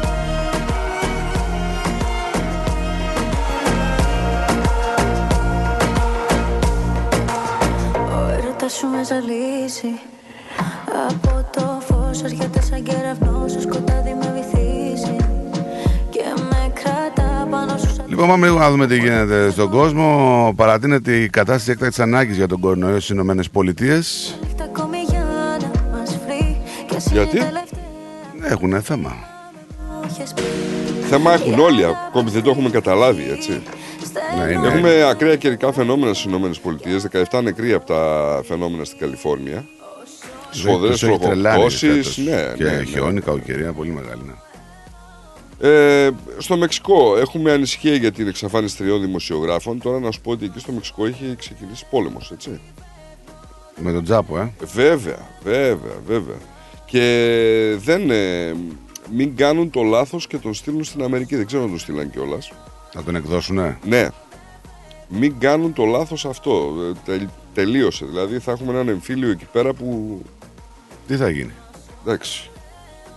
Ε, σκοτώνονται ρε, κατά εκατοντάδες. Μεταξύ τους. Μεταξύ τα, τους. Τα, τα καρτέλ. Το θέμα ξέρεις ποιο είναι, ότι δεν σκοτώνει το ένα καρτέλ το άλλο. Σκοτώνουν αστυνομικούς, σκοτώνουν άμαχο πληθυσμό. Δηλαδή, είναι κυριολεκτικά ένας πόλεμος μέσα στην πόλη. Έτσι είναι. ένας- Και όπως πολύ χαρακτηριστικά έγραψε ένας ε, δημοσιογράφος, ο οποίος είναι λίγο παρεμβατικός έτσι και περίεργος, λέει: Παιδιά, αφήστε τον ελεύθερο. Από πού θα κονομάει η Αμερική; Ε, Δεν ξέρω αν κονομάει από τον Τζάπο, αλλά παίζει και πολύ σκηνοθεσία στην όλη κατάσταση. Να σου πω ότι είχαμε μ, τουλάχιστον πέντε ανθρώπους να κάνουν τη ζωή τους από επίθεση αυτοκτονίας έξω από το Υπουργείο Εξωτερικών στο Αφγανιστάν. Εκεί ένας κακός χαμός και πάλι. Ναι. γίνεται. Στη Γερμανία θα σε πάω που ξεπέρασαν τις 244.000 οι αιτήσεις για τη χορήγηση ασύλου το 2022 στη Γερμανία. Έχουμε την πρώτη κυρία της Γαλλίας να είναι υπέρ των αφορούν οι μαθητές ε, στολή στο σχολείο. Ναι. Η γυναίκα του Μακρόν. Ε, έχουμε το Qatar Gate όπου βγήκαν και φωτογραφίες ε, τι κάναν τώρα αυτοί οι σατανάδες μπήκαν στο σπίτι του άντρα της Καϊλή και την Κα- της Καϊλή όταν λείπανε τα- βρήκαν τα λεφτά, τα φωτογραφίσανε και φύγανε και δεν καταλάβαν τίποτα οι άλλοι Ουμπλέξι με αυτούς το θυμάστε το περιοδικό που είχε γίνει τόσο μεγάλος Πώς δεν το δώρος στη θυμάμαι, Γαλλία; Όχι όμως με τον ε, Χομέινι. Με τους μουλάδες. Ναι, είχαμε ε, με τον Μωάμε, δεν ήταν το παλιό που είχε μπει μετά ο άλλος μέσα και είχε- τους είχε πυροβολήσει. Ναι. Είχαμε και άλλο περιστατικό. Είχαμε, έχουμε άλλες αντιδράσεις και απειλές από την Τεχεράνη αυτή τη στιγμή. Καθώς το ίδιο περιοδικό ε, δεν πτωείται και κοσμεί ακόμα ένα εξώφυλλο με σκίτσο για τους μουλάδες.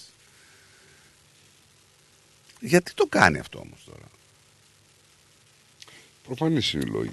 Προφανής τι δηλαδή, δεν του φτάνει ότι μπήκε ο άλλος με το μη ε, μη 16 μέσα και τους γάζους. Υπάρχουν άνθρωποι, ρε παιδί μου, που είναι ιδιαίτερα αντιδραστικοί, θέλουν να εκφραστούν έτσι. Ε, τι να σου πω τώρα. Ο Πούτιν, πού είναι ο Πούτιν, τον έχουμε χάσει. Τι γίνεται εκεί πέρα στον πόλεμο, για να μας εξηγήσει κανείς. Τα, μας βομβαρδίζατε, τι γίνεται, τι γίνεται, τι γίνεται, τελικά δεν ξέρω τώρα τι γίνεται. Έχει πάρει εδάφη πίσω η Ουκρανία, έχει πάρει και άλλα εδάφη η Ρωσία. Ε, Κάποια στιγμή θα βγει η αλήθεια. Για πάμε στον Γιάννη ξανά. Έλα, Έλα Γιάννη. Θα κάνω μια ερώτηση. Ναι. Ε, Συγγνώμη σας ξαναενοχλώ. Αυτούς τους με, που πια- με την Καηλή που λέμε, για να τους στείλουμε και στην κοινού το σπίτι, το- που είχε κυβερνητικά στελέχη που είναι παιδεραστή, που είχε μια λίστα 200 Δεν, κα- δεν, δεν καταλάβω, δεν ακούγεσαι καλά Γιάννη. Δεν Μιλάς καταλάβα από το αυτοκίνητο και είναι χάλια ο ήχος. Ωραία. Λέω, αυτοί λέω με την Καηλή Ναι. τώρα, που μπήκαν στο σπίτι και την φωτογραφίσανε και αυτά Ναι. και όλα αυτά. Και τους βρήκανε όλους. Και τα βρήκανε όλα. Και γίνεται να τους φέρουμε μια βόλτα από την Ελλάδα για να μπουν στο σπίτι αυτού νου παιδεραστή που είχε καμιά διακοσαριά ε, πολιτικούς εκεί πέρα με παιδεραστίες και με τέτοια που βασανίζαν τα παιδάκια και να τους βρούμε και αυτούς. Το κάνουν γαργάρα μέχρι τώρα. Δεν Γίνεται. ξέρω, δεν ξέρω τι γίνεται. Έχω χάσει την μπάλα εκεί πέρα, δεν έχω εμπιστοσύνη καθόλου να σου πω την αλήθεια. Το τι Το βγαίνει λέω, και τι δεν βγαίνει. γιατί μόνος είσαι; Μόνος του είσαι. Που έχεις χάσει την μπάλα και όλοι την έχουμε χάσει. Να μην Δεν την ξέρω, μπάλα. ρε φίλε, τι γίνεται. Πραγματικά. Δεν Ναι, ξέρω τι ξέρω τον γίνεται, Νίκο. τι λειτουργεί, Και τι βρήκε- κάνει. Το, το, αυτό που με απασχολεί περισσότερο, να σου πω την αλήθεια, είναι το, το δικαστικό σύστημα. Δεν ξέρω χθες αν είδατε τι συνέβη. Είχαμε, θυμάστε, πριν από περίπου δύο χρόνια ένα βίντεο που είχε κυκλοφορήσει με έναν Αιγύπτιο που χτύπαγε τη γυναίκα του live σε live streaming. Το θυμάστε αυτό; Ναι. Λοιπόν, Ναι, ναι, ναι. αυτός καταδικάστηκε. Έλα όμως που ο συγκεκριμένος, και, όταν, και όταν πήγε η αστυνομία να τον πιάσει τότε, είχε πάρει μια φιάλη αερίου, Ναι, ναι, ναι, ναι. είχε απειλήσει ότι θα ανατιναχτεί με τη γυναίκα και όλοι Ναι, ναι, μαζί. ναι. Τέλος πάντων, ήρθε τα ΕΚΑΜ, ήρθαν τα ΕΚΑΜ, τον πιάσανε, τον μπουζουριάσανε, δικάστηκε, μπήκε φυλακή. Αυτός ο άνθρωπος που δικάστηκε για τόσο κακουργήματα, γιατί δεν ήταν ένα το κακούργημα μόνο της ε, βίας που άσκησε στη γυναίκα του με, σε τέτοιο βαθμό, βγήκε έξω μετά από ένα χρόνο. Ωραία. Άκου τώρα. Ωραία. Είδε τη γυναίκα στο δρόμο, την απήγαγε, την πήγε στο ίδιο διαμέρισμα που την είχε χτυπήσει τότε και την βίαζε επί τρεις ημέρες. Πες μου τώρα εσύ, γιατί εγώ δεν αδυνατό πλέον να σκεφτώ κάτι άλλο, πώς λειτουργεί το δικαστικό σύστημα και οι ποινές πώς θα πρέπει να είναι. Δεν θέλω να σε απαντήσω. Δεν ξέρω, ρε Γιάννη, τώρα. Αλήθεια, τώρα σου μιλάω για ένα θέμα το οποίο θα περάσει γρήγορα από τα μέσα μαζικής ενημέρωσης. Θα το δεις σήμερα, αύριο δεν το ξαναδείς. Το επιστρέφω την απάντηση τη δική σου. Έχω χάσει την μπάλα. Δεν ξέρω, Θα ρε κάνω φίλε, μια- πραγματικά. μια- Υπάρχει και ένα άλλο ερωτηματικό. Δηλαδή, πρόσεξε, δεν είμαι υπεραστή του Φιλιππίνη σε καμία περίπτωση. Σε καμία. Ωραία. Αλλά δηλαδή αυτού του μουστερί, το έγκλημα μαζί με τα άλλα τα, τα, πολι- το- τα γνωστά πολιτικά πρόσωπα και την παιδεραστία είναι μικρότερο και το έχουν κάνει και το έχουν κρύψει. Δεν το ξέρω.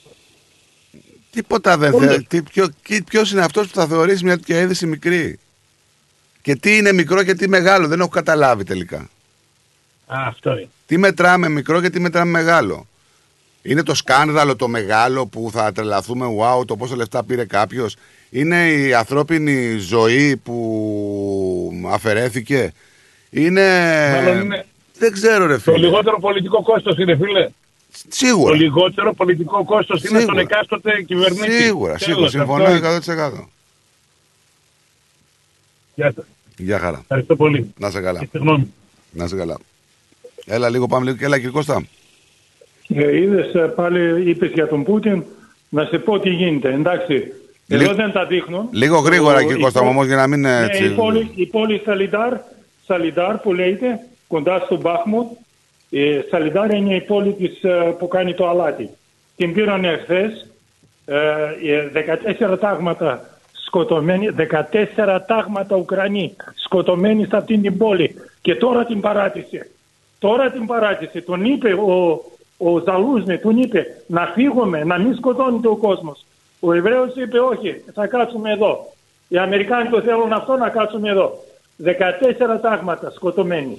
Εντάξει. Αυτό, κα- ο Πούτιν είναι μια χαρά, ακόμα δεν πέθανε και αυτά είναι. Αυτά είναι τα τελευταία από τον πόλεμο. Να σε καλά, σε ευχαριστούμε πολύ.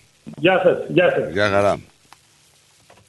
Διάβαζα ένα κομμάτι από ένα βιβλίο το οποίο ήταν από μνημονεύματα κάποιων ε, Ινδιάνων και τα εξιστορεί μέσα και ένα κομμάτι αξίζει να στο διαβάσω, είναι πολύ μικρό πριν φτάσουν, λέει, οι λευκοί αδερφοί μας για να μας κάνουν πολιτισμένους ανθρώπους, δεν είχαμε κανενός είδους φυλακή. Ναι. Δεν είχαμε και εγκληματίες. Τώρα λέει βέβαια, χωρίς φυλακή δεν μπορούν να υπάρξουν εγκληματίες. Δεν είχαμε κλειδαριές, ούτε κλειδιά. Γιατί δεν υπήρχαν κλέφτες. Όταν κάποιος ήταν τόσο φτωχός που δεν μπορούσε να αγοράσει ένα άλογο ή μια κουβέρτα ή μια σκηνή, του τα δίναμε οι υπόλοιποι, λέει, σαν δώρο. Ήμασταν πολύ απολύτιστοι για να δώσουμε μεγάλη σημασία στην ιδιωτική περιουσία. Δεν ξέραμε κανένα είδος χρημάτων και κατά συνέπεια την αξία ενός ανθρώπου να καθορίζεται από τον πλούτο του. Δεν είχαμε γραπτούς νόμους, ούτε δικηγόρους, ούτε πολιτικούς. Γι' αυτό και δεν μπορούσαμε να εξαπατήσουμε ο ένας τον άλλον. Πότε λες τώρα; Τώρα, θα σου πω, ήμασταν πραγματικά σε, κα- σε κακή κατάσταση πριν έρθουν οι λευκοί και δεν ξέρω πώς να εξηγήσω πώς μπορέσαμε να διαχειριστούμε χωρίς τα βασικά πράγματα, έτσι μας λένε, όλα αυτά που είναι απαραίτητα για μια πολιτισμένη κοινωνία. Αυτά είναι τα απομνημονεύματα από έναν Ινδιάνο Σίου, ο οποίος είχε την επωνυμία Κουτσό Ελάφη και έζησε από το 1903 μέχρι το 1976. Καλημέρα στον Κώστα. Μισό λεπτό, δεν σε ακούμε. τώρα σε ακούμε. Έλα, μ' ακούς; Ναι. Οπότε θα πάρει εκεί πάνω ό,τι έπαθε ο Αμερικάνος στο Βιετνάμ. Ναι, έτσι πήγε- γίνεται η κατάσταση. Yeah, τα πυρηνικά δεν μπορεί να τα χρησιμοποιήσει γιατί είναι κοντά στη Ρωσία. Θα κάνει effect, θα επηρεάσει τη Ρωσία. Δεν μπορεί να τα ρίξει εκεί πέρα. Αυτά τα πυρηνικά δεν έχουν ε, από την ατμόσφαιρα αφού φανα- να φανταστείς από το Γιο- Φουκοσίμα και έφτασε εδώ στην Αυστραλία last time που έγινε το, το τσουνάμι ο σεισμός εκεί πέρα. Δεν ελέγχονται αυτά. Τα πυρηνικά Όσο που να τα πέρα- έλεγξε. Όσο περιορισμένα μικρά να τα ρίξει για την Ουκρανία, ο- θα επηρεαστεί και η Ρωσία. Ε, δεν θα επηρεαστεί μόνο η Ρωσία, θα επηρεαστεί όλη η Ευρώπη. Ε, όλη η Ευρώπη και η Ρωσία, γι' αυτό δεν τα πετάει. Πολεμάει με τα σπαθιά, κατάλαβες, έτσι, εκεί πέρα. Κατάλαβες, ας πούμε, με τα σπαθιά. Ε, δε, δε, θα πάθει όπως δε, ε, την Ουκρανία δεν βοηθάει ο Αμερικάνος τώρα. Και δεν μπορεί Πάντως να κάνει έχει, τίποτα. Πάντως έχει κόστος και σε ανθρώπινες ζωές και σε οικονομικό κομμάτι. Ε, δεν το λέει. Όσοι, σκοτω- πόσοι Ρώσοι σκοτωθήκανε. Ε, καλά, δεν το λέει αυτό. Μα δεν το θέλουν τώρα, δεν το θέλουν. Φεύγουν αυτοί που έκανε επιστράτευση εκεί πέρα, την άλλη φορά που έκανε επιστράτευση, όλοι φεύγανε. Φεύγανε. Παρατάγανε οικογένεια, οι άντρες φεύγανε. Yeah. Θα πάθω όπως έπαθε ο Αμερικάνος στο Βιετνάμ. Πανολεθρία. Για να Πώς δούμε, το θα λένε, δείξεις. άμα από κάπως αλλιώς το λένε, δεν ξέρω ελληνικά πώς το, το ξέχασα, ξέχασα και τα ελληνικά μου. Άμα νικάς με, με μεγάλες απώλειες. Πώς λέγεται αυτός ο πόλεμος; Καταστροφικός. Αλλά Άμα νικάς με για, μεγάλες την ώρα, απώλειες. για την ώρα ε, Καταστροφικός είναι όλοι οι πόλεμοι. για την ώρα καταστροφικό δεν είναι μόνο για τη Ρωσία, είναι κυρίως για την Ευρώπη, έτσι. Είναι για την Ευρώπη. Ε, τι να κάνουμε; Τίποτα. Μάλιστα. Άστο και να πολεμάμε. Στο κάτω-κάτω εμείς πληρώνουμε τον γκάζι και το πετρέλαιο ακριβότερα. Εδώ λέει θα ακριβύνει εδώ πέρα λέει, τον γκάζι. Τώρα λέει τώρα που θα πάει λέει, δεν ξέρω. Εδώ παράγουμε γκάζι και το πληρώνω πανάκριβο. Το διάλογο. Είχα μια εταιρεία το, το γκάζι και το ηλεκτρικό και πλήρωνε ακριβά. Τώρα να πω αν εταιρεία δεν κάνει να την πω. Να την πω. Ναι. Ναι. Ήταγε το Energy Australia και πήγα στην Orange. Και ε, το ηλεκτρικό το πληρώνω, ήρθε το ηλεκτρικό και από την Orange 120 δολάρια λιγότερο. Οι ίδιες κιλοβατόρες, 450 κιλοβατόρες το τρίμηνο και πληρώνω 120 δολάρια λιγότερο ρεύμα. Ε, το λέει Τώρα και η έβαλα κυβέρνηση αυτό, να ψαχτείτε και σε άλλες εταιρείες για να υπάρξει ανταγωνισμός. Ναι, η κόρη μου με πονιέριψε. Μου λέει πληρώνω 200 στάρικα. Και δεν έχει concession ρε σκία, λέω. Πληρώνω 200 στάρικα, αλλά φανασία δεν έχω. Γιατί σε και φως. Ναι, και, και μεγάλο σπίτι, μεγάλο πέντε δωμάτια σπίτι. Από στο Γόλεν. Κατάλαβες; Για κάτω στάρικα. Και έτσι, την ώρα. Για κάτω στάρικα εδώ μόνο. Και βάζω την ώρα και πίσω 125 δολάρια λιγότερα. Τώρα έβαλα και τον γκάζι. Να δω πώς θα μόλι λιγότερο το γκάζι. Για να δούμε. Να είσαι καλά, Κώστα μου, σε ευχαριστούμε. Τώρα χάρηκα, παιδιά, γεια σας. Γεια. Γεια σου. Διάβασα κάτι ωραίο προχθές, ρε φίλε, που έγινε κάτι πετυχημένα. Δηλαδή, όλα άρχισαν, λέει, όταν ο Κόπολα έκανε τον ονό και στην πρώτη σκηνή έβαλε τον Αμερίγκο Μπονασέρα να λέει: Αν θες δικαιοσύνη, πήγαινε στον Δον Κορλεόνε. Απλά εκεί που η ρομαντική λέει έβλεπα μια ωραία ταινία, η πρακτική είδα μια ωραία ιδέα. Ε, Πολύ καλό. Λοιπόν, κάπως έτσι θα σας αφήσουμε για σήμερα. Μα το έχουμε ξαναπεί αυτό ότι αν σε κάποια στιγμή κυβερνούσαν οι... αυτοί που ονομάζουν ρε παιδί Παραβατικοί. μου γκάνγκστερ αν κυβερνούσαν τον κόσμο ίσως τα πράγματα για τον κόσμο να ήταν πολύ καλύτερα γιατί αυτοί Σούζε δεν, όλοι. πει- δεν πειράζανε τον ε, απλό λαό έτσι, τα λαμόγια πειράζανε Σούζα. έτσι. Λοιπόν, να περνάτε καλά. Εμείς θα επανέλθουμε πάλι αύριο. Αλλά σήμερα 3 η ώρα έχει το Πλατώνας Δενζάκη να σας κρατήσει ροφιά 3 με 5 με το drive time. Και αμέσως μετά, όταν λέω αμέσως, μετά από 2 ώρες στις 7, έχουμε το συν της άλλης. Έχω τα παιδιά μας λοιπόν να μας κρατήσουν. αυτός από την Κρήτη; Που είναι; Αυτός που δεν είναι και πολύ. Δεν είναι και πολύ. να τα λέμε. ευτυχώς να λέμε Γιατί μωρέ; έλα μου Πάλι και με αυτόν τα έχεις. Τι θα γίνει; Μα, ε, αυτό γιατί το κάνεις στον κόσμο, ρε; Φίλε. ποιος είναι ο κόσμος; Γιατί τους τσιγκλάς για να, σε, να ασχολούνται μαζί σου; ποιος είναι ο Τι κόσμος; να σε κάνουμε, να σου βάλουμε μια πίστα να χορεύεις; Τι θες να κάνουμε τελικά. Ποιος πες είναι μας. ο κόσμος; Όλοι, όλοι. είναι όλοι. κόσμος αυτός Ασχολείσαι με όλους και με όλα. Χωρίς να σε πειράζει κανένας. Γιατί, Νικό. Το αν με πειράζει φαίνεται στα μηνύματά του. Λοιπόν, χαρά Τον κογιόνι. πειράξανε οι τέτοιες παντόφλες μου. Χαρά κογιόνι. Ευάγγελος Πλοκαμάκης, Μάθιο Εγγλέζος έρχονται συν της άλλης 7 η ώρα να σας κρατήσει ροφιά. 7 με 9. Εμείς θα είμαι πάλι αύριο, την ίδια ώρα εδώ στο ρυθμό, να χαμογελάτε και να κάνετε ό,τι γουστάρετε. Τα λέμε. Bye.